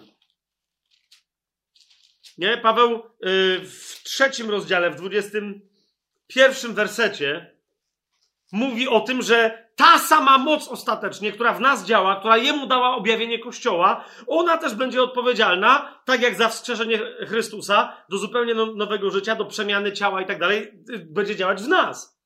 On przemieni nasze podłe ciało, aby było podobne do jego chwalebnego ciała zgodnie ze skuteczną mocą, którą też może poddać sobie wszystko. Tu jest taki wyraz grecki, który z jakiegoś powodu jest nam znany, ale zupełnie inaczej go rozumiemy, mianowicie energeia, albo energia, zależy jak tam ktoś chce coś czytać, nie? To jest ta moc. Co to jest? Spokój! Co to jest? Proszę cię, powiedz mi. Ania! Niektórzy tak latają, mówią zaraz. Kiedyś pamiętam, Reinhardt miał nauczanie z listu do Efezjan o tym, potem wszyscy latali, Fabian, weź, to jakoś po ludzku powiedz, nie? Moja odpowiedź po ludzku była z listu do Kolosan i wtedy wszyscy mówili, okej, okay, dzięki. No ale jest konkretnie napisane, tak? No tak, no ale to jeszcze bardziej zamieszało niż odpowiedziało. Ale to jest tak proste. Rzeczy proste bywają bardzo skomplikowane. To są proste. To nie one są zrozumieć pozagmatwywa, tylko my jesteśmy skomplikowani i dlatego prostych rzeczy nie bierzemy za łatwe. Otóż w liście do Kolosan, Paweł, jest taki fragment, zobaczcie. Swoją drogą on o tej mocy też mówi, kiedy mówi, że dlatego z radością cierpi. Zobaczcie pierwszy rozdział, 29 werset. Tam jest dokładnie ten sam wyraz, ta sama koncepcja. Nad tym też ja się trudzę. No tam mówi o całym swoim dziele, tak? Walcząc, ale zaraz od razu dodaje według jego mocy, która to potężnie działa we mnie. Więc mówi, to tak naprawdę nie ja robię. To jest ta moc, która we mnie działa. Rozumiesz? Posługa Pawła, cierpienie Pawła, prześladowanie Pawła, pisanie listów, głoszenie, zakładanie kościołów. To jest ta moc! Czyli co? Co teraz trzeba zrobić? Jakie jest poznanie? Eee! Drugi rozdział listu do Kolosan. Dwunasty werset. Paweł tam mówi. Ja nie wiem, czy kiedykolwiek zwróciliście uwagę na to, jak to zdanie brzmi. Pogrzebani z nim w chrzcie, w którym też razem z nim zostaliśmy wskrzeszeni przez wiarę, która to jest działaniem Boga, tym, przy pomocy którego wskrzesił Jego z martwych.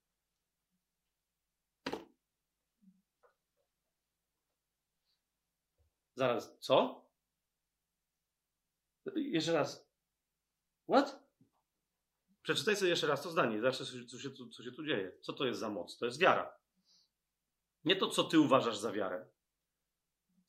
Zresztą to jest wiara, to jest to, o czym ja wielokrotnie powtarzam, co mówiłem przy okazji listu do Galacjan. To jest wiara, która jest owocem ducha, która jest duchowym aspektem obecności ducha we mnie. Jest owocem ducha.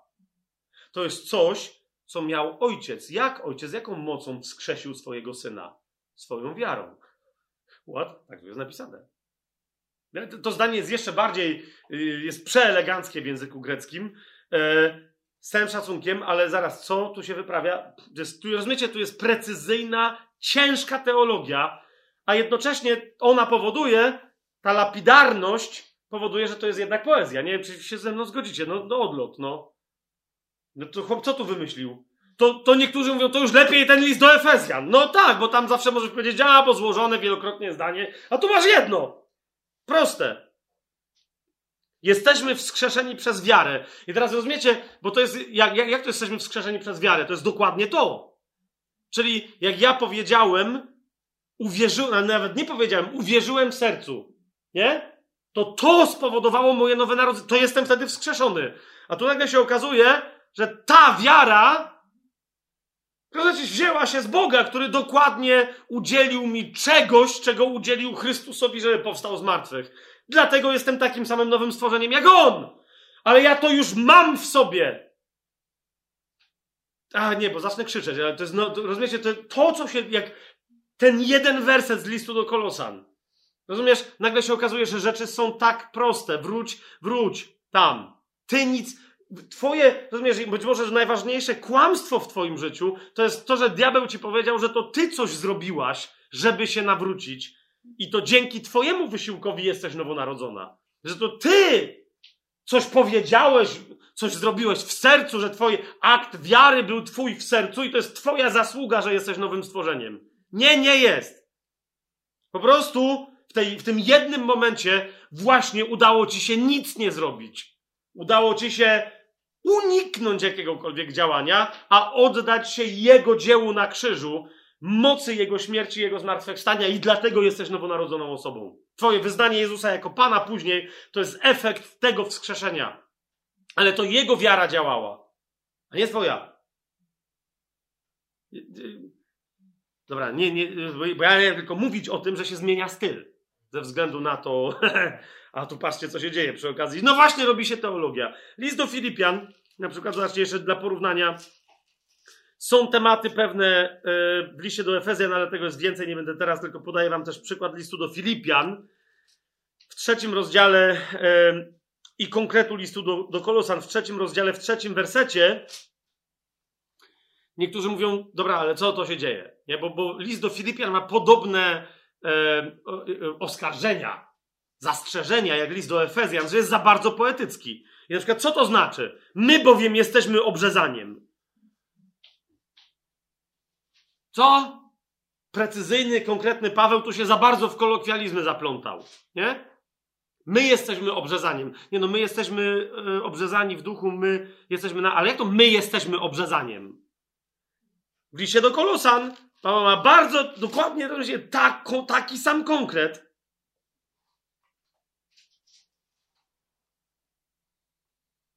Tylko to jest 11, drugi rozdział, 11 werset.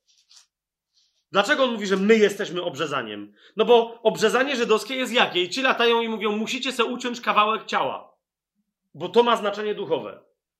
A Paweł na to odpowiada, w nim w Chrystusie, czyli zostaliście obrzezani obrzezaniem nie ręką uczynionym, ale obrzezaniem Chrystusa, które na czym polega? Na zrzuceniu kompletnym całego grzesznego ciała doczesnego.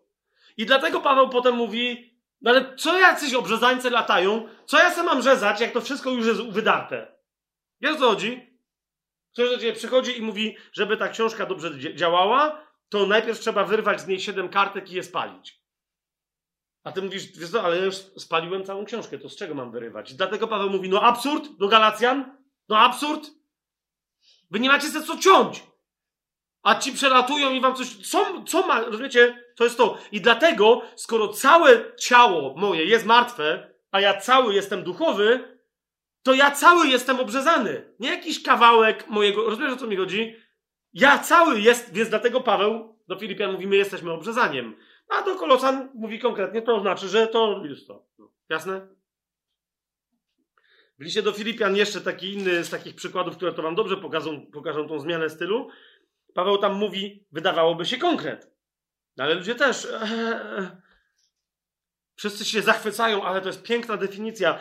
Parokrotnie o tym, jak mówiłem, zawsze ktoś przychodzi i mówi, Fabian, jaka nigdy nie dostrzegłem, że tam jest definicja chrześcijaństwa, mojej wiary chrześcijańskiej. Przepiękne. Ja nie wiem, ja się boję tej definicji.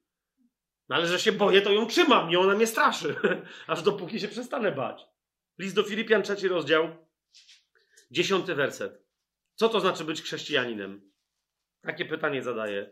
Paweł odpowiada: poznać Jego i moc Jego zmartwychwstania oraz mój udział w Jego cierpieniach, aby się upodobnić do Jego śmierci. To jest, to jest życie chrześcijańskie. Amen? Amen? Okej. Okay. A, a, a do Kolosan Paweł o tym nie mówi, ale za to pokazuje praktycznie ten wymiar, co to dla niego oznacza. To jest pierwszy rozdział listu do Kolosan, 24 werset. Spójrzcie na to jedno zdanie. Teraz, pisze Paweł, raduje się w swoich cierpieniach. Samo z siebie dla niektórych to jest już oksymoroniczna poezja. Raduje się w swoich cierpieniach dla was. I tego, czego z udręk Chrystusa brakuje w moim ciele, dopełniam dla Jego ciała, którym jest Kościół. Wow. Paweł nie żartuje, jak mówi poznać Jego, poznać moc Jego zmartwychwstania, to znaczy de facto chodzić w wierze. Rozumiecie? Bo moc Jego zmartwychwstania, to jeszcze raz, drugi rozdział, dwunasty werset, to jest wiara, która jest działaniem Boga, którego wskrzesił z martwych. To jest poznanie Jego zmartwychwstania.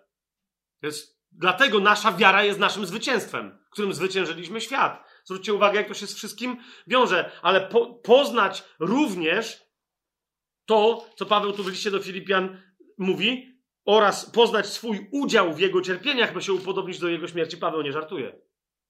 On nie mówi, że śmierci Chrystusa czegoś brakowało. On mówi, że mi coś brakuje. Co jest ważne dla was. Żebym ja w pełni nie tylko objawiał moc Chrystusowego zmartwychwstania przez wiarę, ale żebym wyglądał jak jego śmierć.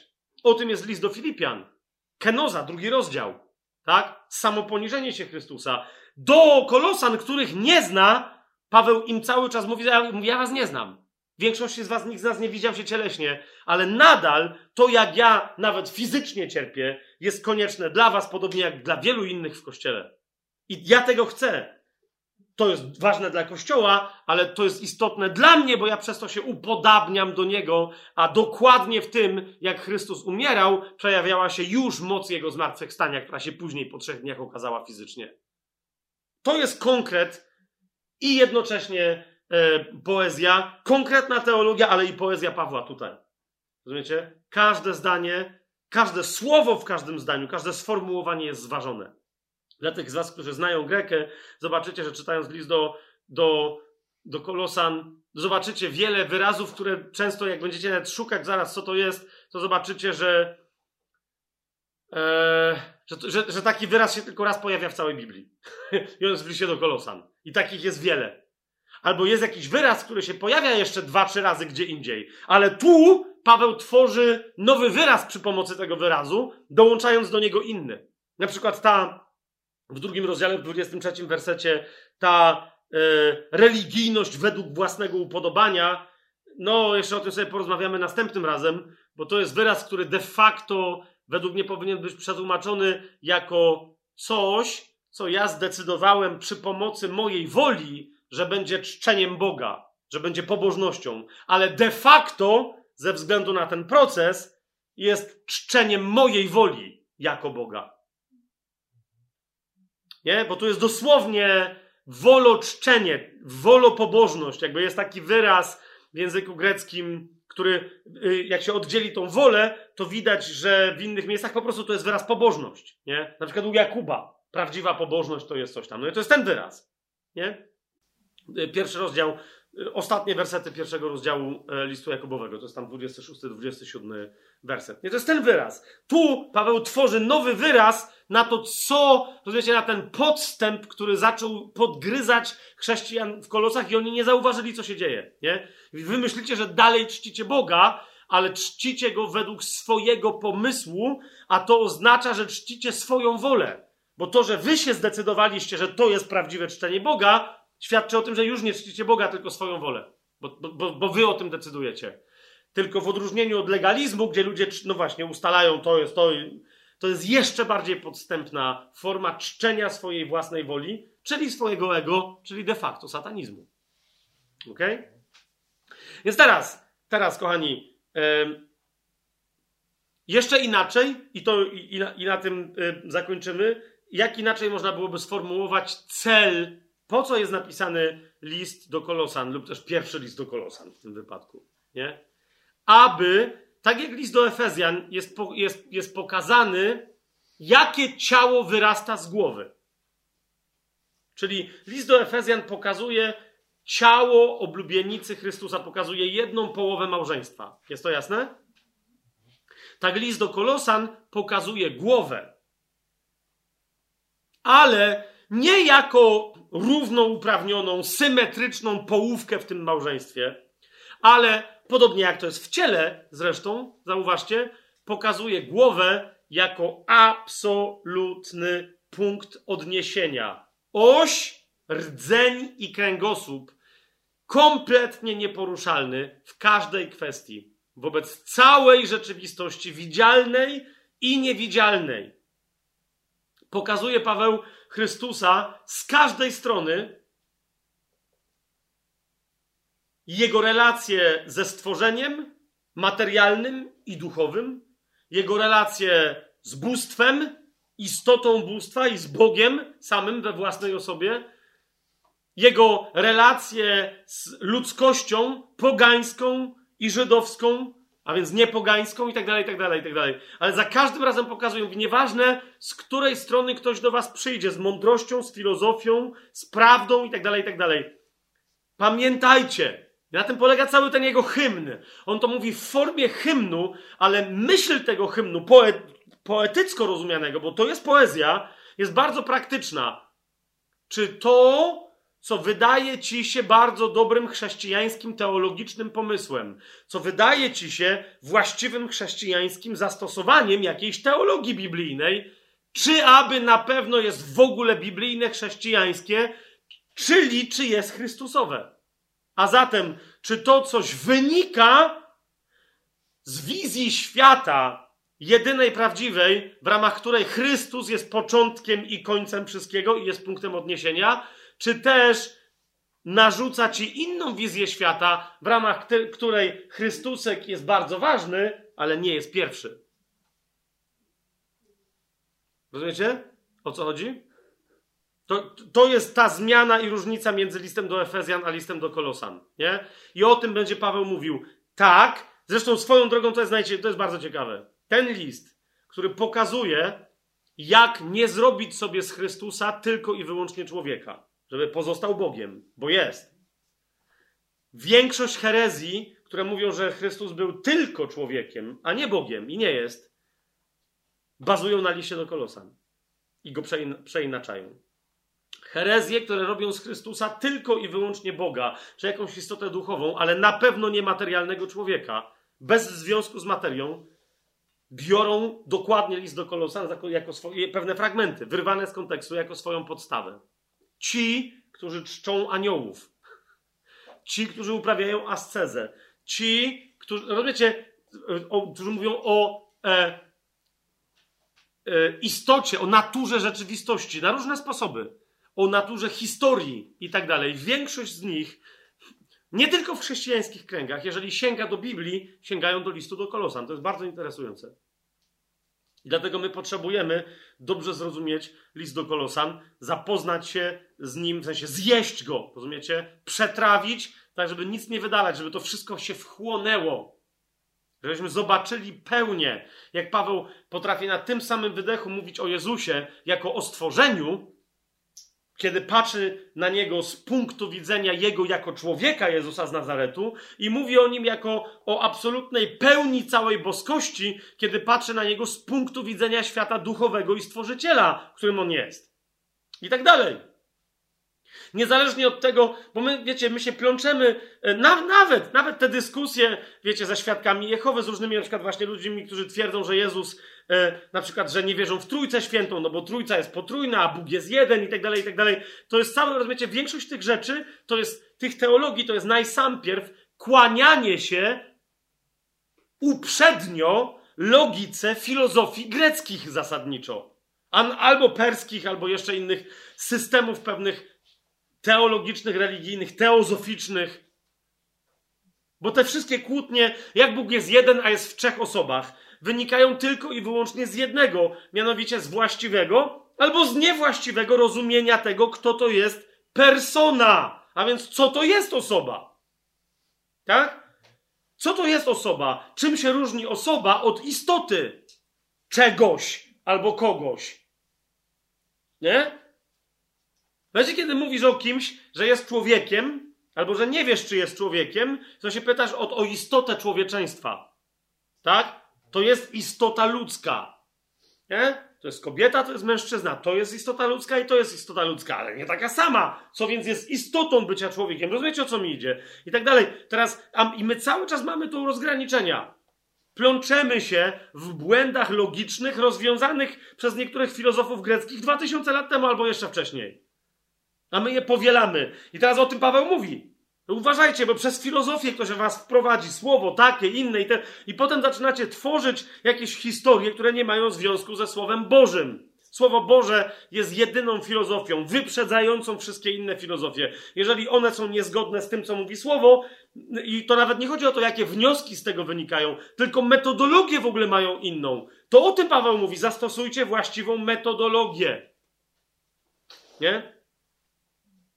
Te, y, dalej herezje pognostyckie i gnostyckie, które mówią o tym, że Chrystus, w ogóle, że Jahwe sam we własnej osobie, to nie jest oryginalny Bóg Stwórca, ale to jest któreś tam kolejne przewcielenie, eon, wynikający z pleromy. Nie będę teraz wchodził, wiecie, w gnostyckie tam filozoficzne zagadnienia, z których między innymi ich pokłosiem jest to, że Stary Testament był napisany przez innego Boga niż Nowy Testament, tak? Albo koncepcję, że Ying i Yang wyraża się w czym? W, w jedności braterskiej, braterskiej Chrystusa i szatana. Kimkolwiek by nie był szatan, on jest bratem, bliźniakiem Chrystusa. Są na przykład takie koncepcje w chrześcijaństwie. Nie? Są tacy, którzy mówią, że nie wolno mówić jakichś złych rzeczy na szatana, nie wolno sobie kpić, bo to jest też Boże stworzenie, to jest Syn Boży i tak dalej, i tak dalej. Nie wiedzą ci, którzy tak mówią i się boją tego, że pierwsi, którzy tak gadali, to byli ci, którzy mówili, nie wolno obrażać szatana, bo kto obraża szatana, obraża Chrystusa, bo to jest jego brat. Bliźniak. I tak rozumiesz, i to jest jeszcze raz, to są gadania, które się wywodzą właśnie z tego, co potem Paweł też napisze do Tymoteusza, z tych genealogii, nie tylko fizycznych genealogii, kto kogo zrodził, ale duchowych. Kto w pleromie, rozumiecie, skąd się wziął, jakie bóstwo zrodziło inne bóstwo, to było zastosowanie mit metodologii, mitologii greckiej, rzymskiej, perskiej i tak dalej, do czego? Do Biblii. Że może oryginalny Bóg Stwórca to nie jest Jahwe, a Jahwe to nie jest Jezus, a on jest synem i wiecie o co mi chodzi i tak dalej. Te wszystkie kombinacje które pój- po, a potem się jeszcze pojawia, że wiecie, a skąd wiesz? A może Jezus to jest Archanioł Michał, jak powiedzą świadkowie Jehowy, a potem przyjdzie następny opętaniec i ci powie, a ja właśnie jestem Archaniołem Michałem. Skoro, wie, rozumiesz, skoro Archanioł Michał mógł się wcielić w Jezusa, to nie może być tobą? No to rozumiesz, że to ty jesteś Gabrielem, a ja jestem Hiszmesjaszem. Dajże spokój. I są chrześcijanie, którzy nie dość, że w to jedni wierzą, inni nie wierzą, ale nie wiedzą, co z tym zrobić. Nie ma, mają, mają takie, no ja to wiem, no, Biblia jest niejasna w tej kwestii, jest bardzo jasna. I dokładnie, dokładnie, na, dlatego list do Kolosan, rozumiecie, kto wie, czy w najbliższych latach, ba, miesiącach, jego przekaz, jego sens nie stanie się najbardziej żywotny. Wiecie, są pewne sensy w Biblii, które się wybijają e, na, na czoło w pewnych okresach kościoła w pewnych miejscach na świecie. Ale to myślę, list do Kolosan, jego przekaz może się stać najważniejszą myślą, nauczaniem na najbliższych parę miesięcy, może nawet lat. Kiedy się pojawi Antychryst, to jest w ogóle jasne. Dlaczego? Ponieważ, kochani, koniec końców, list do Kolosan jest zademonstrowaniem, nie zademonstrowaniem, ostrzeżeniem, kiedy chrześcijaństwo przestanie być chrześcijaństwem a chrześcijanie nawet nie zauważą, że przestali być chrześcijanami. I dalej będą myśleć, że są chrześcijanami, a staną się bezpośrednio wyznawcami czegoś innego. I mimo, że będą myśleć, że to jest dalej Chrystus, to jeżeli coś pojawia się w miejsce Chrystusa, wiecie jak Biblia nazywa takie zjawisko? Antychrystem. A zatem koniec końców list do Kolosan jest ostrzeżeniem. Uważajcie, pisze Paweł, uważajcie, żeby was ktoś nie obrócił na własną korzyść. To jest drugi rozdział, ósmy werset. Przez filozofię czcze próżne oszustwo, o tym będziemy więcej, będziemy rozkładać te, te, te, momenty na części pierwsze, oparte na ludzkiej tradycji, na żywiołach świata, a nie na Chrystusie. Mówi, za każdym razem ktoś przychodzi i mówi taka praktyka, taka modlitwa, takie rzeczy, taka prawda z Biblii. A ja tu odkryłem, a słyszałeś Fabian, że ktoś mówi, że coś. Nie? Zawsze pamiętaj, możesz się zwrócić do autorytetu takiego jak ja, jeżeli ja nim jestem, jak, jak nie wiem kto, John Paul Jackson, Jan Paweł II.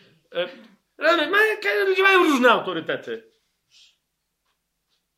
Ale kapujesz, ty, ty masz Ducha Świętego, który ci pokaże, czy to coś, co się pojawia, ma nadal, rozumiesz, w szacunku i w czci Chrystusa na pierwszym miejscu, czy nie. Jeżeli nie, jeżeli to coś staje się ważniejsze niż Chrystus, a Chrystus jakby jest nadal, wiecie o co mi chodzi, czczony. I teraz podam wam jeden z takich klasycznych przykładów. Ducha antychrysta. Będziemy o tym więcej już niedługo mówić, bo wrócimy do tego tematu. Wiem, że jest wielu katolików, którzy, rzymskich katolików, którzy słuchają tajemnego planu otwarcie, nieotwarcie, potajemnie i tak dalej. Jeszcze raz zrozumcie, kochani, to nie jest, nie mam nic, przy, mam w sercu katolików rzymskich, ale nienawidzę tej teologii, która zwodzi rzymskich katolików, tak, żeby to było jasne. I jedną z naj... dokładnie to, o czym ja teraz mówię, ok? To nie jest kult świętych w kościele rzymskokatolickim, bożków różnych i tak dalej, ale to, to coś nazywa się w kościele rzymskokatolickim Jezus Eucharystyczny. To jest to. Kiedy będziesz czcić tą rzecz, którą zrobiły ludzkie ręce, jak drewno, jak złoto, jak coś tam w tym wypadku chleb. Nawet chleb, kto by sobie ten pojadł? Po prostu trochę mąki z wodą wyschła, powstał opłatek. Jak to będziesz czcić, masz wierzyć. Rozumiesz? Naj, najdurniejsi poganie na świecie. Jak się kłaniają figurze Buddy, to oni nie wierzą, że to jest prawdziwy, żyjący Budda. Rozumiecie o co mi chodzi? Oni to wiedzą. Tak jak katolicy wiedzą, że się kładają fi kłaniają figurce Matki Boskiej, to, dobra, głupią rzeczą jest, że oddają jakiemuś duchowi Matki Boskiej cześć, ale oni wiedzą, że ta, to nie jest Matka Boska, to jest drewno, to jest martwe.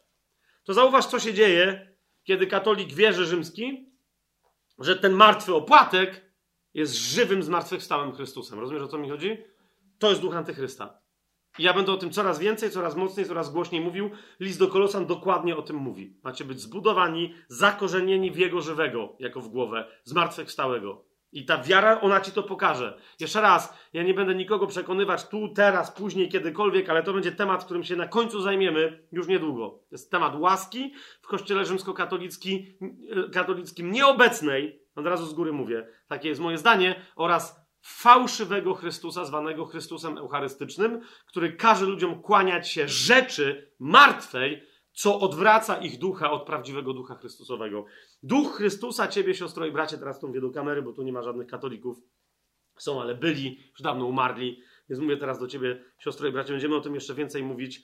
Duch Chrystusa o tym cię przekona. Ja nie muszę cię przekonywać. Jeżeli masz śmiałość zmierzyć się z tym duchem, który do tej pory cię dławił, to Wołaj do ducha Chrystusa, który jest potężniejszy. Wołaj do tego ducha i on ci pokaże prawdziwego zmartwychwstałego Chrystusa, który fizycznie na ziemię dopiero wróci, a którego teraz nigdzie fizycznie nie ma na ziemi. Ty na pewno nie w jakichś puszkach metalowych, zamkniętych w jakichś drewnianych skrzynkach i tak dalej, i tak. Na pewno, na pewno nie tam.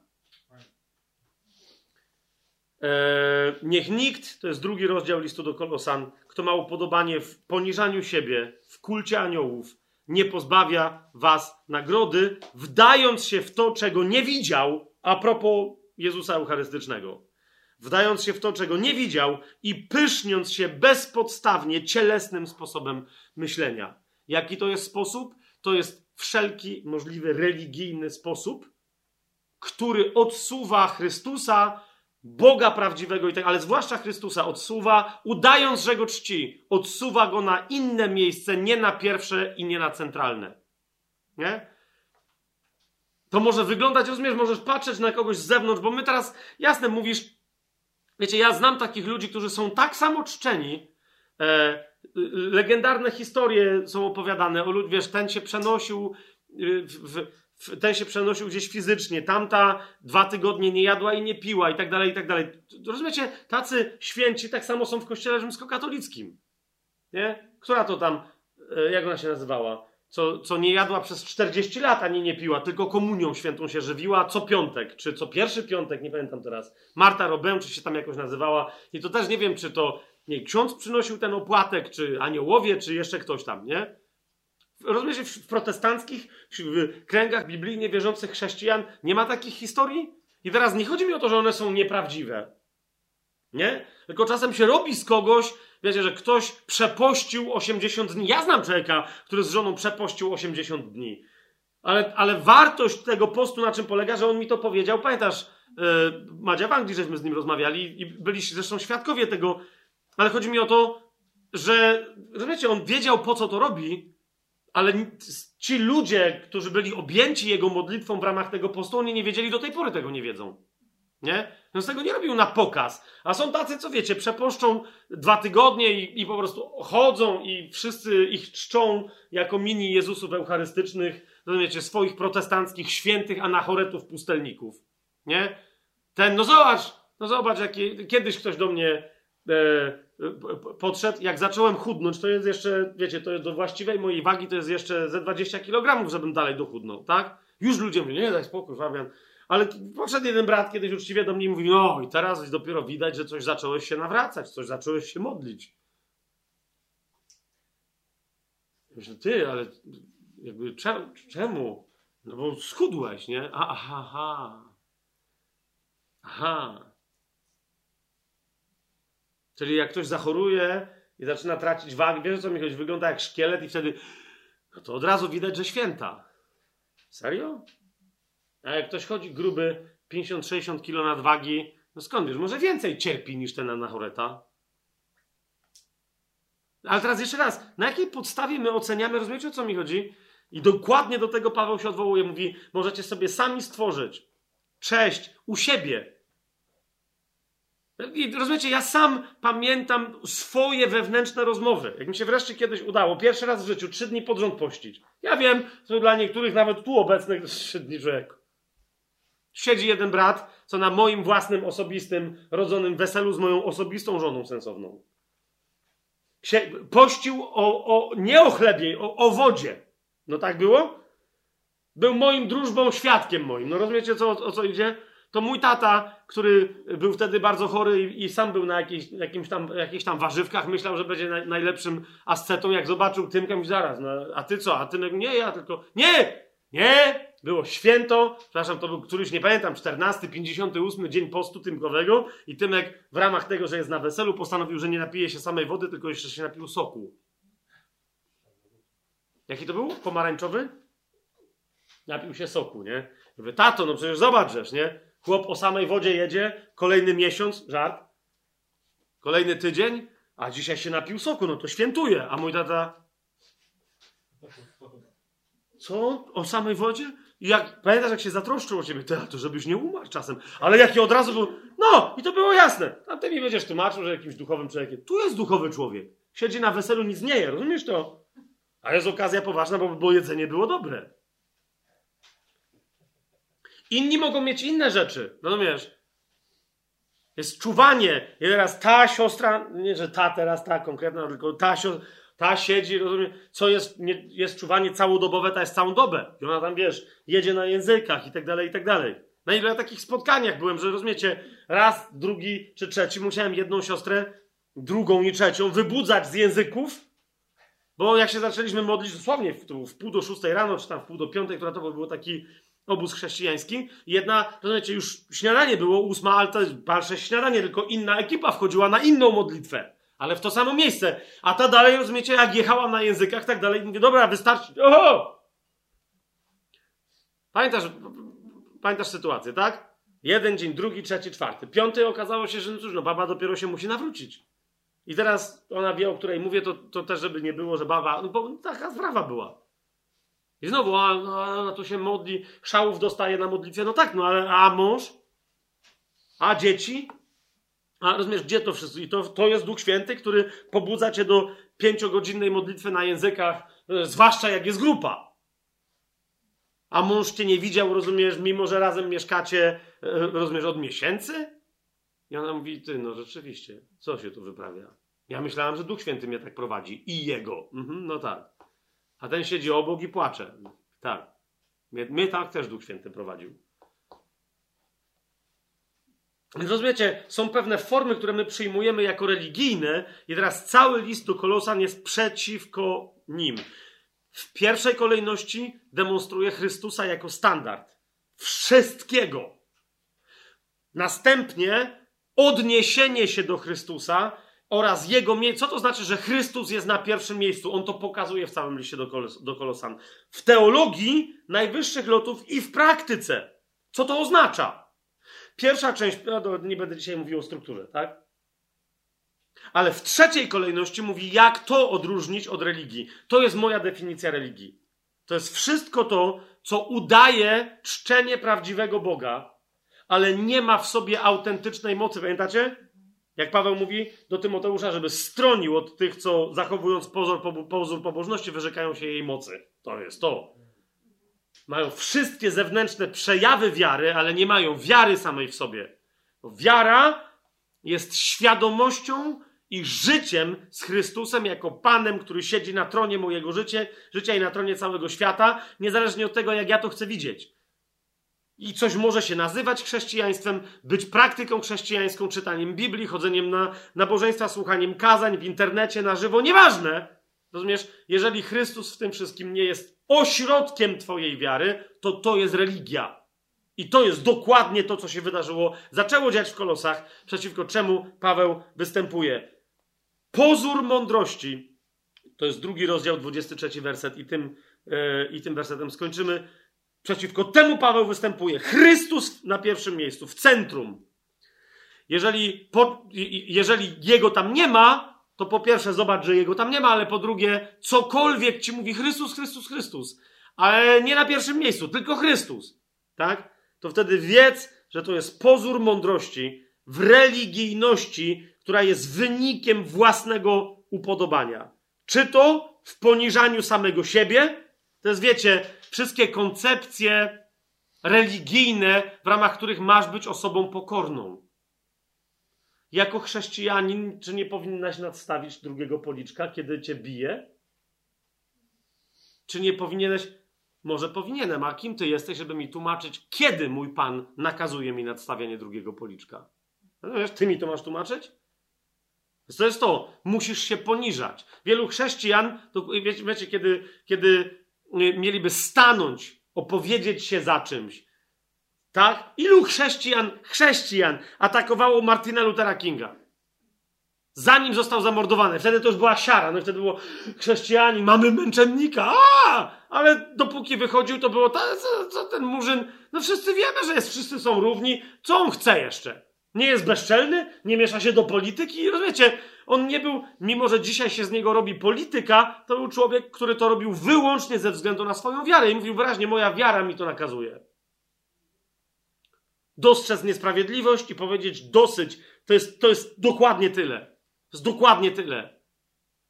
A pseudochrześcijaństwo powiedzieć nie. Rozumiesz, ważne jest, żeby się nie odezwać, żeby się wycofać, żeby nie podjąć akcji, żeby być pasywnym. Rozumiesz, bo to jest pokora. Pokorą jest nieodzywanie się. No nie! Czasem jest, a czasem jest właśnie odezwanie się tam, kiedy wszyscy milczą i powiedzenie nie, wystarczy, dosyć i staniecie w obronie kogoś, w, w obronie kogo nikt inny nie chce stanąć. I to nieważne, że to nie jest chrześcijanin. To dokładnie nadciąga. Tak? Ale to jeszcze o tym będziemy mówić. I tu Paweł mówi, i niektórzy to stawiają przed Chrystusem.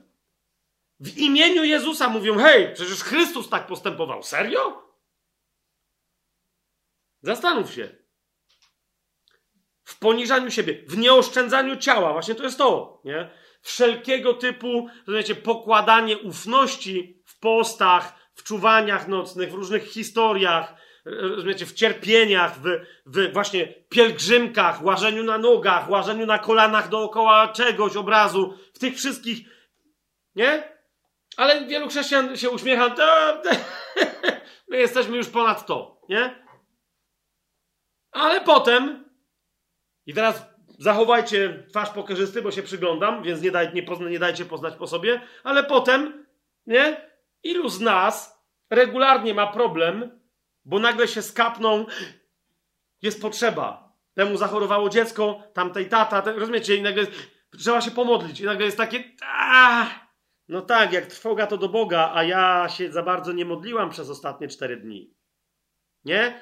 I co, i co wtedy? I nagle, I nagle trzeba nadrobić, nie? I wtedy nagle jest modlitwa. Modlitwa, którą nadrobisz co? Że no, teraz nie? Pomodlisz się dzisiaj dwie godziny, jutro trzy. No to w takim razie już w, w sobotę, bo dzisiaj środa. Dobra, to już mogę Boga poprosić, bo już jakby jest fizycznie nadrobione, nie? To jest z zegarkiem w ręku, to ile jest dokładnie? Ile Bogu należy się Twojego fizycznego czasu, żebyś mogła się do Niego, czy mógł się do Niego zwrócić z czymś? Rozumiesz, o co mi chodzi? To jest to. To jest nieoszczędzanie ciała. To jest to. Jeżeli nie modlisz się non-stop, to znaczy, że się w ogóle nie modlisz. Nie ma w, chrześci- w życiu chrześcijańskim innej, e, innej sytuacji. Rozumiesz? Albo jedno, albo drugie. Jasne, jak masz pewne szczególne czasy modlitwy, teraz jest tyle, tak? Modlę się, nie, żono, godzina, spokój, do... okej. Okay. Rozumiesz, ale one są wykwitem twojego właściwego stanu duchowego. Lepiej jest czasem nie udawać przed sobą, teraz jest moje pół godziny modlitewne. Rozumiesz, bo co to ma potem zrobić? Usprawiedliwić twoje niechodzenie w duchu przez resztę dnia? Daj spokój. Se palca urwij. Przecież będzie dokładnie to samo. Urwałem palca, ale dla Pana Jezusa. Bo jemu jest twój palec potrzebny. Niemu, rozumiesz, jemu zawsze jest potrzebne twoje serce. Jemu zawsze jesteś potrzebna ty. Jemu zawsze jesteś potrzebny ty, a nie twój czas. To jest to samo. I, I Paweł mówi, to wszystko nie ma żadnej wartości i służy tylko i wyłącznie jednemu celowi. Te wszystkie religijne postawy. Czemu mianowicie? Nasyceniu swojej własnej, cielesnej porządliwości. Ludzie najbardziej duszewni, cieleśni, rozumiecie, hedoniści światowi mają fazy, ja sam takich znam, które są przeduchowione, że poszczą, że rozumiecie, modlą się, praktykują jakieś buddyjskie dzwonienie w jakieś dzwony, medytują w ciszy, rozumiecie, o, o wodzie przez trzy dni, na, na, w ogrodzie ze spadającymi tymi, jak się nazywa, yy, z, yy, płatkami kwiatów wiśni, żeby było po japońsku, to, o to, nie? Znam takiego chłopa, co rozumiecie, ma specjalnie na to wynajęte ogród dokładnie jak mu kwitną, te ją wysyła do ludzi, którzy mają zarezerwowane miejsce u niego, rozumiecie? Że jak wtedy, jak są już kwitną, to i oni wtedy do niego w Polsce jadą i tam wtedy rozumiecie, i płacą mu za, za to miejsce i on dokładnie po to ma to. I potem, a te wiśnie, ja walić wiśnie, tam sprzedawał wiśnie. Mam ludzi, co debile przyjeżdżają, nie? Następni medytują, przy, tam obrabiają mu jakieś owce, tam jakieś gnój wyrzucają. No każdy ma, nie? nie? Oczywiście mi tu mówi, ale potem jest eko, zagroda, tu duch działa, Budda. Kto mówi, a wszystko mówi, niech mają. Więc rozumiesz, to nie jest tak, bo my mamy grzesznik, to jest hedonista, on tylko, wiesz, w pogoni za pieniądze. Nie. Ludzie czasem mają fazę, że robią rzeczy, które uważają za duchowe, rozumiesz? I, i uważają, że dzięki tym rzeczom stają się lepszymi osobami. Nie chcę teraz znowu dotykać innej religii. Chociaż mówię, że nie chcę, ale w zasadzie to trochę mam tak, taką dziką złośliwość, że w sumie to bym chciał dotknąć tej religii. Mianowicie wyznawców Steve'a Jobsa. Nie chciałem bardzo dotykać. Ja sam z różnych powodów mam, dostałem w prezencie, od, dostałem iPhone'a. Wiele lat tam mam 7 plusa Mam od niedawna yy, MacBooka, więc żeby nie było, bo znacznie lepiej mi się na nim pracuje. Po prostu M1, ale nie jestem wyznawcą Steve'a Jobsa, żeby to było jasne. Nie jestem też wyznawcą nadgryzionego jabłka i tak dalej, i tak dalej. Z różnych powodów. Kto ma wiedzieć, ten wie. Tutaj są ludzie, co mi doradzali. Po prostu taki komputer w takiej cenie, masz takie pieniądze, to jest tylko to. Okej, okay, ale są tacy, co wiecie, wyznają jabłko, bo wyznają Steve'a Jobsa. No i raz czy drugi miałem też taką rozmowę, jak się nagle okazało, że jeden, od jednego takiego wyznawcy się dowiedziałem, że Steve, rozumiesz Steve Jobs? Jak możesz mówić, że to nie była duchowa osoba? Człowieku, to był tyran, to był opętaniec. To, to rozumiesz, to było Słyszałeś coś o jego córce? A on mówi, a czy ty wiesz? I teraz ja naprawdę to cytuję. Czy ty wiesz, że on ze względu właśnie na tą relację, w której był tak bardzo przez świat niezrozumiany, właśnie dlatego w pewnym momencie już niczego innego nie jadł, tylko jabłka. I dlatego potem to jabłko i miał specjalne, i on zatrudniał bardzo wiele e, kobiet. Tam gdzieś w jakimś kraju. Ja nawet nie wiem, czy to jest prawda, rozumiecie o co mi chodzi, ale słyszałem to od wyznawcy, no to chyba, nie? I mówi, i, tylko ponieważ ja już tą historię słyszałem wcześniej ze dwa, trzy razy, go zapytałem, czy to, to, to są te, te kobiety, które były regularnie sprawdzane, czy nadal są dziewicami, ponieważ te jabłka dla niego wolno było zrywać tylko dziewicom. I on tak widziałem, że nie, nie może tak mnie, o, rozumiecie, bo nie, nie mógł się zdecydować, no bo wiecie, no bo jak one były sprawdzane, czy są dziewicami, no to to już jest molestowanie i tak dalej, przedmiotowe traktowanie kobiet. A z drugiej strony to by jeszcze lepiej zrobiło le, legendy, jakie to on dziewicze jabłka jadł. No wiecie o co mi chodzi, tak? I to było, ale to było nadal, no czy nie był to święty człowiek? Ja nie wiem, no jeżeli on, rozumiesz, może on, ja więc ja nie chcę teraz ani Steve'a Jobsa, ani wyznawców obrażać, ale jak, no zobaczcie sami. Zobaczcie sami. Jak wiele powieści dzisiaj, e, kinematografii i tak dalej, i popularnej takiej, wiecie, kina akcji, rozrywkowego jakiegoś kina i tak dalej, ale bardzo poważnych też dzieł literatury, to są dzieła skoncentrowane na tak zwanej idei odkupienia, redemption w ramach której to idei ktoś jest złym człowiekiem. No, klasycznym polskim przykładem, to rozumiecie, zawsze macie kogoś, kto się próbuje. Na przykład Kmicic jest takim przykładem, tak? Zauważcie, on na końcu ląduje przed obrazem Matki Boskiej, ale jest jasne, że kto go odkupił. Sam się odkupił. Tak? Był złym człowiekiem, bandziorem, dziadem skończonym, a potem co? Dla ojczyzny, ratowania, tak? I się odkupił. Już jest dobrym człowiekiem. Już wszyscy. I rozumiecie, to jest cały czas idea, co człowiek miałby dzisiaj zrobić. To jest ta religia. I o tym też Paweł do Kolosan mówi. Nie wpadnić. To jest nawiasem mówiąc idea wszystkich legalistycznych chrześcijan. Czy Bóg jest dobry? Nie wiem. Czy Bóg nie jest wystarczająco dobry, że po prostu, że ci mówi, zbawiłem cię już dziecko i masz spokój. Eee! Nie? Lepiej mieć to w swoich rękach jak zachowam prawo takie i takie, zasady takie i takie, to wtedy wiem na pewno. A Bóg, a to z nim to wiadomo coś na pewno. Rozumiesz o co chodzi? W Kolosanach Paweł pokazuje perwersję tak, takiej, takiej duchowości, która jest mniej e, legalistyczna, a bardziej duchowa, ale do tego samego prowadzi. Wiecie o co mi chodzi? Że ty musisz mieć wtajemniczenia pewne i tak dalej, żeby być dobrym człowiekiem, żeby się podobać Bogu. I dlatego od początku Paweł mówi, żebyście zrozumieli, jakim jest On, kim On jest i jaka jest Jego wola. A wtedy się nigdy tym zafałszowaniom, które najgłębiej wierzących chrześcijan mogą wyprowadzić na kompletne manowce, nie poddacie. W przyszłym tygodniu struktura i treść listu do Kolosan. I jedziemy dalej!